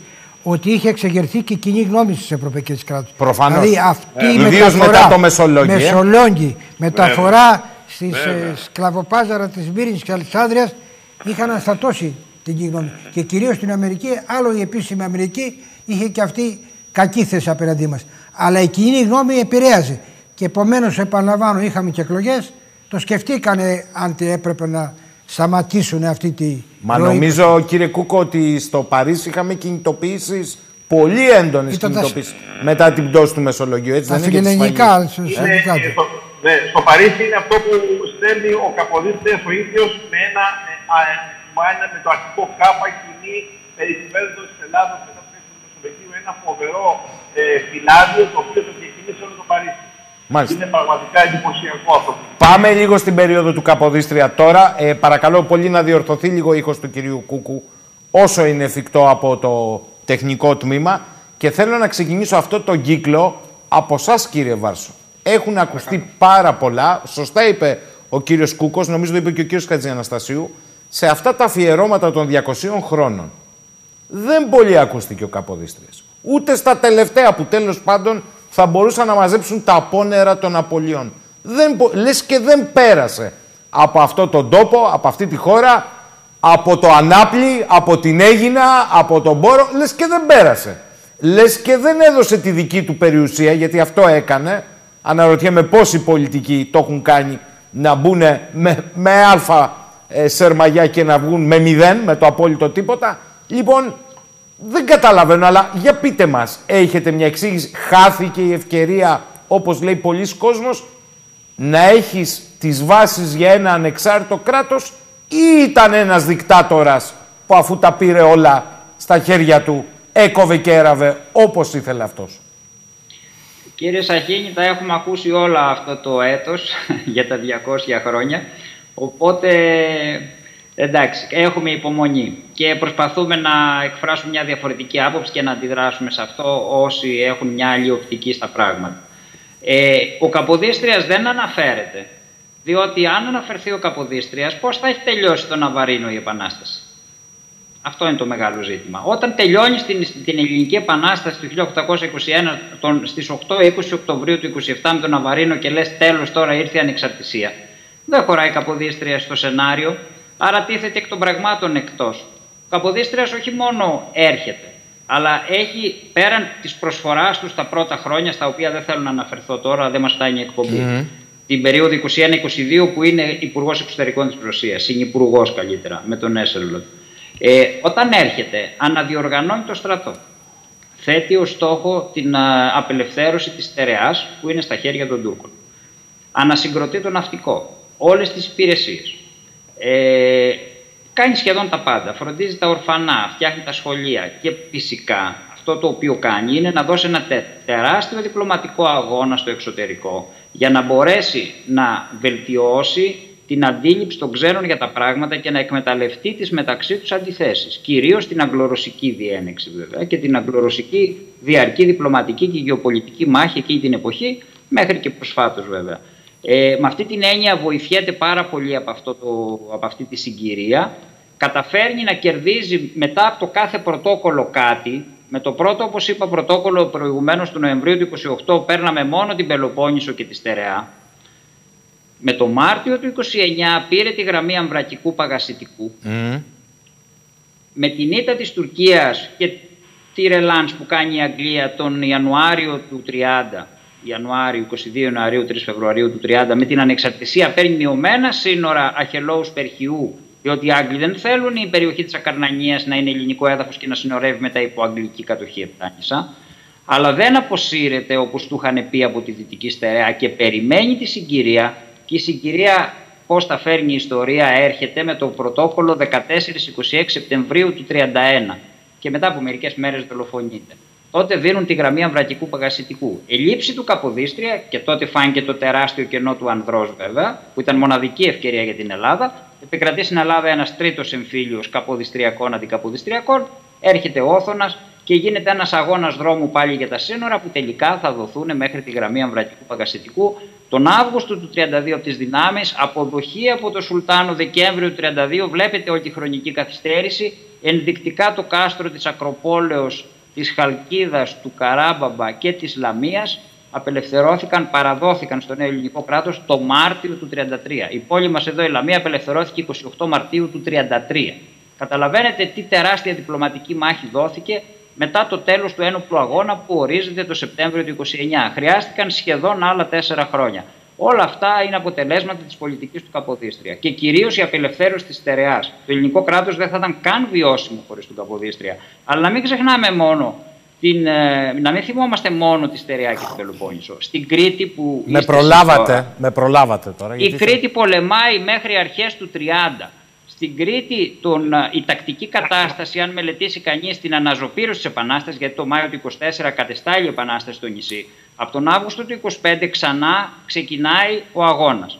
Και μέχρι τον και Σεπτέμβριο με πολύ του 29, βαριά Αιγυπτιοκρατία πρέπει να πω. Πάρα πολύ βαριά Έτσι, και πολύ μεγάλη Παρά τις υποδομές που άφησε ο Ιμπραήμ. Να τα λέμε όλα. Πολύ μεγάλες Μάλιστα. δυνάμεις οι οποίες αν α, δεν δεσμευόταν στο κριτικό μέτωπο θα είχαν περάσει με μεγάλη άνεση Έτσι. στην πολύ μικρή απόσταση στην Πελοπόννησο Πολύ και δεν θα σωστή συζητάγαμε επισήμανση. καν τώρα για το αν ο Κολοκοτρώνης μπορούσε να αντιμετωπίσει τον Ιμπραήμ. Όλες αυτές οι Αιγυπτι- τουρκοαιγυπτιακές δυνάμεις υπό Αιγυπτιακή όμως ηγεσία, διότι η Κρήτη είχε δοθεί ως συμφωνία το Μάρτιο του 24 στο Μοχάμετ Άλλη, μαζί με την Πελοπόννησο, ε, ουσιαστικά εγκλωβίστηκαν και το Σεπτέμβριο του 29, για να το κλείσω, οι Τούρκοι ελέγχουν μόνο τα κάστρα των Χανίων, του Ρεθύμνου και του Ηρακλείου. Όλες οι άλλες περιοχές ουσιαστικά στην Ήπεθρο είναι ελεγχόμενες από τους επαναστάτες. Τι να πούμε τώρα για τον Χατζημιχάλη Ταλιάνη στο Φραγκοκάστελο το Μάιο του 28, της, με τη μεγάλη νίκη στον Μουσταφά Πασά στον Κόρακα από τους Σφακιανούς. Ε, η Κρήτη έδωσε τα μέγιστα. Το ότι δεν ενσωματώθηκε στο ελληνικό κράτος και αυτό έγινε φυσικά 80 χρόνια μετά είναι άλλη υπόθεση. Αλλά ο αγώνας συνεχίζεται. Έγινε εκστρατεία στοιχείο για την απελευθέρωση. Οκτώβριος 27 Μάρτιος 28. Σώθηκε η Σάμος από μια τελική ενέργεια των Τούρκων το Μάιο του 28 και τις επιτυχείς ναυτικές επιχειρήσεις που Μάχες έδωσε εκεί πέρα ο είχαμε Μιαούλης. και στην Κύπρο. Να μην το ξεχνάμε. Και στην Ασφαλώς, Κύπρο. ήρθα, ήρθανε, Μάλιστα. ήρθανε Κύπροι, ο κύριος Μάλιστα. Χατζιαναστασίου τα ξέρει καλά διότι είναι Μάλιστα. από την Κύπρο και μπορεί να σας τα πει καλύτερα από μένα. Πάντως Η λέτε διεθνή λοιπόν συγκυρι- ότι τέσσερα χρόνια, για να, για να μείνουμε εκεί, Παρακαλώ. μετά διπλωματικών προσπαθειών, πρέπει να αποδοθούν στον κυβερνήτη Καποδίστρια, ο οποίος, Ασφαλέστατα. κύριε Βάρσο, έρχεται σε μια χώρα η οποία είναι Neverland στην ουσία. Είναι καταστραμμένη, δεν υπάρχει τίποτα, έτσι. Να Ναι, μην σε επίπεδο φανταστούμε ότι υποδομών ήρθε... σίγουρα. Μάλιστα. Κύριε Χατζιαναστασίου, έρχομαι σε εσάς και να πω βέβαια για την Παρακαλώ. ιστορία μιας και την Κρήτη να μην την ξεχνάμε. Κριτικής καταγωγής είναι ο πρόεδρος ο Ρενιέρης Ναι, στον βέβαια. Άφλιο, έτσι. Να μην ξεχνάμε. Και με έντιμη στάση. Σε αυτή τη διελκυστίδα των νησιωτών Κουντουρέων, Μαυροκορδάτου, με οπλα... έχει μια έντιμη στάση ότι η Βουλή, τον βλέπουμε εδώ σε μια ε, έτσι ζωγραφική απόδοση, η Βουλή πρέπει να είναι στον Άφλιο. Του λένε έλα μαζί μας, έλα στο κρανίδι, όχι η Βουλή είναι εδώ. Μέχρι και οι Εγγλέζοι του είπαν μήπως σε εκβιάζουν, όχι λέει εδώ. Ήταν έντιμος. Έχει αποφασίσει η Εθνική Συνέλευση. Το είχε, το είχε αποφασίσει. Σωστά. Ελάτε κύριε Χατζιαναστασίου. Ναι, παρακαλώ. Το ερώτημα αφορά... Τον παραλαμβάνω, Καποδίστρια, βεβαίως. Το, ναι, τον Καποδίστρια βεβαίως και η αλήθεια είναι ότι εδώ συμβαίνει το εξής. Ενώ αν ρωτήσουμε οποιονδήποτε έξω στο δρόμο α, Έλληνα πολίτη ή ακόμα και ξένο, ποιες είναι οι προσωπικότητες της Επανάστασης, θα απαντήσουν ο Κολοκοτρώνης και ο Καποδίστριας. Ε, ε, από την ε, ας πούμε αναθεωρητική προσέγγιση την οποία έτσι παρακολουθούμε τελευταία ε, όχι μόνο απουσιάζουν αλλά και γίνεται μια προσπάθεια ας πούμε να ε, αποδομηθούν. Ε, θα μου πείτε τώρα, ο Καποδίστριας ε, ε, ήταν σε όλα άψογος, ε, δεν υπέπεσε σε λάθη, ε, κυβέρνησε έτσι με απόλυτη επιτυχία. Ε, το γεγονός ότι ήρθε σε σύγκρουση με τις ελίτ, το πούμε έτσι, α, τις προεπαναστατικές ελίτ και τις, τους νεοφερμένους φαναριώτες όπως που τους υποτιμούσε, τους περιφρονούσε κιόλας, με πιο χαρακτηριστική περίπτωση το Μαυροκορδάτο, ε, δείχνει ότι ήταν αποφασισμένος ε, αυτό που λέμε έτσι σε απλή γλώσσα να σπάσει αυγά, να έρθει σε σύγκρουση με αυτό που ήταν κατεστημένο, προκειμένου να στήσει την Ελλάδα στα ε, πόδια της. Ε, είχε και την υπονόμευση από τις ε, ξένες δυνάμεις, κυρίως τη Γαλλία και τη Βρετανία, οπότε όλο αυτό ε, τον έφερε στη θέση που τον έφερε και τελικά το πλήρωσε με τη ζωή του. Αλλά ε, θεωρώ τρομερά άδικη αν θέλετε ε, μια κριτική που γίνεται ότι για παράδειγμα κυβέρνηση δικτατορικά και ε, δεν, εν πάση περιπτώσει έχει και νόημα για την περίοδο που συζητάμε όταν δεν έχουμε στην πραγματικότητα κανένα καθεστώς το οποίο να είναι για παράδειγμα απολύτως ε, δημοκρατικό, κοινοβουλευτικό σαν αυτό που έχουμε υπόψη μας ε, σήμερα. Κύριε Χατζιανστασίου, ε, το... ποιοι το λένε αυτό; Οι υποστηρικτές της ομάδας Μαυροκορδάτου ναι. Κουντουριώτη που πρώτη έχει σπάσει τις διαδικασίες ενός συντάγματος που είναι και πολλές οι πινελιές Μαυροκορδάτου; Κάνει νέο εκτελεστικό, δεν αφήνει βουλευτές. Οι ίδιοι λοιπόν κατηγορούν τον Καποδίστρια. Εγώ δεν λέω ότι ήταν ε, το σφρίγος της δημοκρατίας έτσι όπως το περιγράφουμε, αλλά μα δεν, προσπαθούσε μα να φτιάξει κράτος. Βεβαίως, μισό λεπτό κύριε Χατζέλη. Με συγχωρείτε να κάνω παρέμβαση. Εδώ η Εθνοσυνέλευση ναι. έχει επιλέξει μια τριανδρία. Έχει δηλαδή, καταρχήν είναι ο Αυγουστίνος. Η Εθνοσυνέλευση που έχει επιλέξει τον Αυγουστίνος κυβερνήτη. Εθνοσυνέλευση. Και κάνει πραξικόπημα ο Κολέτης και πάει στο. Μετά τον Καποδίστρια. Και πάει, α, μετά το θάνατο. Και πάει στην Περαχώρα και κάνει κυβέρνηση και ανατρέπει την κυβέρνηση. Ανατρέπει την απόψη από την συνέλευσης. Για ποιο σύνταγμα κοβότανε λοιπόν; Ναι, ακριβώς. Η συνταγματική. Τι συνταγματικός; Έκανε και όχι μόνο αυτό, έφερε και, και Τούρκους και έφερε και τους αυτούς τους ύπαπτου ληστές και, και ρημάξα την Πελοπόννησο. Και απήγαγε και τον πρόεδρο λοιπόν, της Εθνική Για ποιο σύνταγμα μιλάνε τώρα; Για 10 μέρες. Ναι, κύριε Χατζαναστασίου, ελάτε. Συγγνώμη που σας Ναι, αυτό. Όχι, όλα αυτά ε, χαίρομαι για τις παρεμβάσεις, δεν υπάρχει θέμα. Ε, όλα αυτά καταδεικνύουν την απόλυτη υποκρισία της αντίπαλης πλευράς που μόνο για τον κοινοβουλευτισμό ας πούμε και για το Σύνταγμα έτσι δεν ενδιαφέρονταν πραγματικά. Έτσι, φάνηκε από όλο τον τρόπο με τον οποίο πολιτεύτηκαν, ε, φτάνοντας μάλιστα το σημείο της εσχάτης προδοσίας όταν ε, συμβάλλει στην ανατείναξη μέρους του ελληνικού στόλου, έτσι, ο οποίος είχε ε, ναυπηγηθεί με, το, ε, με τις στερήσεις, με το αίμα mm. κυριολεκτικά του ελληνικού λαού. Λοιπόν, ε, και να κάνω μια σύνδεση εδώ με την περίπτωση Κολοκοτρώνη που αναφέρθηκε νωρίτερα, ότι ε, πεδίο ας πούμε ε, να ε, δημιουργήσει governo militare. Ε, σε συνθήκες επανάστασης σε συνθήκες πολέμου και μάλιστα ολοκληρωτικού πολέμου δεν υπάρχει ένα μέτωπο αλλά είναι όλη η κοινωνία σε πόλεμο ε, αυτό δεν, δεν πρέπει να μας σοκάρει ας το πούμε. Ακόμα και αν είχε αυτή την πρόθεση ο Κολοκοτρώνης δεν πρέπει να λέγεται ως μομφή αλλά ως μια δυνατότητα, ως μια επιλογή Δηλαδή, γιατί συνθήκες συζητάμε; Μιλάμε για συνθήκες πολέμου. Δεν ήταν δυνατόν ε, αυτή η πολυαρχία, ας το πούμε έτσι, και το χάος που προκλήθηκε εσκεμένα, προκειμένου να μην χάσουν τα προνόμια τους ορισμένοι, ήταν καταστροφική επιλογή. Ε, να θυμίσω ότι ο μεγάλος επαναστάτης ε, της Λατινικής Αμερικής, α, ο Μπολίβαρ, ακριβώς την ίδια τακτική, έτσι, ε, ακολούθησε, ε, επιβάλλοντας ένα τέτοιο στρατιωτικό καθεστώς προκειμένου να ελοπίσει το πρόγραμμά του. Έχει τύχει να έχω μεταφράσει το μανιφέστο της Καρθαγένης, του Μπολίβαρ, το οποίο περιγράφει ακριβώς αυτή τη διαδικασία. Σήμερα τιμάται ο Μπολίβαρ από όλους ακόμα και από αυτούς που επικρίνουν σήμερα τον Κολοκοτρώνη και τον Καποδίστρια ότι δεν ήταν δημοκρατική, ενώ ο Μπολίβαρ ήταν το ίδιο και αν θα θέλετε να ξέρετε και ακόμα πιο συγκεντρωτικός Βεβαίως. ε, Έχετε στο δίκιο. καθεστώς που επέβαλε Έχετε απόλυτο δίκιο. ο μεγάλος απελευθερωτής.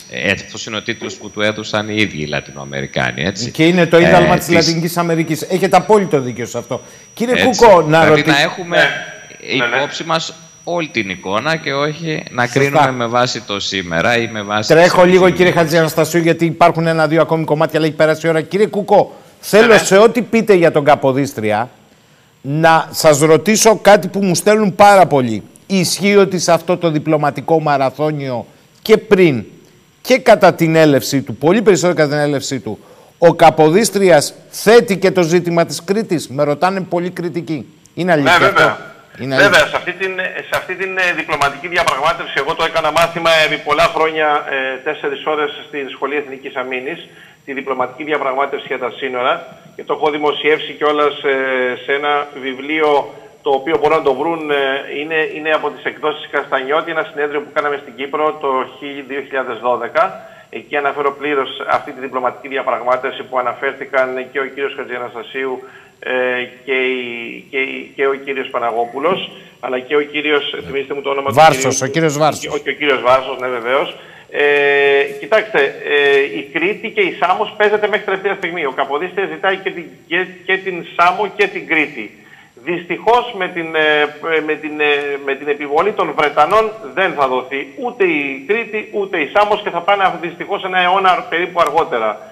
Αλλά μέχρι το τέλος η διαπραγμάτευση περιείχε μέσα και τη Σάμο και την Κρήτη. Άρα έχει μια συνολική εικόνα των ρόλων που μπορεί να παίξουν γεωπολιτικά οι περιοχές που σε πρώτη βεβαίως. φάση θέλει. Και κοιτάξτε, αυτό που είναι κακό για τον Καποδίστρια, αλλά επειδή είναι, ξέρετε, ρεαλιστής πολιτικός, είναι ρεάλ πολιτικό, όπως είναι ο Ελευθέριος Βενιζέλος. Λοιπόν, μιλάει ε, στο, σε, οι Βρετανοί, επειδή ξέρουν ποιον έχουν απέναντί τους, στις 3 Οκτωβρίου του 1827, όταν είναι ακόμα στο Παρίσι ο Καποδίστριας, λίγο πριν τον Ναβαρίνο, ο Υφυπουργός και φιλέλλην, αρκετά φιλέλλην, Υφυπουργός Απικιών και Πολέμου Βίλμοτ Όρτον, του υποβάλλει ένα γραπτό ερε- ερωτηματολόγιο. Και του λέει τι εστί βρε αδερφέ για σένα Ελλάδα; Εσύ πας στην Ελλάδα μετά από λίγο. Εσύ τι εννοείς Ελλάδα; Και ο Καποδίστριας ευθέως μιλάει ότι η Ελλάδα είναι εκεί όπου πολέμησαν και που υπάρχουν Έλληνες και που μιλούν την ελληνική γλώσσα. Αναφέρεται στο Στράβωνα και λέει λοιπόν ότι η Ελλάδα είναι η Πελοπόννησος, στερεά Ελλάδα, η Κρήτη, η τα Δωδεκάνησα, η Κύπρος, η Σμύρνη, η Βόρεια Ήπειρος, η Θεσσαλία, η Μακεδονία, η Ήπειρος, η Θράκη. Άρα οι Βρετανοί τι λένε και τι σκέφτονται; Τι λέει αυτός εδώ; Αυτός πάει να στήσει μια μικρή αυτοκρατορία; Θέλει να επιστρέψει δηλαδή και να κάνει την Ελλάδα τόσο ισχυρή; Ο Καποδίστριας γι' αυτό ζητάει και επιμένει από την αρχή ότι θέλει να ιδρύσει κράτος σύμφωνα με όσα λένε οι μεγάλες δυνάμεις και ζητάει τα 60 εκατομμύρια φράγκα. Αν αυτά τα, εκατο- τα 60 εκατομμύρια φράγκα που τα δώσαν τελικά στον Όθωνα και φαγώθηκαν στη Βαβαροκρατία τα έδιναν στον Καποδίστρια, θα ήταν πανίσχυρος, θα είχε πληρώσει τους πλειοκτήτες, θα είχε πληρώσει τους, πανι... τους μανιάτες που παραπονιούνταν συνέχεια για δύναμη, οικονομική βοήθεια κτλ. Και δεν θα τον πούναγε κανείς. Ξέραν λοιπόν πολύ καλά που τον αφήσαν μόνο του και αβοήθητο ε, και αυτό είναι η πολιτική ανηθικότητα, εγώ όπως την εμφανίζω, των μεγάλων δυνάμεων. Έναν άνθρωπο που υπέγραψαν εδώ να έρθει ως κυβερνήτης και που ξέραν πόσο ηθικός και δυναμικός και διπλωμάτης ήταν, τον αφήσαν από τον Φεβρουάριο του 1831 εντελώς μόνο του. Και όχι μόνο αυτοί, ξέρετε, και οι οπλαρχηγοί, πολλοί από αυτούς που ήταν δίπλα του, ο Μακρυγιάννης, πολλοί άλλοι τον εγκατέλειψαν διότι ε, ε, δεν, ε, και οι πλειοκτήτες δεν, δεν μπορούσε να πληρώσει το στρατό, δεν μπορούσε να πληρώσει μισθούς, δεν του δίνουν οι μεγάλες δυνάμεις κανένα βοήθημα. Και λένε οι Βρετανοί, άστον, χωρίς χρήματα πόσο θα αντέξει. Φυσικά δεν άντεξε ο Καποδίστριας. Οδηγηθήκαμε σε μια αναρχία, όπως ε, μίλησαν ε, και οι καθηγητές και οι άλλοι ε, εδώ ε, που έχετε στην εκπομπή σας. Ε, οδηγηθήκαμε σε έναν τρίτο εμφύλιο πόλεμο, όπως είπε και ο κύριος Βάρσος, έναν τρίτο εμφύλιο, είναι ο τρίτος εμφύλιος της Επανάστασης, σε μια αναρχία το καποδιστριακό κράτος ε, γκρεμίστηκε ολόκληρο, διαλύθηκε, οτιδήποτε έφτιαξε, ακόμα και τα δικαστήρια, μπορεί να μας πει ο κ. Παναγόπουλος, τα δικαστήρια τι τους έφταιγαν να τα διαλύσουν και να τα κλείσουν και να φτιάξει νέο δικαστικό σύστημα ο Μάουρερ μετά με τον Όθωνα. Λοιπόν, και φέραν ένα 15χρονο αγοράκι να κυβερνήσει την Ελλάδα. Λοιπόν, αυτό θέλανε να κάνουν. Γιατί με το Καποδίστρια η Ελλάδα θα ήταν ισχυρή. Και ε, ακούμε αυτό που είπατε κύριε Σαχίνη και εγώ απάντησα βέβαια επιστημονικά πάντα για την αναστολή του συντάγματος και για τον εξυγχρονιστή δικτάτορα όταν ακούστηκαν αυτά που ακούστηκαν πριν από 2-3 χρόνια. Εγώ απάντησα μέσω του Πανεπιστημίου Θεσσαλονίκης, του Αριστοτελείου Πανεπιστημίου Θεσσαλονίκης, την αναστολή του συντάγματος, γιατί δεν μιλάμε για κανέναν εξυγχρονιστή δικτάτορα. Ο Καποδίστριας τους καλεί όλους και βλέπει πολύ καθαρά ότι με αυτά τα συντάγματα, το σύνταγμα της Τριζίνας που του το φορέσαν κολάρο από πάνω του, χωρίς να το ρωτήσουν, υπεγράφει το σύνταγμα της Τριζίνας βιαστικά, επαναλαμβάνω, το Μάιο του 1827 πριν έρθει ο Καποδίστριας στην Ελλάδα λοιπόν και βλέπει ότι με αυτό το σύνταγμα δεν μπορεί να κυβερνήσει. Και λέει εδώ προέχει το εθνικό συμφέρον. Η χώρα κινδυνεύει. Αναστέλω προσωρινά το σύνταγμα και θέλω να το υπογράψετε όλοι αυτό διότι αλλιώς λέει εγώ μπαίνω στο πλοίο και φεύγω. Θα πάω είτε στην Κέρκυρα είτε στην Ελβετία να περάσω τα τελευταία χρόνια της ζωής μου και μείνετε μόνοι σας με το σύνταγμα της Τριζίνας και με όλους αυτούς και για να διαλυθεί το σύμπαν. Λοιπόν, είναι, είναι, υπάρχει πιο δημοκρατική απάντηση από αυτό που έκανε ο Καποδίστριας. Υπάρχει. Γιατί τον αποκαλούμε δικτάτορα. Υπάρχει. Δολοφονήθηκε και καθαρίσαμε. Ακριβώς. Ε; Ακριβώς. Και έπεσε ο Έτσι. τύρανος. Θέλει να πει κάτι ο κύριος Παναγόπουλος. Για αυτόν για τον οποίο μιλάμε όλοι, τον Καποδίστρια, χρειάστηκε να περάσουν 100 χρόνια κύριε Παναγόπουλε. Έτσι. Ε; είναι. Εκατό... Για, για πείτε το αυτό. Όχι σαν τον Ανδριάντα στο Πανεπιστήμιο. Αλλά θα προχωρήσω αλλιώς. Που ε, μετονομάστηκε σε εθνικό καποδιστριακό. Και έβαλαν και τον ενώ, Ανδριάντα. ενώ υπήρχε δωρεά 100 χρόνια. ε, Έλληνα ομογενή της Ρωσίας. Να, προχω... να 100 πάω, χρόνια να πέρασαν πάω για λίγο να- πίσω, λίγο. Ναι, ναι, να πάτε. Φεύγει από τη Ρωσία. Πουλάει το γραφείο του, πουλάει τις καρέκλες, τους καραπέδους. Τα παίρνει, αγοράζει στάρι και τα φέρνει στην Ελλάδα. Και βοηθάει τον αγώνα. Όχι μόνο αυτό, η Εθνοσυνέλευση του κόβει ένα ποσό 300-500 χιλιάδες φίνικες. Δεν παίρνει δραχμή. Δεν δέχεται και λέει δεν παίρνω τίποτα. Καθόλου δεν δέχομαι. Και ζει από το φτικό του. Παίρνει σε- μένει σε ένα μικρό δωμάτιο με μια καρέκλα ένα γραφείο. Βοηθάει τους πάντες. Τον επισκέπτει ο Μαυρομιχάλης ο δολοφόνος του και είναι ντυμένος στα χρυσά όπως ήταν οι Μαυρομιχαλαίοι και του λέει Μαυρομιχάλη δεν βλέπεις τι φτώχεια υπάρχει σε, είσαι νέο παιδί αλλά πρέπει να κοιτάξουμε αυτούς να βοηθήσουμε. Ένας τέτοιος άνθρωπος τώρα τον φάγανε. Οι Μαυρομιχαλαίοι δεν δολοφονήσαν τον Καποδίστρια, δολοφονήσαν την Ελλάδα. Εάν ο, Μαυρομιχα... Εάν ο Καποδίστρια ζούσε θα είχε πάλι άλλη μορφή Ελλάδα. Θα ήταν σύγχρονο κράτος, θα ήταν καλό κράτος. Τέτοια... Το δεύτερο βιβλίο μου το έχω αφιερώσει στον Καποδίστρια και στον Κολοκοτρώνη. Σας πω με ένα περιστατικό προσωπικό για σας το μεσογράφος από τελείδηση. Είχα επισκεφτεί πάλι ποτέ το Υπουργείο Εξωτερικών. Το δεύτερο βιβλίο στο οποίο α, α, αναφέρομαι, το αφιερώνω στον Καποδίστρια, με καλεί ο Υπουργός Εξωτερικών τότε, ο κύριος Αβραμόπουλος. Μπήκα χωρίς να ξέρω. Και μου λέει διάβασα το βιβλίο σου. Και θέλω να σου πω κάτι. Λέω τι θέλετε. Λέει βλέπεις πάνω από το γραφείο μου καθόταν έτσι. Λέω ναι. Δεν υπήρχε ο Καποδίστρας μου λέει. Τον Καποδίστρα δεν το είχαν ξεχάσει. Δεν υπήρχε. Είναι ο Καποδίστρας που τον είδα στο βιβλίο σου. Πάμε στο, στη Ρωσία. Αφήνει ένας, ο, ο, με, με, ένας ο, ομογενής πούμπλας, Δόμπολης νομίζω από τα Γιάννα. Δόμπολης, ναι. Δόμπολης, από τα Δόμπολης, Γιάννα. Δόμπολης. Πλούσιος στη Ρωσία, ε.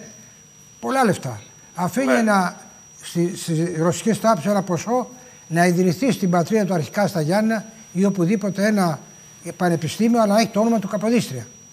Μένει 40-50 χρόνια και δεν το παίρνει κανείς. Δεν το ζήτησε κανείς. Δεν το ζήτησε Το κανείς. καταπίστευμα αυτό. Είχε ε. και, και, ο, και ο Βενιζέλος ακόμη που από το 20, από το 10, 10 νωρίτερα ήταν πρωθυπουργός, έτσι από το 11, το 10, δεν το ζητάνε. Κινδυνεύει να χαθεί. Και έρχεται και το παίρνουν το 31 και στείλουν, πρόσεξε, το άγαλμα του Καποδίστρα το 1900, 100 χρόνια μετά το θάνατο αυτού του ανθρώπου που έδωσε τα πάντα στην Ελλάδα. Είχαν στήσει δε νωρίτερα του Ρίγα Φεραίου, του Κοραή, του, Γεωργη- του Γρηγορίου του Πέντου και ακούστε και του Γλάστονα. Γλάστονα υπουργός Οικονομικών της Αγγλίας. Γιατί το κάνανε, διότι υπέγραψε τη- το, το νόμο, την απόφαση να παραχωρηθούν τα Ιόνια νησιά στην Ελλάδα. Υπέγραψε την απόφαση. Δεν ήταν το πρωθυπουργός. Και τους στήσαν άγαλμα και υπάρχει. Και ο Καποδίστρια 100 χρόνια μετά. Και ο, ο, ο Καποδίστρια 100 χρόνια μετά. Ναι, κύριε Κύριε Κούκο. Σαχίνη, Ναι, κύριε κύριε. Σαχίνη, με, συ- με συγχωρείτε πολύ, μπορώ να παρέμβω μισό λεπτό. Παρακαλώ.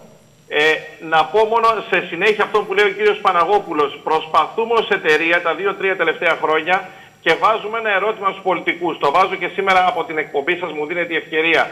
Ερώτημα είναι το εξής. Είναι ο Καποδίστριας ο ιδρυτής αυτής της χώρας; Αν είναι ο ιδρυτής δεν πρέπει να έχει ένα άγαλμα μπροστά στη Βουλή των Ελλήνων. Ναι ή όχι. Ας μας απαντήσουν. Και βέβαια ναι, και βέβαια. Ας έχουμε μας συζήτηση. απαντήσουν.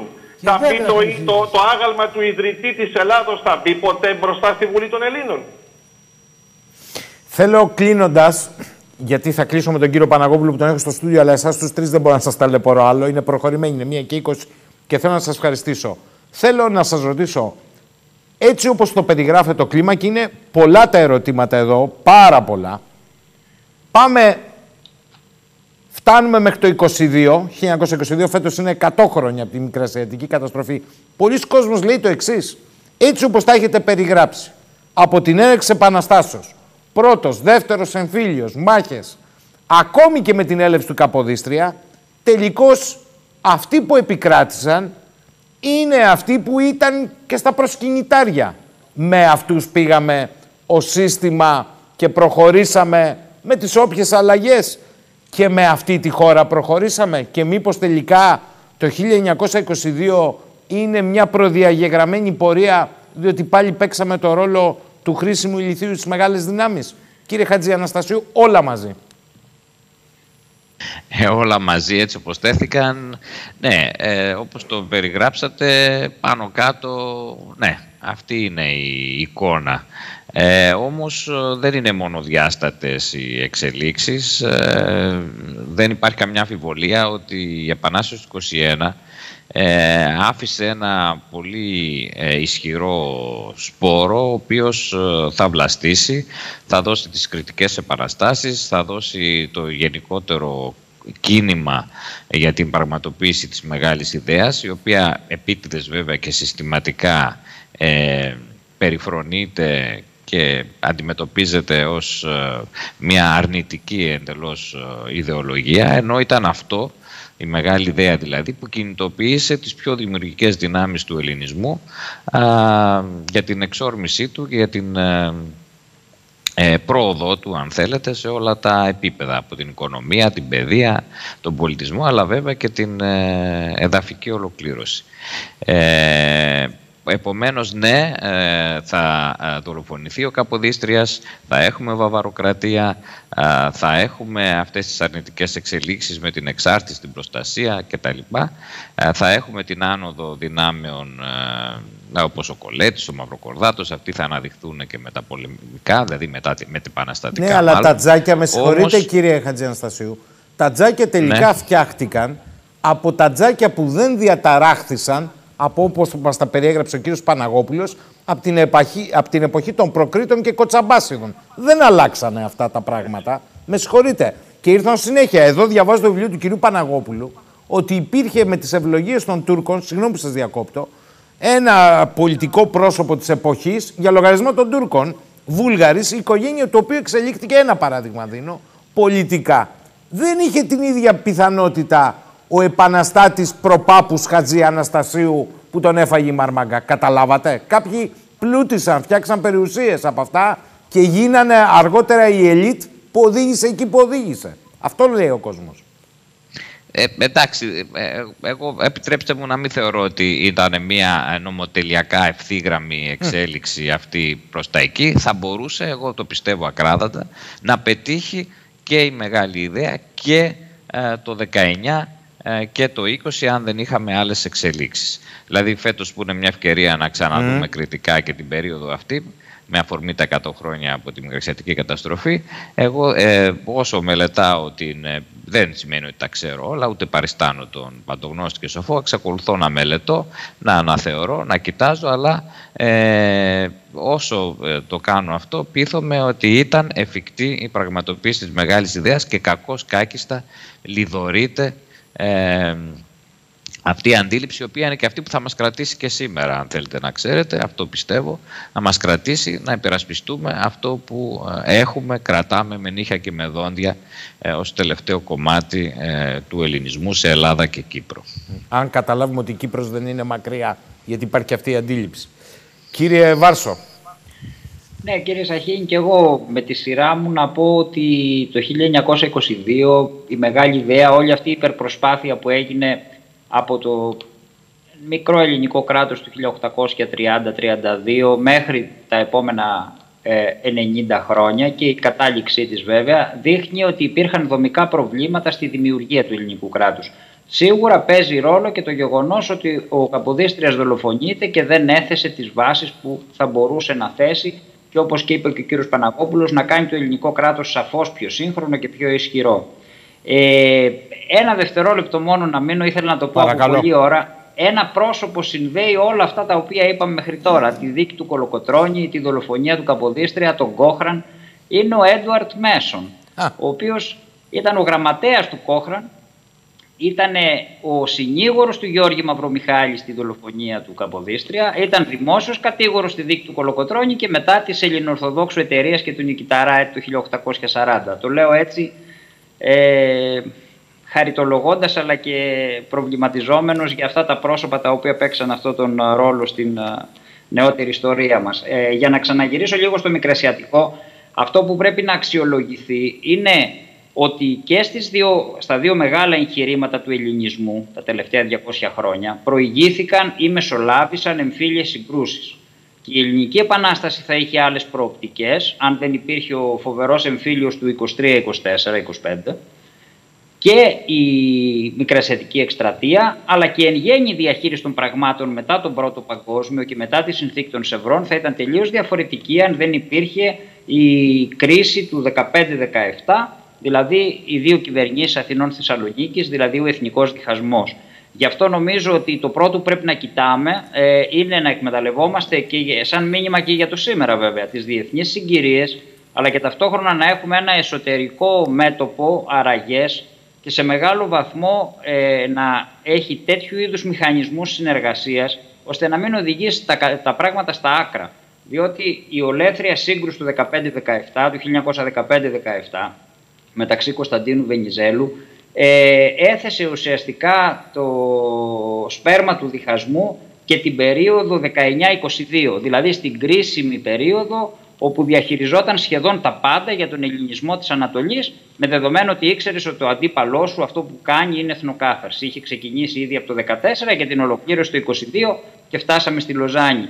Με αυτή την έννοια αυτό είναι το βασικό, το αραγές εσωτερικό μέτωπο και η εκμετάλλευση των διεθνών συνθήκων, των διπλωματικών συγκυριών και των συμφερόντων των μεγάλων δυνάμεων. Ακριβώς αυτό που προσπάθησε να κάνει το 1827-31 ο Καποδίστριας.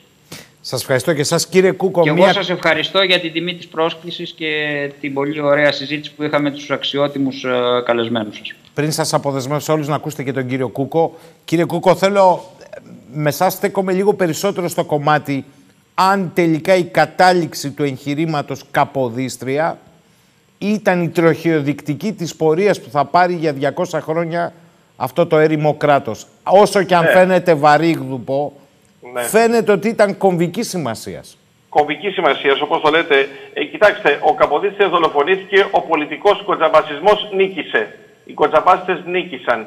Και αυτοί άρχισαν να φτιάχνουν ένα κράτος. Μετά, βέβαια, ξέχασαν αμέσως και το Σύνταγμα, όπως είπαν και οι προλαλήσαντες. Σύνταγμα μετά δεν υπήρξε. Ε, όταν ήρθε ο Όθωνα και τους είπε δεν υπάρχει Σύνταγμα, αμέσως έσκυψαν και τον προσκύνησαν. Λοιπόν, άρα ήταν δικαιολογία, ε, να μην πω ανόητη, ότι ζητάγαν σύνταγμα από τον Καποδίστρια. Έτσι. Ο Καποδίστριας που είχε φτιάξει και το σύνταγμα το ελβετικό, τέλος πάντων. Ε, το θέμα είναι ότι ε, ε, άλλο, άλλο, ένα μεγάλο κομμάτι, ξέρετε, είναι τα εθνικά κτήματα. Ο Καποδίστριας ήθελε να μοιράσει την εθνική γη και το έκανε μέσω του υφυπουργού του άτυπα οικονομικών, σαν να λέγαμε σήμερα, του Δημητρίου Περούκα από το Άργος, όταν κατέγραφε ο Δημήτριος Περούκας στρέμα προς στρέμα ό,τι ερχόταν στο ελληνικό κράτος των νεοειδρυθέν. Αυτό ξέρετε τον Παουλάκη να το πούμε έτσι. Θέλω να το πείτε αυτό, μισό ναι. λεπτό. Θέλω ναι, να ναι. το πείτε, ας είναι προχωρημένη ώρα, όσοι μας παρακολουθούν. Είναι ναι, συγκλονιστικό, γιατί είμαστε 2022 και μιλάμε για εθνικό κτηματολόγιο. Και Προσέξτε. Ακόμα μιλάμε για εθνικό κτηματολόγιο. Ακριβώς. Θέλω να την Ο- πείτε αυτή την ιστορία, Ναι. σας παρακαλώ. Ο Δημήτριος, ο Δημήτριος Περούκας λοιπόν ε, με καταγράφει την εθνική γη ένα προς ένα στρέμμα. Ε, θα μοιραστεί πρώτα στους ακτήμονες και μετά στα μεγάλα κεφάλια. Κάτι που κάνει τα μεγάλα κεφάλια να αντιδράσουν και να πάνε όλοι κόντρα στον Καποδίστρια, οπλαρχηγοί, πολιτικοί και πλειοκτήτες. Και ο καημένος ο Περούκας μένει μετά μόνος του όταν αυτοί προσπαθούν να κάψουν και το αρχείο του Καποδίστρια μετά την δολοφονία του. Αυτό, ευτυχώς το αρχείο σώζεται από τον γραμματέα του, τον Ελβετό, τον Μπετάν, που το φυγαδεύει στην Ελβετία. Και έχουμε έτσι την πλήρη σχεδόν αλληλογραφία του Καποδίστρια και σήμερα και τη μελετάμε. Λοιπόν, το τι έγινε τώρα αυτό το μπαουλάκι, αυτό το είχε μαζί του το κλειδάκι αυτό με πάνω του ο Περούκας, ο οποίος σφάζεται το 1500-1851 στην περιάδα του Άργους και αυτά τα καταγρα- καταγεγραμμένα δεν ευρέθηκαν ποτέ. Αποτέλεσμα, ο καθένας, ο ζωγράφος, ο Μακρυγιάννης, ο ένας ο άλλος, να πάρει από 50-100 στρέμματα ο καθένας, να έχουμε μια μοιρασιά γης η οποία δεν έγινε ποτέ. Η πρώτη επίσημη μοιρασιά, στη- θυμίζω, μοίρασμα γης έγινε από τον Κουμουνδούρο το 1865-70. Έτσι, και φτάσαμε, φτάσαμε εκεί που φτάσαμε, φτάσαμε στην Μικρασία, έγιναν μεταρρυθμίσεις, ήρθε ο Ελευθέριος Βενιζέλος, οπωσδήποτε όμως το μοιραίο λάθος ήταν ότι πήγαμε στη Μικρασία χωρίς την υπογραφή των μεγάλων δυνάμεων, χωρίς, επαναλαμβάνω, την επίσημη υπογραφή των μεγάλων δυνάμεων πήγε ο στρατός εκεί και δυστυχώς δεν έμεινε η- αυτή η σύγκρουση μεταξύ που δημιούργησε τον εθνικό διχασμό, δεν έμεινε ο στρατός στη Σμύρνη, παρέφτασε μέχρι το Σαγκάριο και μας οδήγησε σε αυτή την τρομακτική καταστροφή που πρέπει ακόμα και σήμερα, 100 χρόνια μετά, να την αναλύσουμε. Η συνέχεια πια ήταν ότι αυτοί οι κοτσαμπάστες και όλοι αυτοί που μετά έγιναν επικατοχής, έγιναν αυτοί οι οποίοι ήταν οι περι- οι περιβόητοι που πουλάγαν δεξιά και αριστερά και βγάζανε ε, τεράστια, τεράστια, στη συνεργασία με τους Γερμανούς, τεράστιες περιουσίες. Όλοι αυτοί λοιπόν δεν καταδικάστηκαν το 1945. Και οι ίδιοι μετά, που έπρεπε ήδη να καταδικαστούν πολύ και να εκτελεστούν, αν θυμάστε, οι αυτοί οι προδότες λοιπόν έγιναν αργότερα αυτοί που έστησαν και που έφτιαξαν βιομηχανίες και που εκμεταλλεύτηκαν και το σχέδιο Μάρσαλ και που εκμεταλλεύτηκαν και ότι χρήματα ήρθαν στην Ελλάδα, στο νεοειδηθέν κράτος, που άρχι- είχε ήδη 150 χρόνια ζωής και δυστυχώς φτάνουμε στο σήμερα, φτάνουμε στα μνημόνια, επαναλαμβάνω όμως και με μεγάλες μεταρρυθμίσεις, με πολύ σημαντικά βήματα, γιατί είμαστε 200 χρόνια ελεύθεροι, αλλά ακόμα να έχουμε όρθιο αυτόν τον πολιτικό κοτσαμπασισμό που μας ταλαιπωρεί και δεν μπορεί να βάλει σε σωστές βάσεις ένα κράτος δυτικού τύπου που ονειρευόταν να φτιάξει ο Καποδίστριας. Θέλω να σας ευχαριστήσω κύριε Βάρσο, κύριε Χατζιαναστασίου, κύριε Κούκο και είναι προφανές ότι θα τα ξαναπούμε και με τους τρεις σας. Θερμά σας ευχαριστώ. Καλό ευχαριστώ ξημέρωμα εμείς. σε Ευχαριστώ. Αθήνα, Εμείς Ναύπλιο και ευχαριστούμε. Λαμία. Υπέροχη Να συζήτηση. είστε Ευχαριστώ πάρα καλά. πολύ. Να είστε καλά. Κύριε Παναγόπουλε, με εσάς θα κλείσω. Ε, με αφορμή το βιβλίο σας, άλλωστε, βρεθήκαμε απόψε. Τι έχετε εσείς να πείτε; Είδα συμφωνήσατε στο τέλος με αυτά που έλεγε ο κύριος Κούκος.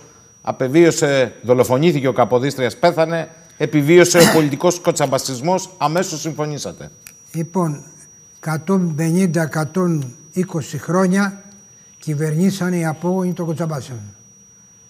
Οι Δελιανέοι βγήκανε, τρία-τέσσερα αδέρφια βγήκανε πέντε-έξι φορές πρωθυπουργοί της χώρας. Μέχρι το 1910 που είναι το, έγινε η Επανάσταση το 1910. Έτσι πριν φτάσει ακόμα, Βε- τότε έφτασε ο Βεζέλος στην Αθήνα. Οι Δελιανέοι, οι, ο, οι, οι Ράνιδες που ήρθαν απ' έξω από την Κέρκυρα, όλοι αυτοί κυβερνήσαν τα παιδιά τους και τα εγγόνια τους και κρατάγανε τα δικά τους ακριβώς συμφέροντα. Κρατήσανε τη χώρα καθυστερημένη όπως αντιλαμβάνω, όπως σήμερα σήμερα. Δεν έγινε τίποτα. Έγιναν αυτά που ακούστηκαν ορισμένα πράγματα. Δεν γίνανε όμως ό,τι πρέπει να γίνει. Απλώς υποστηρίξανε τα δικά τους συμφέροντα. Ο ήδη, ήδη ο Ζαΐμις την Επανάσταση είχε στείλει ένα γράμμα στο Ρώμα και του έλεγε πρέπει να αναχαιτήσουμε, να συγκρατήσουμε τους τυχοδιώτες, τους οπλοφόρους. Εννοούσε τον Κολοκοτρώνη την άλλη επί Ιμπραήμ. Επί Ιμπραήμ. Να συγκρατήσουμε εμείς οι νοικοκυρέοι, είναι λέξεις δικές του, να συγκρατήσουμε ένα σώμα, μια γροθιά, να φροντίσουμε για, το, για τα γενικά συμφέροντα αλλά και για τα δικά μας συμφέροντα.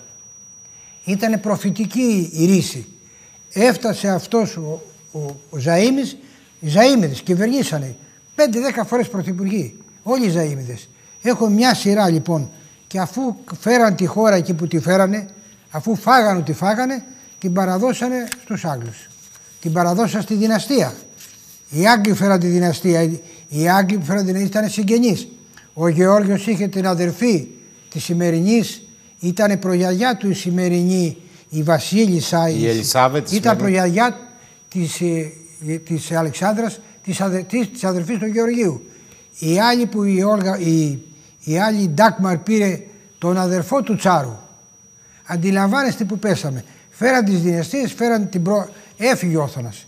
Φέραν τη δυναστεία τη δεύτερη και πέσαμε στη Βασιλεία και τι κάναμε. Ήρθαμε στον πρώτο παγκόσμιο, δεύτερο παγκόσμιο, μπήκε ο Τσόρτσελ, μπήκε ο Τσόρτσελ, ήθελε να φέρει τον Βασιλιά, δεν τον ενδιαφέρει η δημοκρατία, δεν τον ενδιαφέρει η πρόεδρο της χώρας, ήθελε να φέρει τον Βασιλιά, τον Γεώργιο. Τον Γεώργιο ο Βασιλιάς ήταν ο Γεώργιος που έφυγε με την κατοχή μετά την μετεωρία. Έφερε λοιπόν τη, τη, τη, τη, δυναστεία αυτή του Γεωργίου, δείτε να εξυπηρετεί τα συμφέροντά του. Ο Γεώργιος θα πεθαίνει όργανο. Έπρεπε να προχωρήσουμε προς τη Μεσόγειο, προς τα κοιτάσματα πετρελαίου της Μοσούλης, του Ιράκ. Μπήκαμε λοιπόν στο σύστημα αυτό, μας κυβερνήσανε. Τι μα πάει και είναι και λίγο, το λέω τώρα για τον κόσμο. Ακούω ας πούμε βασιλευόμενη δημοκρατία. Αυτό είναι κατανόητο. Τι βασιλευόμενη; Η δημοκρατία κρατεί ο Δήμος ή ο βασιλιάς. Και στην πραγματικότητα έχουμε αυτό το σύστημα που είχαμε μέχρι χθες και βρίσκει ο βασιλιάς. Εάν κύριε Σαχίνη έχεις μαζί σου το στρατό, τι ψάχνεις όλα τα άλλα; Γίνει ε, απολύς και έτσι και διορίζεις τον, τον πρωθυπουργό τους υπουργούς. Τα άλλα τι τα θέλεις; Φως στο στρατό, έχεις τις ένοπλες δυνάμεις. Κάνεις ό,τι θέλεις. Δεν έκανε τι ήθελε ο, ο, ο Παύλος, δεν έκανε ήθελε ο Κωνσταντίνος. Δεν διορίζαν φέρανε υπουργό, πρωθυπουργό. Αρνιόταν να γίνουν πρωθυπουργό. Πώς έγινε ο Καραμαλής, πώς διώξαν τον Παδρέο, πώς έγινε ο Παδρέο. Επομένως αυτή η βασιλεία ήταν η κατάρα. Και η κατάρα αυτή ήταν διότι εάν έμενε ο Καποδίστρια θα είχαμε ένα διαφορετικό τέλο. Να κλείσουμε με κολοκοτρόνη. Ναι. Αν κλείσουμε με κολοκοτρόνη. Γιατί το βιβλίο σας είναι για το Αν κλείσουμε με κολοκοτρόνη, δεν υπάρχει κολοκοτρόνη σήμερα. Αν είχε κολοκοτρόνη, θα είχαμε άλλη, άλλο κράτος. Θα είχαμε άλλο κράτος. Αν είχαμε κολοκοτρόνη. Ο κολοκοτρόνη λείπει. Είναι οι παλιέ. Οι... Συνεχίζονται οι παλιές δυναστείες με άλλο όνομα. Άλλα τζάκια. Νεότερα τζάκια. Θέλω να σας ευχαριστήσω κύριε Παναγόπουλε. Θέλω να ευχαριστήσω και εσάς ε, φίλες και φίλοι. Η Ελλάδα για να μην παραμείνει δίχως μοίρα στους κόλπους του σύγχρονου κόσμου οφείλει μεταξύ άλλων αφήνοντας κατά μέρος την αυταρέσκειά της τις έρευνες που αφορούν τα ιδιαίτερα προβλήματά της να αναπτύξει, να αποκτήσει συνείδηση της παράδοσης και της ιστορίας της, της καταγωγής και της δομής της, και των προσωπικότητων της να αποκτήσει μια γνώση και να αναπτύξει τις επιστήμες. Αυτά έγραφε ένας μεγάλος Έλληνας φιλόσοφος, ο Κώστας Αξελός. Καλό βράδυ.